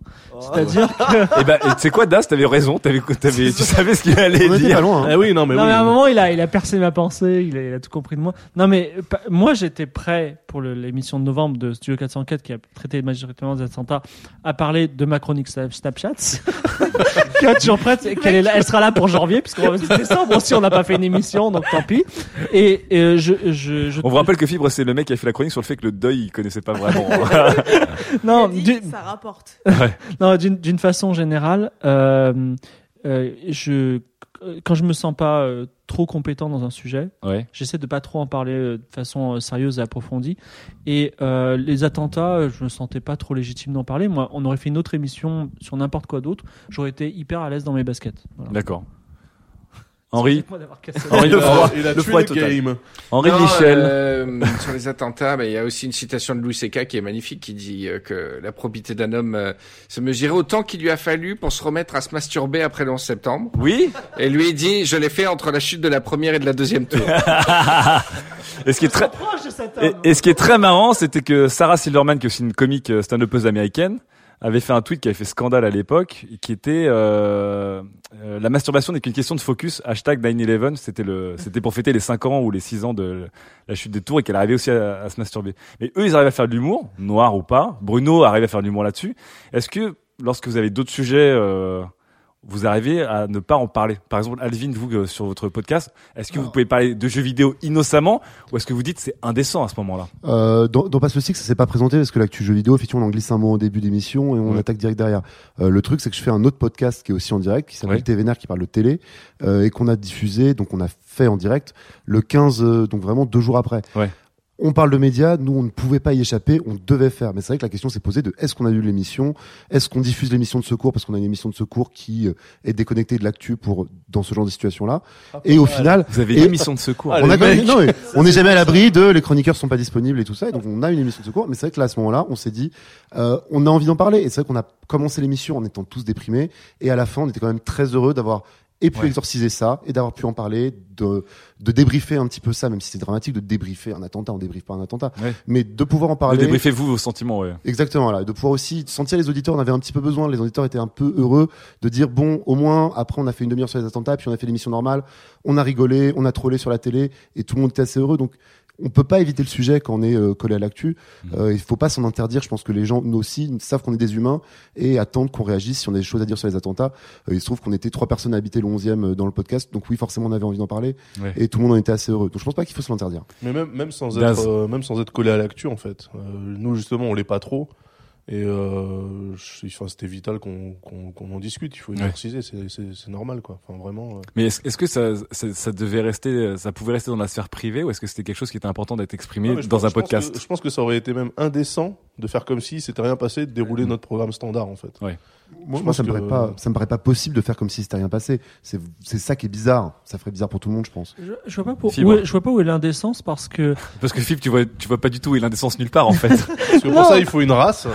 Euh, non non laissez-moi terminer. Je ne vois pas où est l'indécence parce que les podcasts ont vocation à être écoutés euh, dans deux ans ou trois ans. oui, mais ils s'inscrivent dans une période de temps quand même qui est. il y a Je une grosse pas. temporalité. Moi, par Bah, si. exemple, euh, souvenez-vous, est-ce que vous vous souvenez de l'actualité de mai dernier, de même des Non, mais sujets de bah- podcast oui, mais- non Non, mais après, c'est vrai que en septembre, en septembre, euh, en Non mais c'est 9/11. c'est vrai que Fibre, il a raison aussi de dire ça parce qu'il il découvre Snapchat en décembre 2015. tu vois. Donc forcément, déjà, il brouille les cartes un petit peu, il brouille les pistes. Mais euh, pour, pour les gens qui ont un cœur, euh, trouve que c'est super important en fait de d'en parler. Et je trouve qu'on sait en plus parce que là, il est 2 heures du matin, donc ça risque de drifter. Ouais. Mais je trouve que l'émission Pour- ouais. de A à Z a été tenue euh, sur les attentats. L'émission de novembre a été tenue de, de main de maître. Voilà. On a eu des bons retours Ouais. et euh, les, les gens ont même dit ça nous a, ça nous a fait du bien de l'écouter. Oui, mais Ouais, je voilà. pense qu'on rejoint ce que disait Alvin, c'est qu'à un moment, fallait juste, il y avait un besoin d'en parler. Ike, qu'est-ce que, comment tu as géré ça? Toi qui as un podcast qui est du coup 100% culturel. Voilà. Sur de la fiction. un- une personne euh, très mauvaise, Ouais. mais du coup, on a enregistré euh, deux pour, jours avant. rappel pour Comics Outcast. Voilà, hein. nous on parle vraiment exclusivement d'actualité comics. On ne parle vraiment pas de, de- du reste du, enfin, Monde, du ouais. monde. Euh, et du coup, on a enregistré deux jours avant. Le- L'émission était programmée pour le lundi suivant. Je me suis demandé est-ce qu'il faut que je retire l'épisode qui ne parlait ni d'explosion ni, enfin, c'est- elle n'était pas indécente en soi. Euh, je me suis dit euh, c'est un divertissement. Euh, différent. T'étais voilà. t'as enregistré avant, donc là, il faut voilà, c'était enregistré avant et c'est surtout, enfin, Oui, mais est-ce que même tu as rajouté un avertissement, par exemple? Je me rappelle que, ou un message Oui, il y a pour- des trucs où il disait ça, cette émission a été enregistrée avant. par exemple, euh, ouais. enfin, la métaphore est un peu tirée par les cheveux, mais lorsque Patrick Roy est mort, ils ont diffusé des émissions de juste prix après, euh, qui étaient, euh, Ah, merde. avec euh, Philippe Risoli, mais qui du coup étaient, euh, étaient pré-enregistrés sans avertissement. Plus, plus, Et- plus récent encore, ils, Juste ont, ils, ont, passaient euh, La France a un incroyable talent Ouais. au- juste après les attentats. Oui, il le disait, il y a un bandeau, ouais. Cette émission Ouais. a été enregistrée bandeau, ouais. il y a deux semaines. Voilà. Alors, on a, on a, on a fait un petit tour des podcasts. Euh, on a avec nous NJ, qui est notre voix. Tous les meilleurs jingles de, de, de France sont faits par, par NJ. Euh, mais tu travailles, t'es une, t'es une animatrice professionnelle à la radio. Professionnel. ouais. Professionnelle. Euh, bah, du coup, ouais. Comment tu gères Non, mais déjà c'est du vrai direct, donc il y a pas la, enfin c'est pas du podcast qui est enregistré et ensuite diffusé. Donc comme disait Navo tout à l'heure, qu'on met en air ou pas, c'est Ouais. en fonction de ce qu'on a envie de faire. Donc moi j'étais à l'antenne au moment des attentats. Et justement, comment tu gères à ce moment-là? Euh, déjà, j'ai mis du temps un peu à comprendre euh, ce qui se passait parce que voilà, ça commençait vers 21h45, je Ouais, crois. 21h30, quelque chose comme ça, ouais. Et euh, j'ai réalisé réellement qu'on était, euh, voilà, que c'était dramatique vers 22h30. Donc tout de suite, moi, j'appelle mon directeur d'antenne parce que j'ai une émission de dédicace avec des gens qui appellent en Donc, disant. une émission euh, plutôt légère, bonne, Ouais, bonne ambiance, ouais, bonne humeur. c'est- alors c'est essentiellement de la musique et de temps en temps des gens qui appellent pour laisser un petit message. Salut, bon anniversaire à Tati, euh, truc, euh, machin. Donc c'est vraiment très léger et je me suis dit, est-ce que là vraiment maintenant il faut passer de ces dédicaces? Et en même temps, moi c'est pas mon rôle euh, d'informer et Ouais. donc on a arrêté les dédicaces parce que ça avait plus de sens. En revanche, j'en ai pas parlé parce que je pense que les gens et, et toute la, toutes les, tous les jours qu'on suivit, on n'en a pas parlé directement à l'antenne, sauf dans les mornings parce que forcément il y a de l'info. La morning, c'est plus actu, ouais. Et on n'en a pas parlé parce que euh, les gens ont été abreuvés, que ce soit à la télé ou à la radio, dans tous les sens. On en a eu partout, donc on était un peu la bulle d'oxygène que les Ouais. gens pouvaient avoir. euh. Et mais personne ne vous a critiqué en, en disant mais c'est de l'indécence, euh, vous devriez pas rester léger ou joyeux ou euh, ou rester même sur votre routine. Euh, Non, pas du tout. D'accord. C'est l'émission de dédicace, donc des auditeurs appellent, puis parfois des auditeurs n'appellent pas, donc c'est nous qui allons les chercher. Ouais. Voilà. J'ai déjà vécu cette situation. L'envers du décor. Euh, et le, le fameux lundi, donc mon directeur d'antenne m'avait dit non, on, on fait pas de dédicace pendant une semaine parce qu'on peut pas revenir tout de suite euh, avec de la légèreté, donc on va Mhm. faire juste de la musique. Et ce jour-là, il y a eu cinq appels d'auditeurs qui avaient envie de parler et de dire des choses. Ah donc on se rejoint tous à ce moment-là, c'est qu'il y avait un besoin de. Ouais, il y avait, les gens avaient vraiment besoin de parler et moi j'ai dit à mon, enfin j'avais dit à mon directeur non mais je pense qu'il faut les- laisser les gens s'exprimer et ils ont besoin de, de, de, de dire des choses, de se réunir, de et puis de, de- enfin de. des Arabes. Non mais après, on, la on choisit. Je vais dédicacer cette chanson de Calette pour dire que bon. Henri Michel. Ouais, il y a, y a une petite anecdote touchante. Tu parlais des, des dédicaces. euh, J'ai une petite euh, marotte, c'est d'écouter les radios d'outre-mer. Je rentre pas dans les détails, euh, mais les radios d'outre-mer, Réunion, Martinique, Guadeloupe. Non, mais ce qui était très touchant le jour des attentats, c'est que les antennes aussi là-bas étaient occupées euh, par euh, par une vraie tristesse des gens et que c'était très touchant alors qu'ils sont pas confrontés directement à ce terrorisme de voir qu'il y avait une tristesse vraiment de la nation et que c'était euh, particulièrement touchant. Au plus les gens sont éloignés, au plus ils partageaient une tristesse alors qu'ils n'étaient pas frontalement euh, menacés par euh, le terrorisme ou ils étaient vraiment tristes pour la France. Et c'était vraiment très émouvant aussi quoi au niveau des dédicaces et de la manière dont les gens avaient besoin de s'exprimer quoi. Est-ce que toi qui justement qui fais du contenu un peu burlesque, rigolo, etc. Est-ce que du coup tu t'es senti euh, tu t'es senti euh, comment dire euh, déplacé à en faire? Tu Non, au contraire, j'ai j'ai précipité le, le projet euh, Riviera détente euh, à cause de ça. Ah ouais, carrément. Autant, aut- autant mon émission de gaming, j'ai eu beaucoup de mal à me remettre à GTA et la Kalash. Vraiment, les armes, les armes liées aux attentats de Charlie. Non, mais c'est vrai. Hein, Ouais, j'ai eu beaucoup de mal à m'y remettre. et J'ai joué pas mal au, à des jeux à la con euh, en attendant de, que le deuil se passe. Autant là, je me suis précipité pour euh, donner de la joie gratuite, bas du front et. et À et 4000 pallier aux personnes. à 4000 personnes. 4000 personnes. À 4000. Bah, même si c'est 4000, ça, ça faisait 4000 contents. Fibre. Euh, une petite parenthèse, je sais pas si ça rentre dans le cadre de l'émission, mais dans le dernier Canard Je sens que ça n'a rien à voir. Non, si, si, dans le dernier Canard PC, Canard PC, c'est, euh, ils ont une rédaction qui a, qui a plutôt tendance à aimer les FPS, euh, on va dire, de haut niveau. Donc des, Ouais. des, des jeux de tir, eh bien, il commence une critique. Alors, je sais plus de quel FPS, mais il dit bon, là, c'est un peu lourd de parler de jeux où on se tue la calache. Euh, Dans ce contexte, c'est difficile. Mais je vais quand même vous en parler parce que c'est l'actualité et effectivement, c'est la, la grande période. Mais euh, eux-mêmes, ils étaient affectés euh, par le par le contexte. Voilà. D'accord. Ouais, c'est une question que je voulais poser aux podcasteurs jeux vidéo. C'est est-ce que quand il se passe quelque chose comme ça et que il y a euh, Battlefield 5 qui sort Rainbow Six Siege. au Rainbow Et, Six et les Siege, et les raccourcis de certains pour dire est-ce que les jeux vidéo violents? Est-ce que, est-ce que toi qui dois traiter l'actu du jeu vidéo, est-ce que tu le fais quand même ou est-ce que tu te dis bah du coup je vais pas le traiter et je le garde pour plus tard? Alvin ou Kokobé de... on, on en traite différemment, mais ne serait-ce que par exemple, typiquement, toutes les pubs pour Call of Duty et tous les FPS de fin d'année ont été annulés. C'est-à-dire qu'on voit quand même qu'il y a une réaction derrière, les gens sont pas complètement débiles, euh, et on, on prend la distance, enfin, on annule ça, euh, ça ça n'a pas de sens dans, dans les événements. Après, bien sûr, on prend du recul. Moi, j'ai joué à MGS5, genre trois jours après les attentats. C'était pas la meilleure idée de ma vie. Effectivement, la fusillade de début, je l'ai un peu mal vécu. Mais euh, malheureusement, après, oui, c'est un produit comme un autre, et on, on essaie, sinon, peut-être pas de le mettre en avant de la même façon, mais après, oui, on a une vocation à en parler, donc on en parle, euh, mais peut-être avec un peu plus, en faisant un peu plus attention. Bien sûr qu'effectivement, on va peut-être faire moins de vannes sur Counter en ce moment euh, qu'on l'aurait fait avec légèreté avant de voir ce que c'est que des fusillades en vrai. C'est vrai que c'est pas marrant. Je pense que c'est des débats euh, qui se posent à la fois sur le jeu vidéo que sur le cinéma. Il y a aussi euh, des films qui ont arrêté leur campagne euh, suite aux attentats de novembre. Et euh, en ce qui concerne le jeu vidéo, ça ne nous empêche pas de parler d'autres jeux qui sont qui parlent pas forcément de violence, qui sont pas forcément violents. Euh, je Est-ce que c'est une manière indirecte du coup de changer votre ligne éditoriale? Justement, c'est pas de parler des attentats, mais du coup de parler d'un certain type de jeu dont vous parleriez pas Comme disait Alvin, certains euh, certains éditeurs qui euh, justement euh, produisent des jeux un peu violents euh, ont arrêté leur campagne et ça fait partie de l'actu donc on en Mhm. parle. Euh, en l'occurrence, il me semble pas que cette semaine-là on en ait parlé puisqu'il me semble que ça s'est fait un petit peu après. Euh, mais euh, en ce qui nous concerne, euh, on n'a pas vraiment changé notre éditoriale puisqu'elle n'a pas été directement, elle, elle, elle n'était pas choquante par rapport à ce qui s'était passé euh, dans les événements. Euh, mais euh, je pense que si ça avait été le cas, on aurait eu une, euh, on aurait eu une réflexion éditoriale un peu différente. En l'occurrence, ça n'a pas été le cas puisque il me semblait pas que l'actu était particulièrement. euh, tout- tout- Toutes les grosses sorties avaient eu lieu avant. Call of Voilà. serait sorti le même jour. Là, on aurait été très gêné et là, on D'accord. se serait posé la question. Et, euh, et en l'occurrence, euh, si des jeux non violents sortent, bah on en parle. C'est pas, c'est pas un Ouais. problème. Ça, ça ne fait Candy pas partie Crush de l'actu. Saga 4, par exemple. Exactement. non, mais en novembre, il y, avait quoi? Il y avait. euh, Il y avait tous les triple A quoi. Tous les triple A étaient y déjà y a- sortis tu tu euh, vois, arrêter de parler de Fallout par rapport aux attentats, ça n'avait pas beaucoup de sens euh, puisque Fallout parle d'une autre circonstance, d'un autre contexte. Euh, après, ça n'empêche pas de mettre à la fin de l'émission un petit message. euh, Allez, euh, courage. euh, Il y a un pas il y a un chalou, ça m'a fait penser à Diesel. Ouais, moi aussi, c'est vrai. Et, par exemple, euh, est-ce que vous auriez parlé de Fallout après Fukushima? Ah bah tu vois, c'est une bonne question ça. Et ça, je, je sais pas. J'ai l'impression que Fukushima c'était un événement qui a moins touché la France parce que encore Ouais, une c'est fois.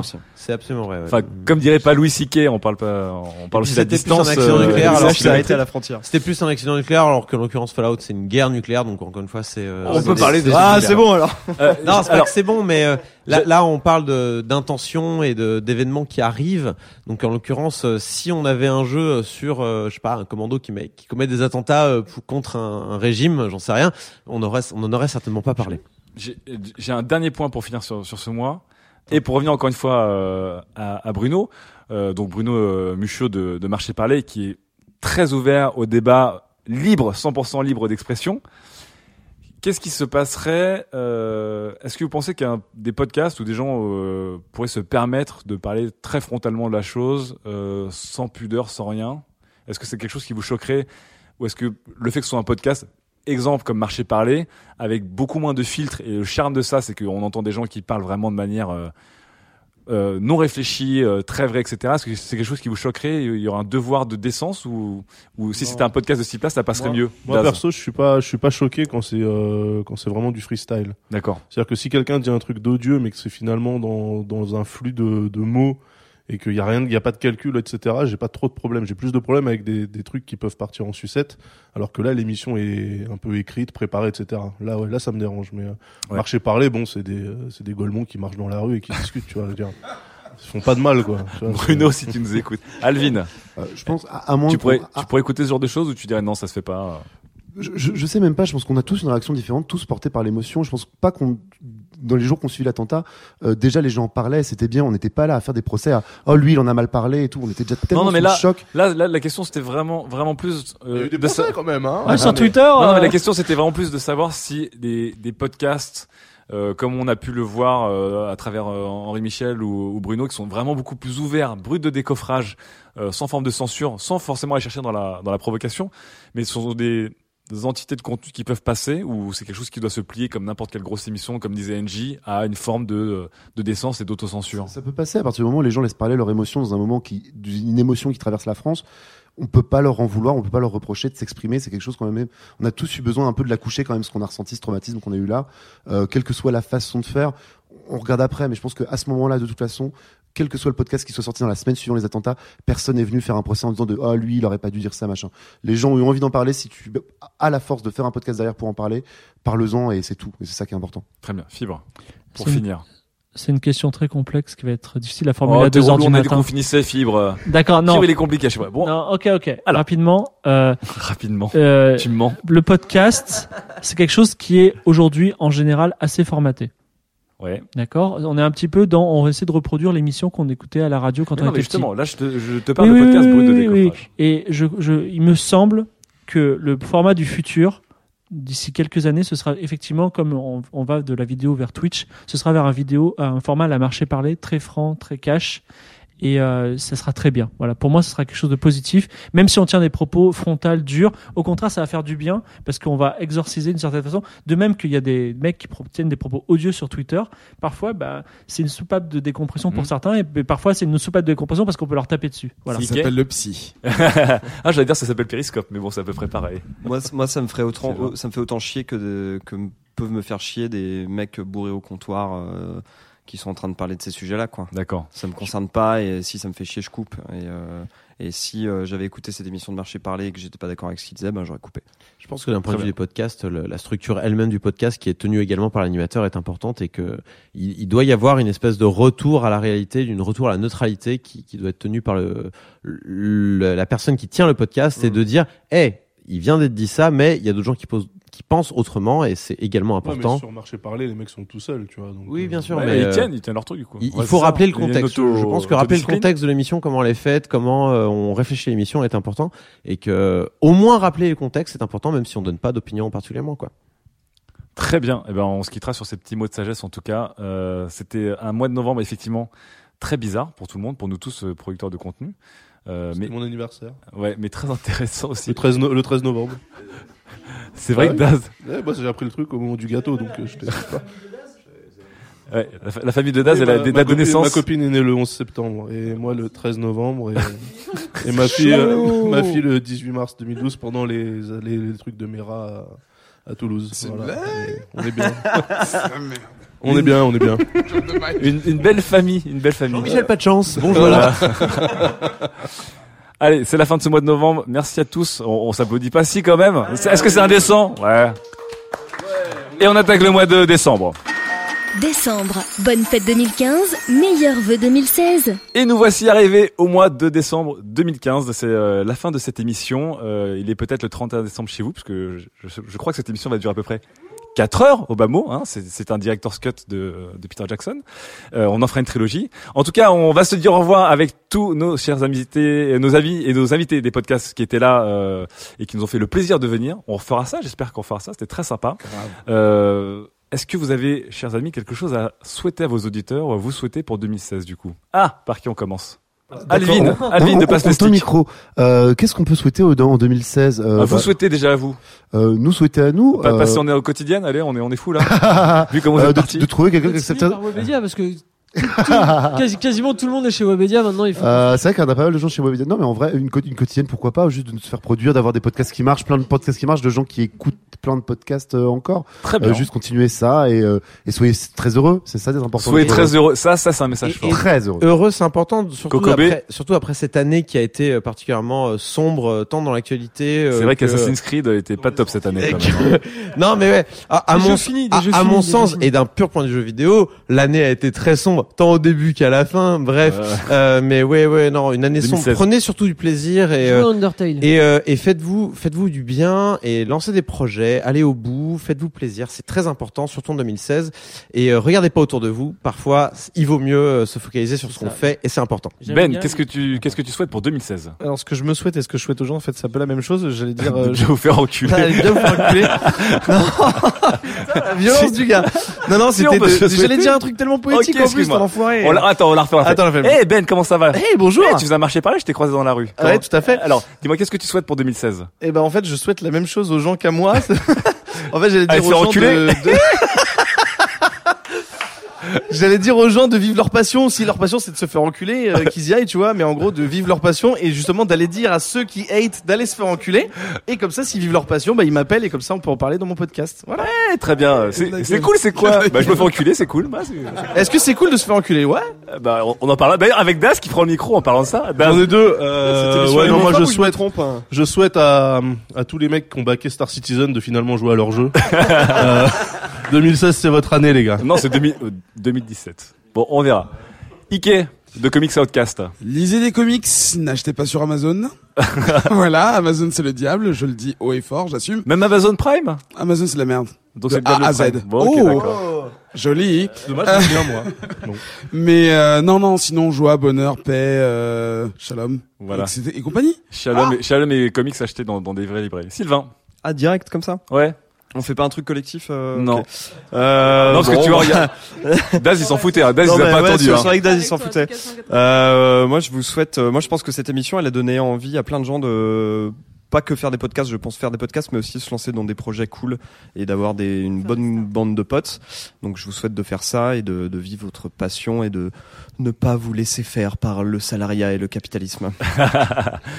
Nos amis de la Gapar, Nico et Chloé. Chacun un petit message, Nico, en premier. Euh, ouais, ben euh, plein de bonheur, oui évidemment pour 2016. Euh, pour nous surtout que ça continue le plus longtemps possible, parce que moi je dois reconnaître que quand on a commencé il y a un an et demi vraiment euh, le début du projet, je pensais pas que moi-même j'aurais envie de le faire aussi longtemps. Ouais. Et euh, du coup je suis content de voir que ça tient, qu'il y a des gens qui écoutent, qui commentent, qui donnent des retours qui sont euh, souvent très positifs.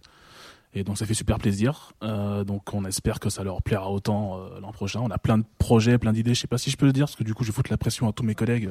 Oh, On Chloé, dira, elle a- ah, elle a déjà il- tous les projets Donc il a dit faut qu'on le fasse, mais euh, ouais, c'est ça. Mais non mais on a plein d'idées donc euh, on espère que ça va se concrétiser et que ça va donner un truc encore meilleur. Très bien. Chloé, t'es d'accord? T'as tout coordonné? Euh, ouais, non, je suis d'accord et je vais même rajouter un truc, c'est que euh, quand on quand on a eu l'idée euh, de faire la Gapar, euh, on a fait ça avec trois bouts de ficelle, euh, des idées mais mais pas de connaissances particulières et que si les auditeurs là en ce moment ont des idées et qu'ils ont peur de pas y arriver, faut pas que ce soit un frein parce qu'on se foire les premières fois puis on apprend quoi. Oui, on aura bien vu cette année que tout le monde s'est- s'est bien foiré et que, et que ça sert finalement. Euh, Bruno, Bruno qui est en train de décéder. Ouais, je me souhaite de rentrer dormir. et je souhaite aux gens d'avoir une longue vie aussi longue que cette émission. Ah bah dis donc. C'est-à-dire à peu près 4 heures de durée de vie. Soyez des papillons. Par les marchés, rentrez dormir. Par les marchés, rentrez dormir. Caroline. Je souhaite rentrer avec le même taxi. Ah, ça chope. D'accord, ok. Bah, très bien. Très bien, Caroline. C'est bien. Euh, Non. ouais, bah, Qu'est-ce que tu te souhaites pour 2016 alors De l'inspiration, de continuer à tenter des trucs et, et, et Oh. pas trop de cynisme.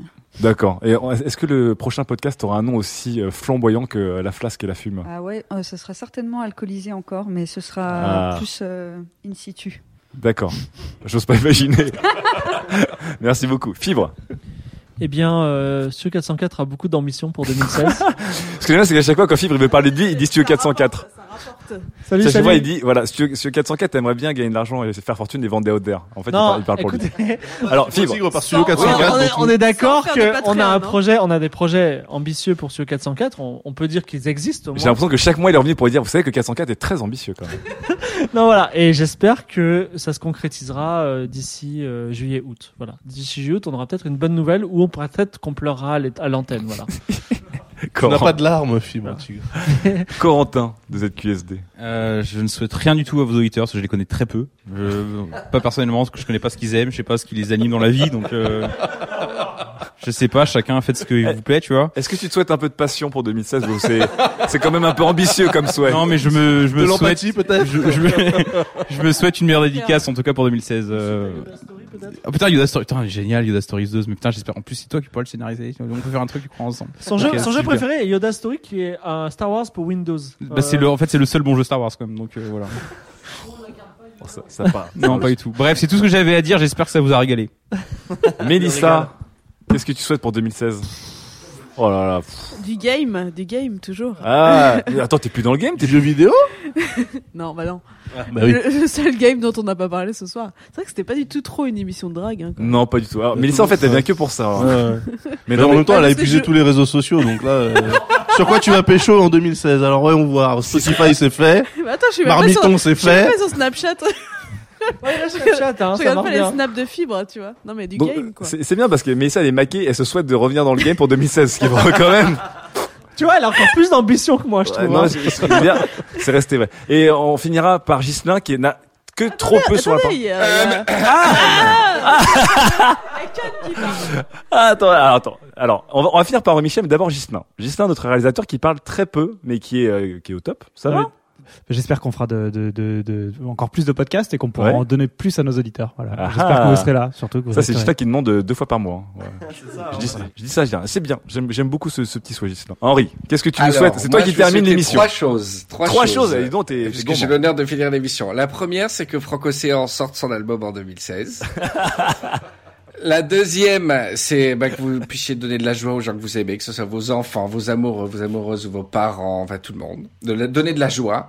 Et la troisième, je souhaite qu'on félicite l'âme pour l'animation de ces 3h24 et 10 secondes de live. Je sais pas ce qui restera au montage, mais c'était magistral.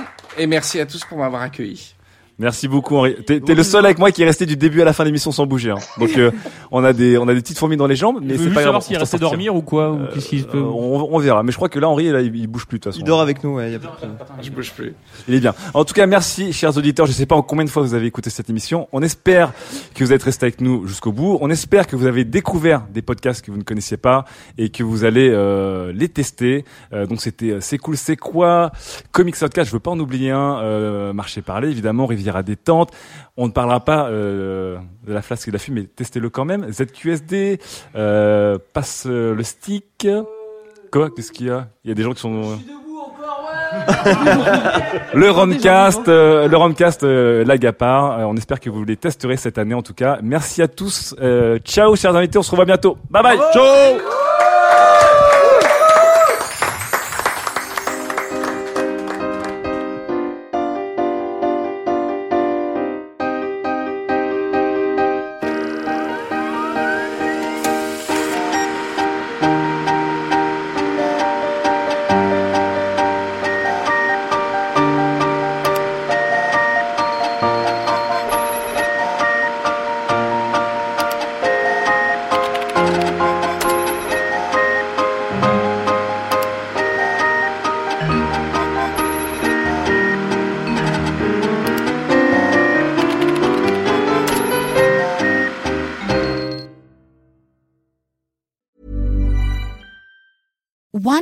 Hydrated skin? Medocia's Body Care Breakthrough Hyaluronic Body Serum. It's clinically proven to increase hydration by 161%. It's lightweight, fast absorbing, and delivers 24 hours of hydration for silky smooth skin without any sticky afterfeel. Treat your skin to clean, vegan skincare from Osea. Get 10% off your first order with code SUMMER at OseaMalibu.com. That's O S E A Malibu.com code SUMMER.